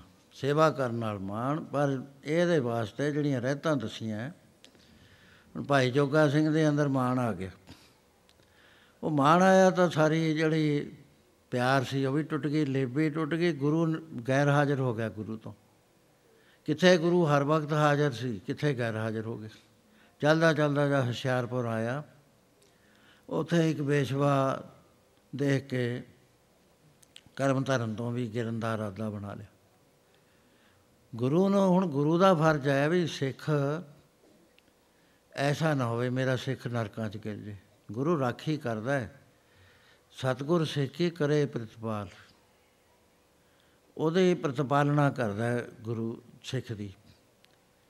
ਤੇ ਉਹਦੀ ਰਾਖੀ ਕਰਦਾ ਹੈ। ਆਪਣੇ ਸਿੱਖ ਨੂੰ ਗਿਰ ਨਹੀਂ ਦਿੰਦਾ ਹੈ, ਬਚਾ ਲੈਂਦਾ ਹੈ ਹੱਥ ਦੇ ਕੇ। ਆਪ ਪਹਿਰੇਦਾਰ ਹੋ ਕੇ ਖੜ ਗਏ। ਕਈ ਪ੍ਰੇਮੀਆਂ ਦਾ ਇਹ ਹੁੰਦਾ ਵੀ ਗੁਰੂ ਮਹਾਰਾਜ ਫਿਜ਼ੀਕਲੀ ਉੱਥੇ ਆ ਕੇ ਜਦੇ ਹੀ। ਸਮਰੱਥਾ ਹੁੰਦੀ ਹੈ, ਸਾਧ ਸੰਗਤ ਜੀ ਗੁਰੂ ਚਾਹੇ ਹਜ਼ਾਰ ਰੂਪ ਧਾਰਨ ਕਰ ਲਵੇ, ਕੋਈ ਬਾਤ ਨਹੀਂ ਹੁੰਦੀ ਹੈ। ਤੇ ਮਹਾਰਾਜ ਨੇ ਆਪਣਾ ਇੱਕ ਸਰੂਪ ਉੱਥੇ ਖੜਾ ਕਰ ਦਿੱਤਾ, ਪਹਿਰੇਦਾਰ ਬਣਾ ਕੇ। ਇਹ ਬਾਰ-ਬਾਰ ਆਉਂਦਾ ਹੈ, ਬਾਰ-ਬਾਰ ਆਉਂਦਾ ਹੈ, ਮੋੜੀ, ਮੁੜ ਜਾਂਦਾ ਹੈ ਵੀ, ਮੁੜ ਜਾਂਦਾ, ਉਹ ਕਹਿੰਦੇ, ਨਹੀਂ, ਉੱਪਰ ਨਹੀਂ ਜਾਣਾ ਤਾਂ, ਉੱਪਰ ਨਹੀਂ ਜਾਣਾ। ਕਰਦੇ ਕਰਦੇ ਅੰਮ੍ਰਿਤ ਵੇਲਾ ਹੋ ਗਿਆ। ਉਸ ਵੇਲੇ ਕਹਿਣ ਲੱਗੇ, ਉਹ ਗੁਰਸਿੱਖਾ, ਮੈਂ ਐ ਲੱਗਦਾ ਜਿਵੇਂ ਤੂੰ ਗੁਰੂ ਦਾ ਸਿੱਖ ਹੁੰਦਾ ਹੈ। ਤੇਰੇ ਗੁਰੂ ਨੇ ਕੀ ਕਿਹਾ ਹੈ? ਸੁਣ ਧਿਆਨ ਦੇ ਕੇ ਤੈਨੂੰ ਦੱਸਾਂ ਇਹ ਤਾਂ ਬਿਓ ਦੀਆਂ ਭਰੀਆਂ ਹੋਈਆਂ ਗੰਦ ਖੰਡ ਚ ਲਵੇੜ ਰੱਖੀਆਂ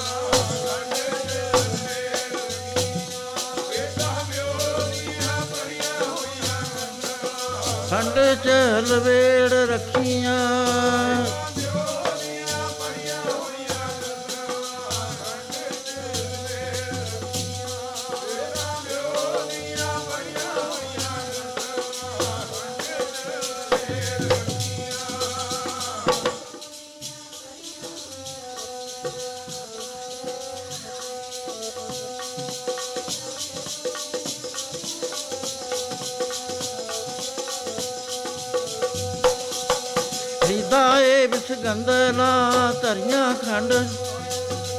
ਇਕ ਰਾਹੀ ਦੇ ਰਹਿ ਗਏ, ਇਕ ਰਾਦੀ ਗਏ ਉਜਾੜ। ਉਹ ਗੁਰਸਿੱਖਾ, ਤੇਰਾ ਗੁਰੂ ਤਾਂ ਕਹਿੰਦਾ, ਪਰ ਤੇਰਿਆ ਰੂਪ ਨਾ ਵੇਖੈ ਨੇਤਰ। ਤੇ ਆ ਬੇਸ਼ਵਾ ਦੇ ਮਗਰ ਲੱਗਿਆ ਹੋਇਆ, ਤੂੰ ਇਹ ਤਾਂ ਵਿਉ ਦੀ ਗੰਦਲ ਹੈ ਜੇ ਨਰਕਾਂ ਦਾ ਇੱਥੇ ਟਿਕਟ ਮਿਲਦਾ, ਛੇ ਸੋਹਣੀ ਚੰਦਨ ਚੋਆ ਨਰਕ ਘੋਰ ਕਾ ਦਵਾਰ ਜਾ ਅੰਮ੍ਰਿਤ ਵੇਲਾ ਹੋਇਆ ਆ ਤਰੂ ਤੇਰਾ ਗੁਰੂ ਕਹਿੰਦਾ, ਗੁਰ ਸਤਿਗੁਰ ਕਾ ਜੋ ਸਿੱਖ ਖਾਏ ਤੋਂ ਪਲ ਕੇ ਉਠਾਣਾ ਸੁਰਤ ਆ ਗਈ। ਓਹੋ, ਮੈਂ ਤਾਂ ਬੜਾ ਬਿਉਰਾ ਗਿਰਿਆ ਸੀ। ਉਹ ਮਾਨ ਕਿਧਰੇ ਹੀ ਚਲਿਆ ਗਿਆ ਵੀ ਜਿਹੜਾ ਕਹਿੰਦਾ ਸੀ, ਗੁਰੂ ਕਹੂਗਾ ਵੀ ਤੂੰ ਤਾਂ ਬੜਾ ਪਿਆਰਾ ਸਿੱਖ ਹੈ, ਤੇਰੇ ਵਰਗੀ ਕਰਨੀ ਕੌਣ ਕਰਦਾ? ਉਹ ਮਾਨ ਨੇ ਖਰਾਬ ਕਰਿਆ। ਸੋ ਇਸ ਤਰ੍ਹਾਂ ਸਾਧ ਸੰਗਤ ਜੀ, ਗੁਰੂ ਮਹਾਰਾਜ ਨੇ ਰਾਖੀ ਵੀ ਕਰੀ ਬਚਾ ਵੀ ਲਿਆ ਸਿੱਖ। ਕਿਉਂਕਿ ਸਤਿਗੁਰ ਸੇਖੀ ਕਰੇ ਵਿਰਤਵਾਲ ਸਤਿਗੁਰ ਸੇਖੋ ਸਦਾ ਦਿਆਲ। ਬਚਾ ਲੈਂਦਾ, ਡੁੱਬਣ ਨਹੀਂ ਦਿੰਦਾ ਸਿੱਖ ਨੂੰ। ਸੋ ਇਸ ਤਰ੍ਹਾਂ ਮਹਾਰਾਜ ਕਹਿਣ ਲੱਗੇ, ਬਾਬਾ ਅਮਰਦਾਸ, ਬੰਦਗੀ ਕਰਨ ਨਾਲ ਆਦਮੀ ਦੀ ਮਹਿਮਾ ਹੁੰਦੀ ਹੈ। ਇਹ ਮਾਣ ਵਿੱਚ ਨਹੀਂ ਆਉਣਾ। ਨਿਰਮਾਨ ਰਹਿਣਾ ਹੈ। ਤੇ ਕੋਈ ਐਸੀ ਬਾਤ ਨਹੀਂ ਕਰਨੀ ਕਿ ਮੈਂ ਕੋਈ ਸਪੈਸ਼ਲ ਹਾਂ। ਇਸ ਤਰ੍ਹਾਂ ਦੇ ਉਪਦੇਸ਼ ਗੁਰੂ ਮਹਾਰਾਜ ਨੇ ਬਹੁਤ ਸਾਰੇ ਦਿੱਤੇ। ਤੇ ਨਾਲ ਕਿਹਾ ਵੀ ਗੁਰੂ ਘਰ ਦੇ ਅੰਦਰ ਸੇਵਾ ਤੇ ਸਿਮਰਨ ਦੋ ਚੀਜ਼ਾਂ ਪ੍ਰਧਾਨ ਨੇ। ਉਸ ਵੇਲੇ ਆਪਨੇ ਉਪਦੇਸ਼ ਗ੍ਰਹਿਣ ਕੀਤਾ, ਨਮਸਕਾਰ ਕਰੀ ਤੇ ਉਸੇ ਵੇਲੇ ਰਾਏ- ਜੋ ਜਿਹੜੇ ਲੰਗਰ ਦੇ ਇੰਚਾਰਜ ਸੀ ਭਾਈ ਜੋ ਉਹਨਾਂ ਕੋਲ ਚਲੇ ਗਏ। ਕਹਿਣ ਲੱਗੇ, ਇੱਥੇ ਤਪ ਕਿਵੇਂ ਹੁੰਦਾ? ਹੈ ਕਹਿੰਦੇ, ਤਪ ਨਹੀਂ ਹੁੰਦਾ, ਗੁਰੂ ਘਰ 'ਚ ਸੇਵਾ ਪ੍ਰਧਾਨ ਹੈ। ਲੰਗਰ ਚੱਲਦਾ ਹੈ, ਇਹਦੇ ਵਾਸਤੇ ਲੱਕੜਾਂ ਲਿਆਓ, ਪਾਣੀ ਲਿਆਓ, ਹੋਰ ਸੇਵਾ ਕਰੋ, ਬਰਤਨ ਮਾਂਜੋ। ਉਸੇ ਵੇਲੇ ਆਪ ਸਾਰਾ ਦਿਨ, ਸਾਰੀ ਰਾਤ ਐਸੀ ਲਗਨ ਲੱਗੀ ਕਿ ਸਿਮਰਨ ਕਰਨਾ ਸ਼ੁਰੂ ਕਰ ਦਿੱਤਾ। ਕੱਲ ਨੂੰ ਆਪਾਂ ਗਾਂ ਦੀ ਗੱਲ ਵਿਚਾਰਾਂਗੇ। ਸੋ ਹੁਣ ਸਾਰੇ ਪ੍ਰੇਮੀ ਆਨੰਦ ਸਾਹਿਬ ਚ ਬੋਲੋ, ਕਿਉਂਕਿ ਬਹੁਤਾ ਸਮਾਂ ਹੋ ਜਾਂਦਾ ਹੈ। ਮੈਨੂੰ ਕਿਹਾ ਸੀ ਕਿ 7 ਵਜੇ ਸ਼ੁਰੂ ਕਰ ਦਿਆ ਕਰੋ। ਮੈਂ 6:30 ਕਰ ਦਿੰਦਾ। ਉਹ ਜੇ ਤੁਹਾਡੀ ਮਰਜ਼ੀ ਹੈ ਸੱਤ ਕਰਨ ਮੈਨੂੰ ਤਾਂ ਕੋਈ ਫ਼ਰਕ ਨਹੀਂ ਪੈਂਦਾ। ਸਾਡੇ ਤਾਂ ਦੀਵਾਨ ਤਿੰਨ ਤਿੰਨ ਘੰਟੇ ਦੇ ਹੁੰਦੇ ਨੇ। ਦੋ ਦੇ ਨਹੀਂ ਹੁੰਦੇ। ਸਾਰੀਆਂ ਫਿਲਮਾਂ 1000 ਫਿਲਮ ਬਣੀ ਹੋਈ ਹੈ। ਤਿੰਨ-ਤਿੰਨ ਘੰਟੇ ਦੇ 1000 ਤੋਂ ਹੁਣ ਤਾਂ ਵੱਧ ਗਿਆ 1100 ਹੋ ਗਈ ਹੋਣੀ ਹੈ 4 ਘੰਟੇ ਦੇ ਵੀ ਹੁੰਦੇ ਨੇ। ਇਹ ਬਾਬਾ ਜੀ ਨੂੰ ਮਹਾਰਾਜ ਨੇ ਕਿਰਪਾ ਕਰੀ ਹੋਈ ਹੈ ਥੱਕਦਾ ਨਹੀਂ ਹੈ। ਚਾਹੇ ਹੁਣ ਮੈਂ ਬਿਮਾਰ ਆ, ਮੇਰਾ ਬਾਈਪਾਸ ਹੋਏ ਨੂੰ ਅਜੇ ਪੰਜਵਾਂ ਮਹੀਨਾ ਹੀ ਲੱਗਿਆ। ਪਰ ਇਹਦੇ ਵਿੱਚ ਮੈਨੂੰ ਚਾਹ ਆ ਜਾਂਦਾ ਹੈ, ਮੈਨੂੰ એનર્ਜੀ ਮਿਲਦੀ ਹੈ, ਮੈਂ ਥੱਕਦਾ ਨਹੀਂ ਹਾਂ। ਤੁਸੀਂ ਆਪਣੇ ਕੰਮਾਂ ਨੂੰ ਦੇਖੋ। ਤੁਹਾਡੇ ਕੰਮ ਨਾ ਤੁਸੀਂ ਜਾ ਕੇ ਸੌਣਾ ਹੈ, ਫਿਰ ਸਵੇਰ ਨੂੰ ਉੱਠ ਕੇ ਕੰਮ ਕਰਨਾ ਹੈ।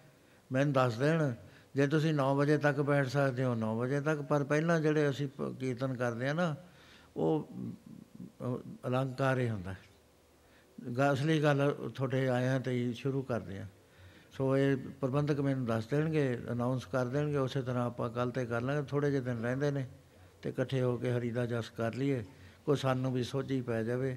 ਸੋ ਹੁਣ ਸਾਰੇ ਪ੍ਰੇਮੀ ਨੰਦ ਸਾਹਿਬ ਚ ਬੋਲੋ ਭਾਈ